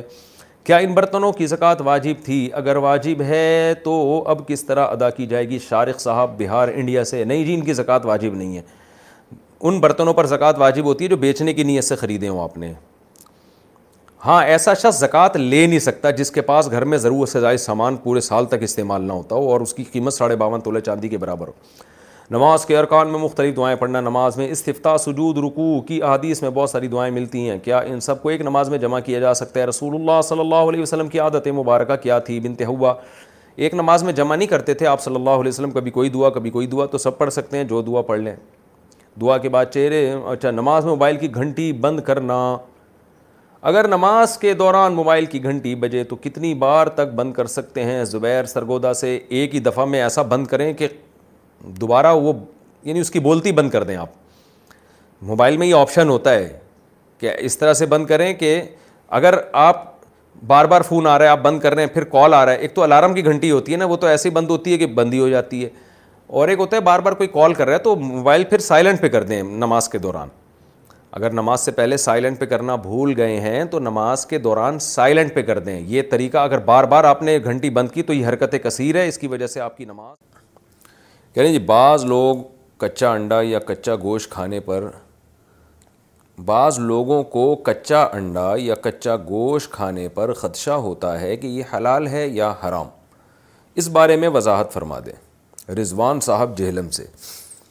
جناب رضوان صاحب کچا انڈا کھانے کے ناجائز ہونے کی کوئی دلیل نہیں ہے کچا گوشت کھانے کے ناجائز ہونے کی بھی کوئی دلیل نہیں ہے جائز ہے دونوں چیزیں کھا سکتے ہیں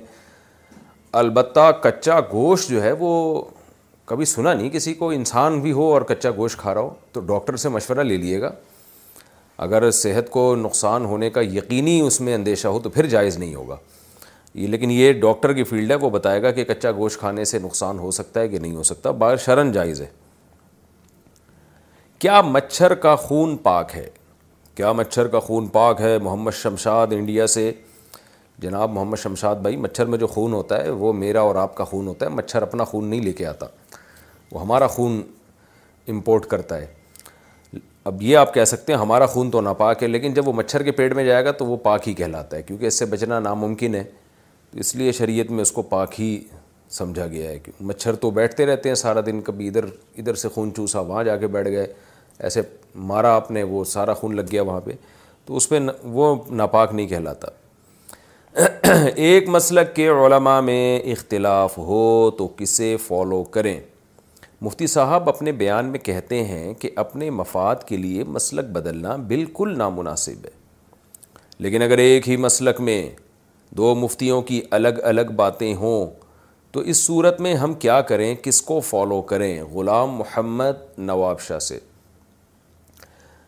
جی بالکل ایسا ہی ہے کہ ایک فقہ کو فالو کرنا لازمی ہے لوگ کہتے ہیں اس کی کیا دلیل ہے کہ جی آپ ایک فقہ کو فالو کریں اس کی دلیل ہے نظم و ضبط اللہ تعالیٰ زمین میں فساد کو پسند نہیں کرتے ہر وہ چیز جو فساد کا ذریعہ بنے وہ اسلام میں حرام ہے ناجائز ہے اس کی مثال ایسے ہے جیسے حضرت عثمان رضی اللہ تعالیٰ عنہ کے دور سے پہلے بہت سارے مصحف تھے قرآن ہر ایک نے اپنی ترتیب سے جمع کیا ہوا تھا سب کو اجازت تھی جس قرآن سے چاہیں تلاوت کریں کسی میں سورہ عال عمران پہلے سورہ نساء بعد میں کسی میں سورہ نساء پہلے سورہ عال عمران بعد میں اور مختلف قراتیں بھی اس میں پڑھی جاتی تھیں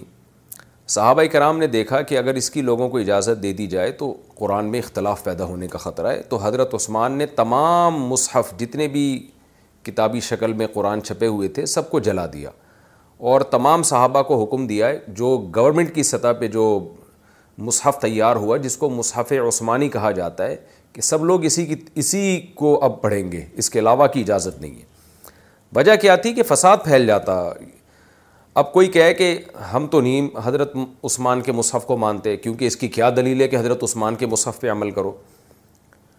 اس کو پڑھو اس کے علاوہ کوئی اور مصحف نہیں پڑھو تو اس کی دلیل یہ ہے کہ اس سے فساد پھیل رہا ہے معاشرے میں تو اور بہت ساری اس کی مثالیں ملتی ہیں کہ جہاں بھی فساد پھیلنے کا اندیشہ ہوگا اب دیکھیں ایک آدمی نے ایک طلاق دی طلاق بائن ایک دفعہ بی بی سے یوں کہا کہ تجھے طلاق بائن ہے یا تو مجھ پر حرام ہے امام شافی رحمہ اللہ تعالیٰ کی تحقیق کے مطابق یہ ایک طلاق ہوتی ہے رجعی ہوتی ہے امام ابو حنیفہ کی نظر میں ایک ہوئی ہے لیکن نکاح ٹوٹ گیا اب اگر آپ ایک فقہ کا التظام نہیں کرتے تو کبھی وہاں سے فتویٰ کبھی وہاں سے فتویٰ دلائی تو دونوں کے پاس ہیں بیوی ادھر سے فتویٰ لے کر آ رہی ہے میاں ادھر سے فتویٰ لے کر آ رہا ہے پھر اس کی میں اکثر ایک مثال دیتا رہتا ہوں کہ آپ کا خون نکل کے بہہ گیا آپ نے کہا کہ جی لوگوں نے کہا کہ آپ تو فقہ حنفی کو فالو کرتے ہیں اس میں تو خون نکلنے سے وضو ٹوٹ جاتا ہے اب آپ نماز کیسے پڑھ رہے ہیں بغیر وضو کے آپ جواب میں یہ کہتے ہیں بھائی امام شافی کی تحقیق ہے کہ خون نکلنے سے وضو نہیں ٹوٹتا اور دلائل ان کے پاس بھی ہیں لہذا میں اس مسئلے میں امام شافی کو فالو کر رہا ہوں اور پھر کیا دلیل ہے کہ امام شافی کو فالو کرنا جائز نہیں ہے کیا دلیل ہے اس طرح کی کوئی بات شروع کر دے آپ سے پھر جناب کیا ہوا کہ کسی بچی کو آپ نے ہاتھ لگایا پیار کیا اپنی بچی کو اب امام شافی کہتے ہیں عورت کو یا لڑکی کو ہاتھ لگانے سے وضو ٹوٹ جاتا ہے آپ کہہ رہے ہیں اس مسئلے میں میں امام ابو حنیفہ کو فالو کر رہا ہوں تو ایک تماشا بن جاتا ہے رائے تو دونوں کی اپنی اپنی جگہ درست ہیں دلائل دونوں کے پاس ہیں دونوں کے پاس دلائل ہیں تبھی تو اختلاف ہوا نا اگر ایک طرف دلیل ہوتی دوسری طرف دلیل نہ ہوتی تو پھر اختلاف کیوں ہوتا ہمارے اہل عدیث حضرات یہاں بڑے آرام سے کہہ دیتے ہیں کہ جس کے پاس دلیل ہوگی ہم اس کو فالو کریں گے تو دلیل دونوں کے پاس ہے کس دلیل کو ترجیح دینی ہے کس کو رد کرنا ہے اس میں دو بڑے بڑے فقہا کا اختلاف ہوا ہے کیونکہ ہر ایک کے اپنے اصول ہوتے ہیں تو یہ بات کہہ کے جان چھوڑا لینا کہ جس کے پاس دلیل ہوگی اس کو فالو کروں گا تو آپ نے دوسرے کی دلیل سنو تو پتہ چلے گا دلیل اس کے پاس بھی ہے اس کی دلیل سنیں گے تو پتہ چلے گا بھائی دلیل اس کے پاس بھی ہے دلیل دونوں کے پاس ہے تبھی تو اختلاف ہوا ہے اب اس کے بعد تو آپ کے پاس اس کے علاوہ کوئی آپشن نہیں ہے کہ بھائی دوسرے کو صحیح قرار دو اور ایک کو فالو کرو تو اب یہی ہے کہ اگر آپ اس طرح سے ایک کو فالو کریں گے کہ عوام کو یہ رائٹ دے دیا جائے کہ خود ہی تجزیہ کرتے رہیں اور جناب جج بن کے فیصلہ کرتے رہیں کہ اس میں امام شافی کی بات درست ہے یا ابو حنیفہ کی بات درست ہے تو عوام کے ہاتھ میں دین ایک کھلواڑ بن جائے گا جو کہ بن چکا ہے آپ دیکھ رہے ہیں یوٹیوب پہ کیا ہو رہا ہے اور فرقے کیسے پھیلتے چلے جا رہے ہیں کھلواڑ بن جائے گا اور وہی تماشے اور جو ہے علم ہے نہیں اور جہالت کی بیس پہ فتویٰ دیا جائے گا جیسے کہ صحیح حدیث میں آتا ہے نبی صلی اللہ علیہ وسلم نے فرمایا ان اللہ لم ان اللہ حدیث کے الفاظ ہیں ان اللہ لا ينتزع العلم من صدور الناس او کما قال صلی اللہ علیہ وسلم اللہ تعالیٰ علم کو لوگوں کے سینوں سے نہیں اٹھائیں گے ولا کی بقبض العلماء اللہ علماء کو دنیا سے اٹھانا شروع کریں گے اور پھر نتیجہ کیا نکلے گا فعدہ لم یبقا عالم جب عالم لوگ باقی نہیں رہیں گے اتخذ ان ناسو جہالن روسا لوگ جاہلوں کو اپنا مفتی بنا لیں گے جاہلوں کو فالو کرنا شروع کر دیں گے وہ جاہل لوگ قرآن حدیث کے نام پہ لوگوں کو بیوقوف بنائیں گے فضلو فافتو بھی غیر علم فضلو و اضلو فرمایا وہ علم کے بغیر فتویٰ دیں گے اور خود بھی گمراہ ہوں گے لوگوں کو بھی گمراہ کریں گے تو عامی آدمی کو یہی حکم دیا جاتا ہے کہ جو عالم ہے وہ اس کو فالو کرے اور ظاہر علم میں جو مقام ان چاروں ائمہ کا ہے وہ آج کے لوگوں کا مقام نہیں ہے لوگ کہتے ہیں صحابہ کو آپ کیوں فالو نہیں کرتے صحابہ کا فقہ مرتب ہی نہیں ہے نا ایک نصاب ہی مرتب اس کی مثال ہے جیسے کوئی کہے کہ حضرت ابو بکر کے مصحف کو آپ کیوں فالو نہیں کرتے مصحف عثمانی کو کیوں فالو کرتے ہو بھائی حضرت ابو بکر نے مصحف کو مرتب ہی نہیں کیا تو ہم کیسے فالو کریں گے اس کو یہ کام کیا ہی حضرت عثمان نے تو اسی طرح فقہ کو اسلامی قوانین کو جو مرتب کیا ہے کتابی شکل میں اور اے ٹو زیڈ تمام حکام جمع کیے گئے ہیں وہ چاروں ائمہ نے یہ کام کیا ہے اس لیے ان کو فالو کیا جاتا ہے جیسے امام بخاری نے حدیثوں کو جمع کیا امام مسلم نے جمع کیا تو حدیث میں ان کو فالو کریں گے تو جس نے جو کام کیا ہی نہیں ہے اس کو فالو کیسے کریں گے اس چیز میں ہم تو اس لیے اب یہی عوام کے پاس آسان راستہ ہے کہ جو کام ہو چکا ہے چاروں ائمہ نے جو فقہ مرتب کر دیا ہے عوام انہی میں سے کسی ایک کو فالو کرے اور دوسرے کو برا نہ سمجھے اور خواہشات کی بیس پہ مسلک تبدیل نہ کرے یہ جائز نہیں ہے حرام ہے اس کے ناجائز ہونے پر پوری امت کا اتفاق ہے ہاں آپ کا جو اصل سوال تھا کہ ایک ہی مسلک کے علماء میں اختلاف ہو جائے جیسے آپ فقہ حنفی کو اگر فالو کرتے ہیں تو بعض دفعہ خود حنفی علماء میں اختلاف ہو جاتا ہے تو خوب سمجھ لیں ایک ہی فقہ کے جب علماء کا آپس میں اختلاف ہوگا تو اس میں آپ نے دیکھنا ہے کہ ان میں زیادہ علم والا کون ہے اور اپنی فیلڈ میں ماہر کون ہے مثال کے طور پر فتویٰ مفتیوں کا کام ہوتا ہے دینا ایک عالم بہت بڑے ہیں واعظ ہیں خطیب ہیں شیخ الحدیث ہیں لیکن مفتی نہیں ہیں اور ایک عالم جو باقاعدہ پراپر فتوے کا کام کیا ہے دیکھیں مفتی کا یہ مطلب ہرگز نہیں ہوتا کہ کس کے نام کے ساتھ مفتی لگا ہوا ہے آج مدارس میں ہر فارغ ہونے والا اپنے نام کے ساتھ مفتی لگا رہا ہوتا ہے اور روحانی ٹوپی ڈرامے جو ہیں نا روحانی عامل یہ بھی مفتی کہتے ہیں اپنے آپ کو تو یہ میری مراد نہیں ہے مفتی کی ڈیفینیشن کیا ہے کم سے کم پہلی بات تو یہ کہ مکمل وہ نصاب پڑھا ہو اس نے عربی ادب قرآن کی تفسیر عربی گرامر اور اصول حدیث اور حدیث اصول فقہ اور فقہ اس کے علاوہ یہ جو بیس پھر حدیث ڈیٹیل میں جا کے پڑھی ہو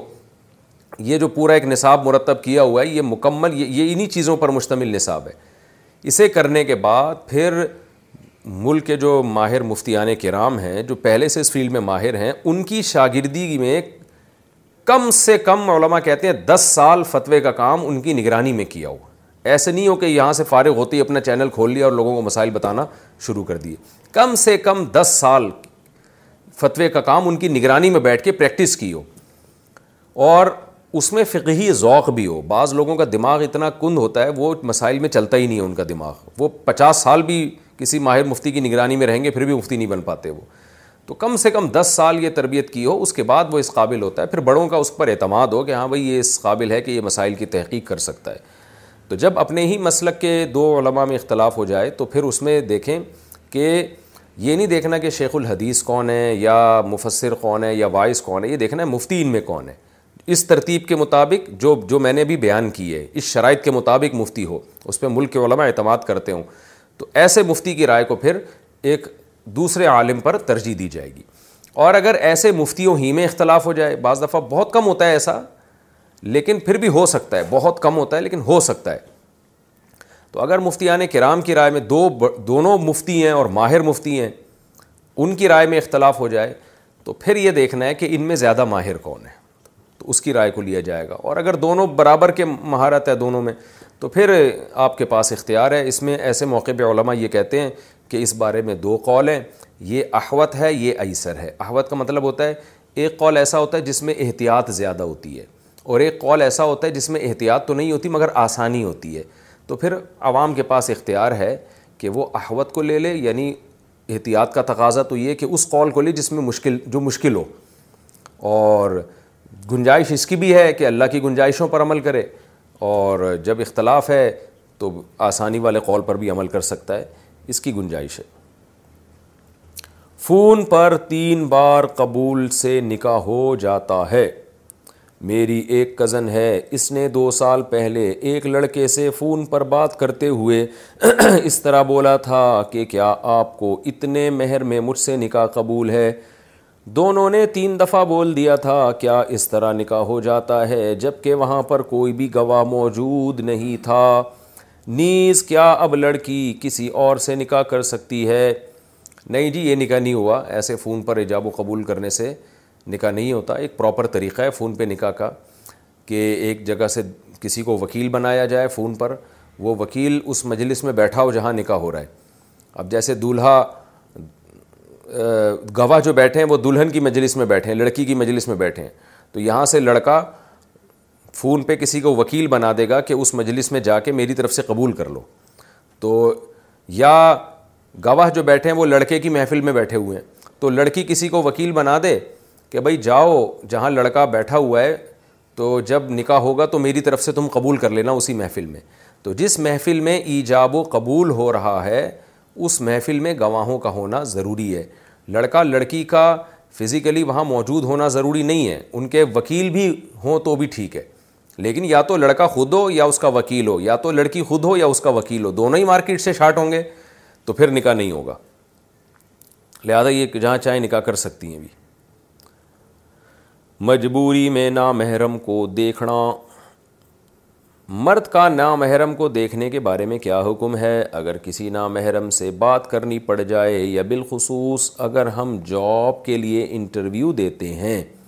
تو خاتون بھی ہوتی ہیں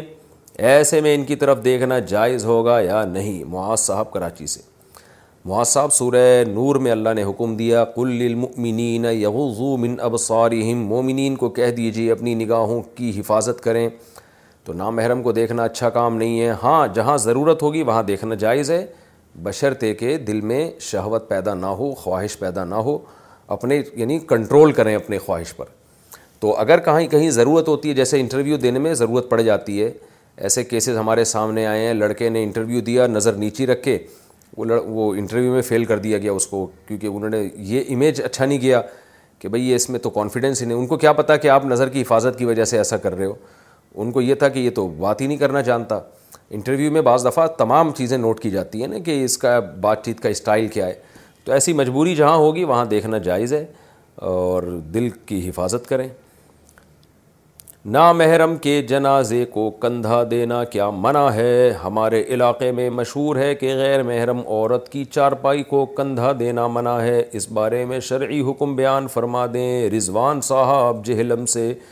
نہیں جی رضوان صاحب ایسی کوئی بات نہیں ہے نامحرم کے جنازے کو کندھا دینا چاہیے کوئی حرج نہیں ہے ثواب ہے وہ بھی مر گئی مسلمان بہن ہے اب اس کو قبر میں اگر سارے محرم بائک نام نامحرم محرم بائک آؤٹ کر لیں گے تو محرموں پہ کتنا بوجھ آ جائے گا بیچاروں کا تو مسلمان بہن سمجھ کے بڑھ چڑھ کے اس کی تجہیز و تکفین میں حصہ لینا چاہیے مرحوم والد کی تصویر پر پروفائل لگانا مرحوم والد کی تصویر پر موبائل کی پروفائل پر مرحوم والد کی تصویر موبائل کی پروفائل پر مثلا واٹس ایپ وغیرہ پر لگا سکتے ہیں یا نہیں ابو ناصر قاسمی کویت سے دیکھیں ہماری رائے کے مطابق تو ڈیجیٹل تصویر تصویر میں داخل نہیں ہے لہذا اس اصولی طور پر دیکھا جائے تو لگانے میں کوئی حرج نہیں ہے لیکن یہ کام نہ کریں تو اچھا ہے مرحوموں کی یاد کے لیے تصویریں محفوظ رکھنا ان کو دیکھ دیکھ کے وہ ہونا یہ شریعت میں پسندیدہ کام نہیں ہے جو دنیا سے چلا گیا چلا گیا اس کے لیے دعائیں کریں مغفرت کی دعا ساری زندگی کرتے رہیں ان کی یادگاروں کی تصویریں رکھنا یہ بہرحال پسندیدہ کام نہیں معلوم ہوتا اور دیواروں پہ تصویریں لٹکا دینا ان کی وہ تو بالکل حرام اور ناجائز ہے کھدائی میں انسانی ہڈی ملے تو کیا ہم قبر بنا سکتے ہیں ایک جگہ گھر بنانے کے دوران یہ مسئلہ پہلے ہو چکا ہے دوبارہ آ گیا ایک جگہ گھر بنانے کے دوران کھدائی کے دوران کچھ انسانی ہڈی ملی تو اس کو قبر سمجھ کر اس کے چاروں طرف قبر کے سائز کی دیوار بنا دی گئی اب وہاں پر لوگ شب برات کو اگر بتی اور کینڈل جلاتے ہیں کینڈل والوں کو سینڈل سے ماریں کچھ لوگ وہاں جا کر نماز کی صورت میں صورت بنا کر الگ الگ چیزیں کرتے ہیں کیا اب اس کو توڑ دینا چاہیے صفوان صاحب انڈیا سے جی ہاں توڑ دینا چاہیے دس سال جب میت کو قبر میں گزر جائیں تو اس کی ہڈیاں وڈیاں بالکل ختم یعنی جسم بالکل ختم ہو جاتا ہے چند ہڈیاں رہ جاتی ہیں تو ایسے موقع پہ فقہ نے لکھا ہے کہ قبر کو گرا کے نئی قبر بنائی جا سکتی ہے تو اب جب وہ ایک دو چار ہڈیاں ہی رہ گئی تھیں تو ان کو سائڈ پہ لگا کے مٹی ڈال دیتے بس اتنا کافی تھا اس پہ قبر بنانے کی ضرورت ہی نہیں تھی اب قبر بنا دیے تو یہ الٹی سیدھی حرکتیں ہو رہی ہیں تو کینڈل والوں کے پاس لے جا کے سینڈلیں رکھ دیں ٹھیک ہے نا اور ان کو دھمکی دیں کہ اگر کسی نے آئندہ کینڈل جلائی تو سینڈل پڑے گی اس کو اور یہ بدعت ختم کریں وہاں سے اور گھر بنا سکتے ہیں اس جگہ کوئی حرج نہیں ہے اس میں مرد کا ایک سے زیادہ انگوٹھی پہننا کیا مرد کے لیے ایک وقت میں دو انگوٹھی پہننا جائز ہے عمیر معاویہ کراچی سے دیکھیں سونا اور چاندی کے علاوہ تو پہن سکتا ہے انگوٹھی لیکن اگر سونے کی انگوٹھی تو بالکل ہی حرام ہے مرد کے لیے اور چاندی کی انگوٹھی مرد کے لیے جائز ہے کہ چار اشاریہ تین سات چار گرام سے اس کا ویٹ زیادہ نہ ہو چاندی اس میں زیادہ نہ ہو یعنی four point three seven four gram تو اب دو انگوٹھیاں اگر پہنے گا تو ظاہر ہے پھر یہ چاندی کا وزن بڑھ جائے گا تو اس لیے ایک انگوٹھی پہنے اور اس کا وزن بھی three point three seven four gram سے زیادہ نہیں ہونا چاہیے اچھا بھائی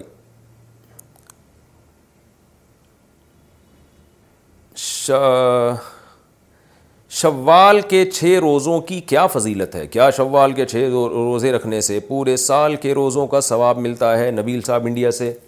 جی ہاں حدیث میں آتا ہے منصام رمضان ثم اتبعہ ستم من شوال کانا دالی کا من سیام الدہری اوکما کما صلی اللہ علیہ وسلم اور یا دوسری روایت میں یا صحیح الفاظ پورے یوں ہیں فضالی کا سیام الدہر تو دہر سے مراد سال ہے تو آپ صلی اللہ علیہ وسلم نے فرمایا جس نے رمضان کے پورے روزے رکھے اس کے بعد پھر چھ روزے شوال میں اس نے رکھے اس کے بعد تو فضالی کا سیام الدہر یہ پورے سال کے روزوں کے برابر ہے تو اس کی بڑی فضیلت ہے رکھنا چاہیے اچھا بھائی سوشل میڈیا گروپ میں لڑکے لڑکی کی بات چیت دین کے حوالے سے سوشل میڈیا پر تبلیغ کی جاتی ہے اور گروپ بنائے جاتے ہیں جبکہ نامحرم لڑکے لڑکیاں ایک دوسرے کو بھی تبلیغ کر رہے ہوتے ہیں کیا یہ درست ہے سلیم کراچی سے دیکھیں اگر کامنلی ایسا کیا جائے کہ کوئی اچھی پوسٹ ہے شیئر کر رہے ہیں آپ لڑکوں میں بھی لڑکیوں میں بھی تو تو تو ٹھیک ہے اچھ خیر کی بات ہے سب ایک دوسرے میں شیئر کریں لیکن اسپیسیفک کسی خاص لڑکی جبکہ وہ ینگ بھی ہو جوان بھی ہو اس کو ہدف اس کو مخاطب کر کے اس سے فری ہونا اور اس کو تبلیغ کرنا شروع کر دینا یہ چیز فتنے سے خالی نہیں ہے تو اس لیے لڑکوں کو چاہیے اس عمل سے اجتناب کریں لڑکیوں کو بھی چاہیے اسپیسیفک کسی خاص لڑکے سے رابطہ کر کے اس کو نماز روزے کی ترغیب دینا شروع کر دینا یہ ٹھیک نہیں ہے اس کی ضرورت بھی نہیں ہے لڑکا لڑکے کو تبلیغ کرے لڑکیاں لڑکیوں کو تبلیغ کریں تو یہ کیا بات ہے کہ یہ لڑکا اتنے کروڑوں دنیا میں لوگ ہیں ان کو چھوڑ کر یہی والی لڑکی کو نماز روزہ سمجھا رہا ہے یہ فتنے یہ سب چیزیں فتنے کا نت... پر جا کے منتہا ہوتی ہیں لہذا یہ ناجائز ہے کمبائن فیملی میں پردے کی گنجائش مشترکہ خاندان میں شرعی پردہ کیسے کیا جائے کیا چہرے کا پردہ بھی کرنا ہوگا نیز اس میں کس حد تک گنجائش ہے پردے کے حوالے سے جب کہ نامحرموں کا آنا جانا بھی کافی ہوتا ہے سلمان صاحب پشاور سے جناب کمبائن فیملی میں بھی جوان عورت پر پردہ فرض ہے چہرہ چھپانا بھی فرض ہے اس پر ہم نے بھی کمبائن فیملی میں الحمد للہ وقت گزارا ہے تو ہمارے تو سب گھر کی عورتیں مستورات اور سب مرد پردہ کیا کرتے تھے تو یہ جو لوگ کہتے ہیں کہ ایک گھر میں رہ کے نہیں ہو سکتا یہ غلط کہتے ہیں ہاں یہ ضرور ہے کہ اتنا پردہ نہیں ہے ایک گھر میں رہتے ہوئے کہ بھابھیاں چوبیس گھنٹے برقعے میں گھومے وہ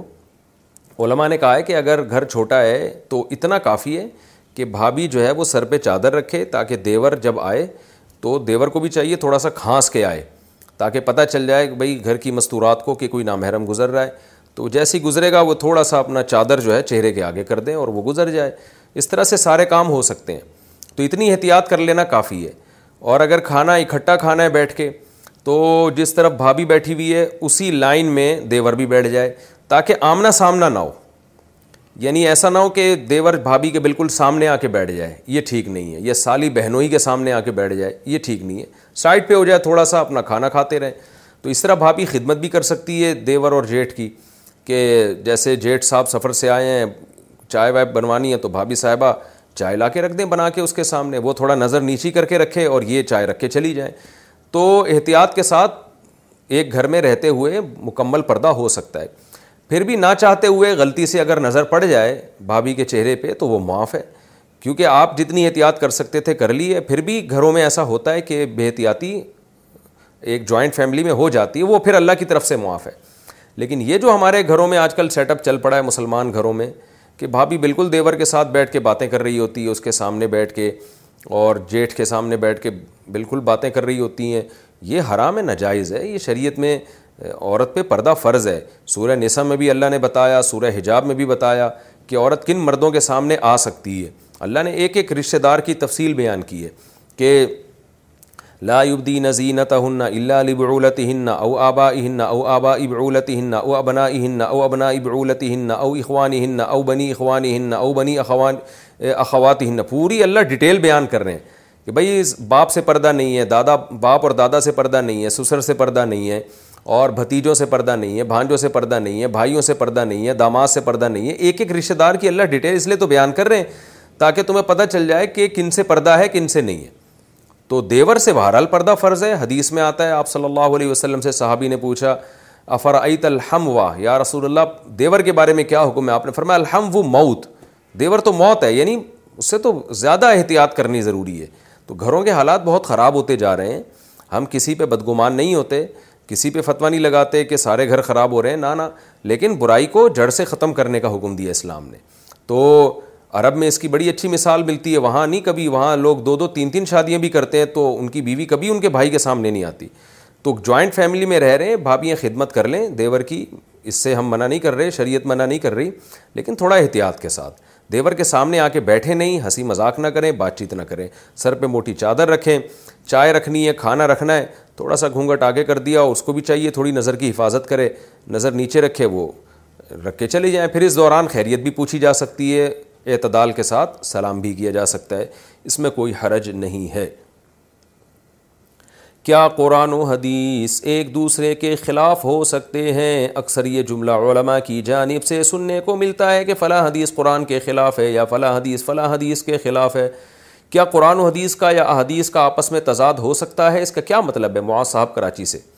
دیکھیں قرآن اور حدیث آپس میں ایک دوسرے سے ٹکرا نہیں سکتے کیونکہ اس کا تو مطلب یہ ہوا اللہ کچھ اور کہہ رہے ہیں نبی کچھ اور کہہ رہے ہیں ظاہر ہے ایسا ہو نہیں سکتا جو اللہ کہے گا نبی بھی وہی کہیں گے لیکن ہمیں ہماری فہم کے مطابق ایسا لگتا ہے کہ ٹکرا ہوا ہے کیونکہ بعض آیتیں عام ہوتی ہیں حدیث سے پتہ چلتا ہے کہ یہ عام نہیں ہیں بلکہ خاص ہیں بعض دفعہ ہمیں ناسخ کا پتہ نہیں ہوتا کہ کون سی بعد میں نازل ہوئی ہے کون سی پہلے پہلا حکم منسوخ ہو چکا ہے یا نہیں ہوا تو ظاہری لحاظ سے ہمیں ایسا لگتا ہے کہ دونوں میں ٹکراؤ ہے اس کی میں ایک مثال دیتا ہوں جیسے بخاری مسلم کی حدیث ہے رسول اللہ صلی اللہ علیہ وسلم نے صحابہ کو بھیجا کہ جاؤ جب تک بنو قریضہ نہ پہنچ جاؤ عصر کی نماز نہیں پڑھنا صحابہ گئے راستے میں عصر کی نماز قضا ہونے لگی اب صحابہ میں اختلاف ہو گیا بعض صحابہ نے کہا بھائی نبی کا حکم ہے بنو قریضہ پہنچنے سے پہلے اثر نہیں پڑنی ہے تو ہم نے تو بنو قریضہ پہنچ کے پڑھیں گے نبی کا حکم ہے دوسرے صحابہ نے کہا بھائی قرآن کا حکم ہے حافظ عدو علیہ صلاواتی و صلاۃ البسطیٰ درمیانی نماز کی حفاظت کرو اور وہ تو عصر کی نماز ہے تو ہم کیسے اثر کی نماز چھوڑ دیں اور نبی نے جو یہ فرمایا ہے کہ بنو قریضہ پہنچنے سے پہلے نماز نہ پڑھو تو نبی کا مقصد تو یہ تھا کہ اگر قضا نہ ہو جائے بشرتھے کہ قضا نہ ہو جائے نبی کو یہ تھوڑی علم تھا کہ قضا ہو جائے گی راستے میں اب دیکھیں یہاں کیا ہوا ہے کہ صحابہ اس لیے اختلاف ہوا کہ ان کے خیال میں قرآن و حدیث میں بظاہر ٹکراؤ تھا قرآن کہہ رہے اثر کی نماز کی حفاظت کرو حدیث کہہ رہی ہے اثر وہاں جا کے پڑھو تو قرآن و حدیث میں اختلاف نہیں تھا ایسا لگ رہا تھا صحابہ کو کہ قرآن اور حدیث ایک دوسرے سے ٹکرا رہے ہیں کیونکہ ہمیں نبی کی مراد معلوم نہیں تھی کہ نبی کا مقصد کیا تھا تو اسی طرح فقہا کو ایسا لگتا ہے کہ یہاں قرآن حدیث ایک دوسرے سے ٹکرا رہے ہیں تو پھر وہ ان کے اپنے اپنے اصول ہیں بعض قرآن کو ترجیح دیتے ہیں حدیث میں تعویل کرتے ہیں بعض حدیث کو ترجیح دیتے ہیں قرآن میں تعویل کرتے ہیں تو اس لیے ایسا ہوتا ہے ورنہ حقیقت میں کوئی ٹکراؤ نہیں ہوتا ہمیں لگتا ہے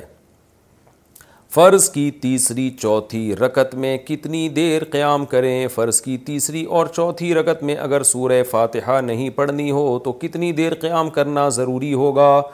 عبداللہ چار سدہ سے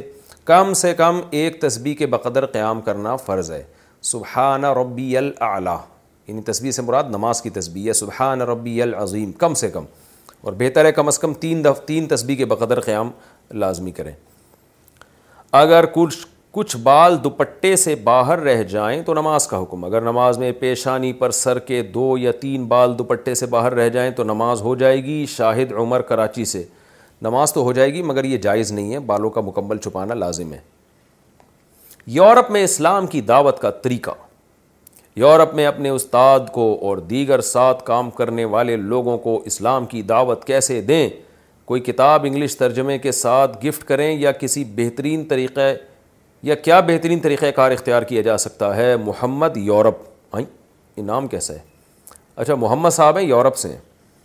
دیکھیں بہتر تو یہی ہوتا ہے ان کو کتابیں دی جائیں انگلش میں تفسیریں بھی تفسیریں بھی ہیں بعض و نصیحت کی باتیں بھی ہیں اسلام کی حقانیت پر مستقل کتابیں لکھی گئی ہیں جن میں اسلام کو کمپیئر کیا گیا ہے دنیا کے دوسرے مذہبوں کے ساتھ ایسی کتابیں تلاش کر کے ان کو دینی چاہیے یہ سب سے بہترین طریقہ ہوتا ہے شریعت میں بارات کا صحیح طریقہ شریعت میں بارات کا کیا حکم ہے دلہن کی رخصتی کا مصنون طریقہ کیا ہے کیا یہ لازم ہے کہ دلہن کے گھر والے خود اپنی بہن بیٹی دولہا کے گھر لے کر جائیں اگر دلہن کے گھر والوں کے مطالبے پر دولہا کے گھر والے جا کر دلہن اپنے گھر لے آئیں تو شرعن کیسا ہے عبداللہ صاحب چار سدا سے دیکھیں بارات تو اسلام میں ہے ہی نہیں یہ تو صحابہ کے دور میں تھا ہی نہیں دو دو بسیں بھر کے آ رہی ہیں اور لڑکی لڑکی والوں کا کھانا کھا کے جا رہے ہیں یہ تو بالکل ہی فضول رسم ہے اور ہندوانہ رسم ہے اصولی طور پر شریعت میں جو ہے جو سنت طریقہ ہے بیٹی یا بہن کا نکاح ہو گیا جی مسجد میں ہو گیا مجمع کے سامنے ہو گیا یا چند افراد بلا لیں آپ نکاح کے بعد سب لوگ پتلی گلی سے نکل جائیں اپنے اپنے گھروں کو چلے جائیں کوئی کھانا پینا نہیں کچھ بھی نہیں بس نکاح کی محفل میں شریک ہو کے نکل لیں لڑکے والے اس میں چھوارے بانٹنا چاہیں تو اچھی بات ہے سارے پتلی گلی سے جب اپنے گھر چلے گئے اس کے بعد جب رخصتی کا ٹائم آئے گا تو لڑکا اپنی اماں بہن کے ساتھ آ جائے دو چار افراد کے ساتھ آ جائے اس ٹائم پہ اگر وہ اتفاق سے ایسے ٹائم پہ آئے کہ کھانے کا ٹائم ہے تو ان کو کھانا کھلا دیا لڑکی والوں نے معزز مہمان سمجھ کے تو بھی حرج نہیں ہے برات نہیں کہلائے گی برات تو وہ ہوتی ہے جو پورے بسیں بھر کے آ رہی ہوتی ہیں تو یہ چار چھ افراد یا دو چار افراد دلہن کو لینے آئے تھے ان کو چائے کا پوچھ لیں کھانے کا پوچھ لیں کھا لیں ٹھیک ہے نہیں کھائیں تو بھی ٹھیک ہے دلہن کو بٹھایا اور نکل لیے یہ طریقہ ہونا چاہیے اور اگر کسی کے یہاں ایسا ایسی رسم ہو کہ باپ خود بیٹی کو دولہا کے گھر چھوڑنے جاتا ہے تو اس میں بھی کوئی خرابی نہیں ہے کوئی ناجائز ہونے کی کوئی دلیل نہیں ہے بلکہ اس میں یہ یہ اس لیے نسبتاً بہتر ہے کہ اس میں جو بارات کا کھانا جو تھوڑا بہت لڑکی والوں کے ذمہ تھا وہ بھی اس سے بھی بچت ہو جائے گی کیونکہ لڑکی کے گھر میں پبلک آئے گی ہی نہیں تو باپ اپنی بیٹی کو خود یا بھائی اپنی بہن کو خود پہنچا کے آ جائے گا الٹا وہاں جا کے کھا کے آئے گا یہ زیادہ اچھا ہے اسلم اس اصل میں اسلام یہ چاہتا ہے کہ شادی کے موقع پہ جتنے بھی خرچے ہوں وہ لڑکے والوں کے ہونے چاہیے لڑکی والوں کے نہیں ہونے چاہیے تو اس لیے اگر کوئی خود پہنچا کے آ جائے ان کو بول دے بھائی ہمارے یہاں پارسل کا خاص انتظام ہے آپ یہاں تشریف نہ لائیں ہم خود دلہن پارسل کر دیں گے وہاں پہ تو دلہن کو آپ نے باپ خود پہنچا کے آ جائے تو بھی ٹھیک ہے بہرحال پہلی بات بھی ٹھیک ہے بعض دفعہ بعض خاندانوں میں باپ اور بھائی سے حیا کر رہے ہوتے ہیں کہ ہم اپنی بہن کو خود کیوں پہنچا کے آئیں تو اس میں ٹھیک ہے دلہا آ جائے لیکن وہ پورا ٹبر لے کے نہ آئے پوری بسیں بھر کے نہ لائے برات کی جو ایک ہندوانہ رسم ہے یہ مسلمانوں میں تبھی آپ دیکھ لیں نا مسلمانوں کے وہ ممالک یا وہ قومیں جو ہندوؤں کے ساتھ جن کا اختلاط نہیں ہوا رہی نہیں ہے ان میں یہ برات کی رسم ہے ہی نہیں وزیرستان میں جا کے دیکھیں وانا میں شمالی وزیرستان جنوبی وزیرستان وہاں یہ برات جانتے نہیں ہے ہوتی کیا ہے سعودی عرب میں جا کے دیکھیں وہاں نہیں جانتے کہ برات کیا ہوتی ہے تو جہاں جو مسلمان قومیں ہندوؤں کے ساتھ رہی ہیں ان میں یہ برات کی لانت ہے ورنہ یہ لانت مسلمان قوم کی ہے نہیں اصل میں یہ امپورٹ چیز ہے یہ ہماری اپنا کلچر نہیں ہے تو ہاں ولیمہ ہے اسلام میں اگلے دن سارے پہنچ جائیں لڑکے والے کے گھر کہ بھائی اب کھلا تو کھانا تو اور ویسے بھی دیکھیں یہ باپ کو اگرچہ خوشی ہوتی ہے کہ میری بیٹی کا گھر بس رہا ہے لیکن بیٹی تو اس دن تو گھر سے رخصت ہو رہی ہے نا وہ دن تو باپ اور بھائی کے لیے غم کا دن ہوتا ہے اس میں ان کو کہنا کہ پبلک کو جمع کر کے کھانے کھلائیں یہ ویسے بھی ایک اس کے خلاف ہے مروت کے بھی خلاف ہے اور یہ نیچر کے خلاف ہے کیونکہ جس دن بیٹی کی رخصتی ہوتی ہے وہ دن باپ اور بھائیوں کے لیے غم کا دن ہوتا ہے ان کے گھر سے ایک فرد کم ہو رہا ہے خوش تو اس لیے ہوتے ہیں فیوچر کے لحاظ سے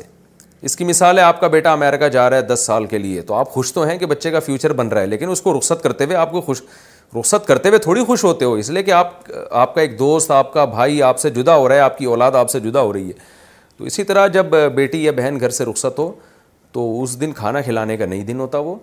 باپ اور بھائیوں کو چاہیے کھانا وانا نہ کھلائیں بس بولیں بھائی ٹھیک ہے اپنی امانت لے کے جاؤ کل ہم تمہارے یہاں پہنچ رہے ہیں تمہیں خوشی ہوئی ہے تمہارے گھر میں ایک فرد کا اضافہ ہوا ہے تمہاری شادی ہو گئی ہے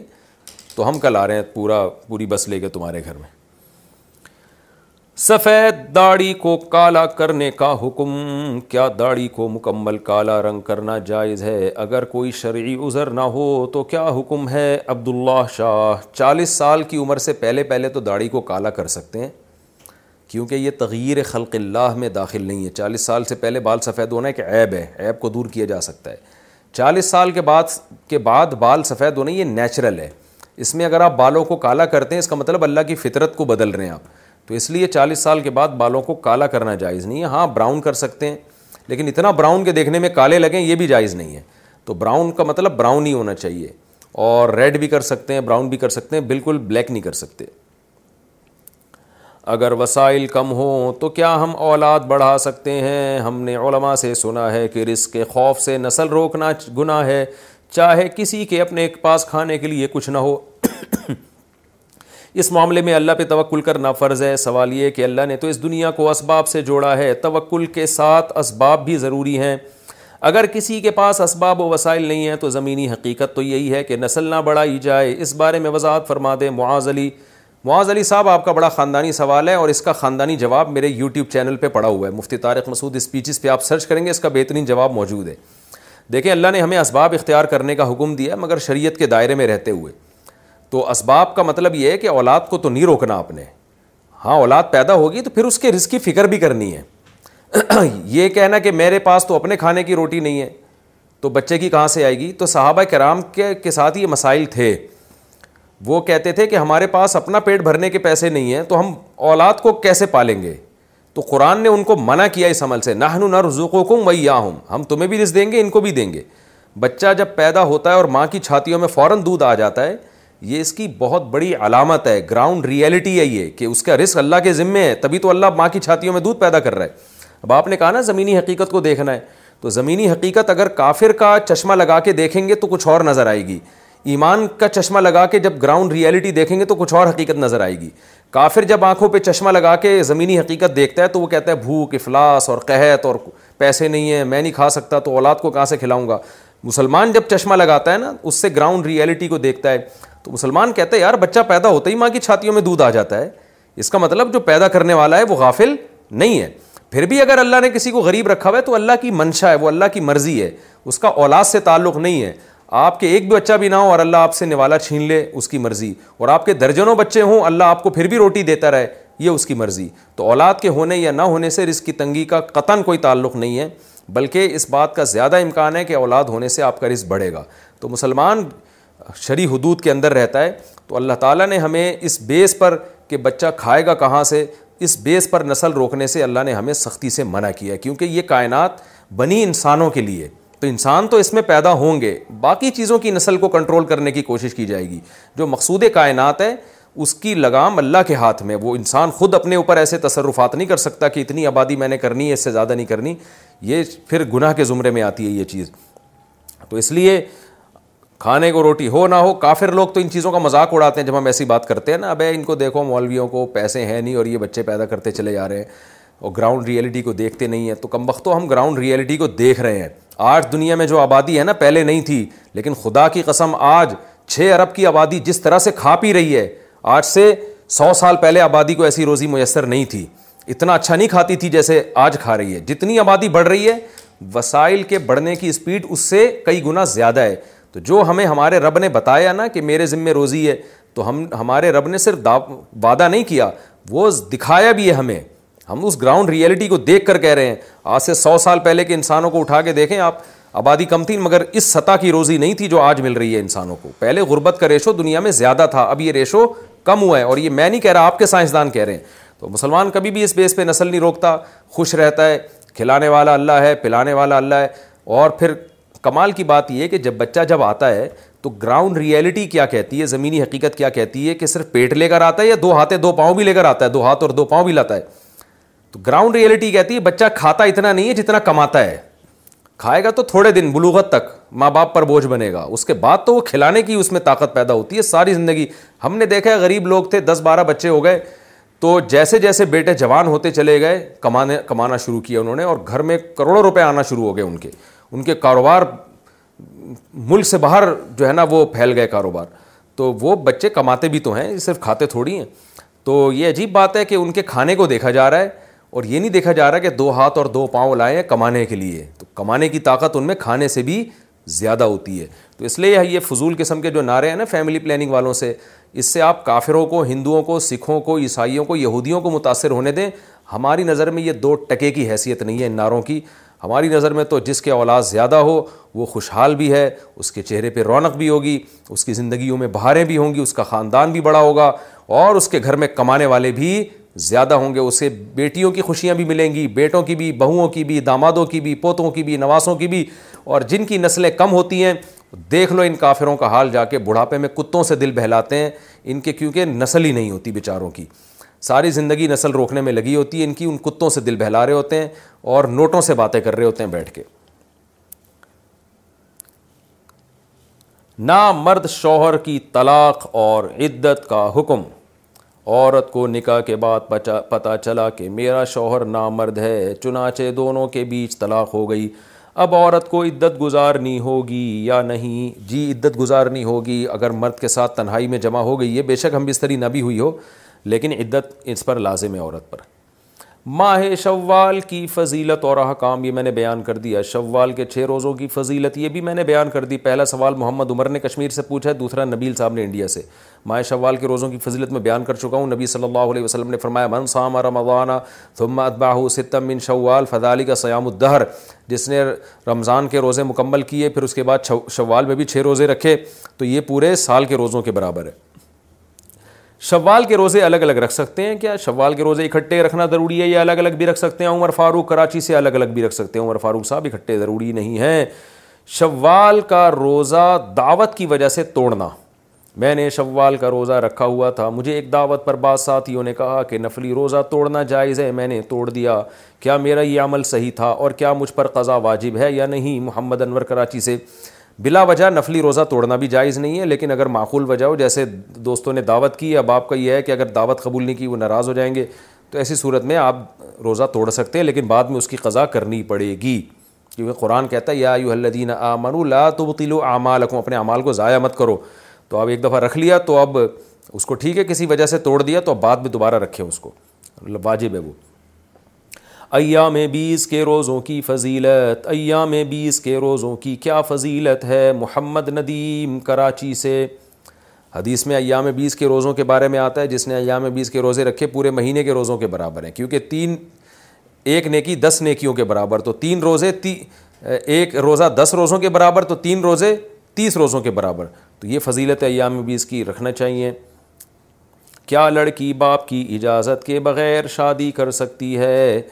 اگر لڑکی کے والد کو داماد پسند نہیں آ رہا ہے جبکہ لڑکی ضد پر اڑی ہوئی ہے کہ میں اسے اسی لڑکے سے شادی کروں گی تو کیا لڑکی اپنے والد کی اجازت کے بغیر بھاگ کر یا کسی اور طرح سے شادی کر سکتی محمد ابرار انڈیا سے دیکھیں نارملی تو یہ جائز نہیں ہے کبھی بھی ایسے عمل کو اپریشیٹ نہیں کیا جائے گا لڑکیاں ایک نمبر کی بے وقوف ہوتی ہیں ماں باپ کا تجربہ باپ کا خاص طور پہ تجربہ علم تقوا زیادہ ہوتا ہے بیٹی کے لیے وہ خیر خواہ زیادہ ہوتا ہے ہم نے ایسی بہت سی شادیاں دیکھی ہیں بھاگ کے شادی کی اور پھر ایسا لڑکے نے چترول لگائے ہیں نا بعد میں کیونکہ فیملی انوالو ہوتی نہیں ہے لڑکا چسکے لے کے مزے اڑا کے تھوڑے دنوں میں ردن انداز کر دیتا ہے اور لڑکی کسی قابل نہیں رہتی پھر وہ تو نارملی تو اس کی عمل کی بالکل اجازت نہیں دی جائے گی یہ الگ بحث ہے کہ نکاح ہوگا کہ نہیں ہو جائے گا اگر کرے گی نکاح ہو جائے گا یا نہیں ہوگا یہ ایک الگ بحث ہے لیکن یہ عمل بہرحال قابل تعریف نہیں ہے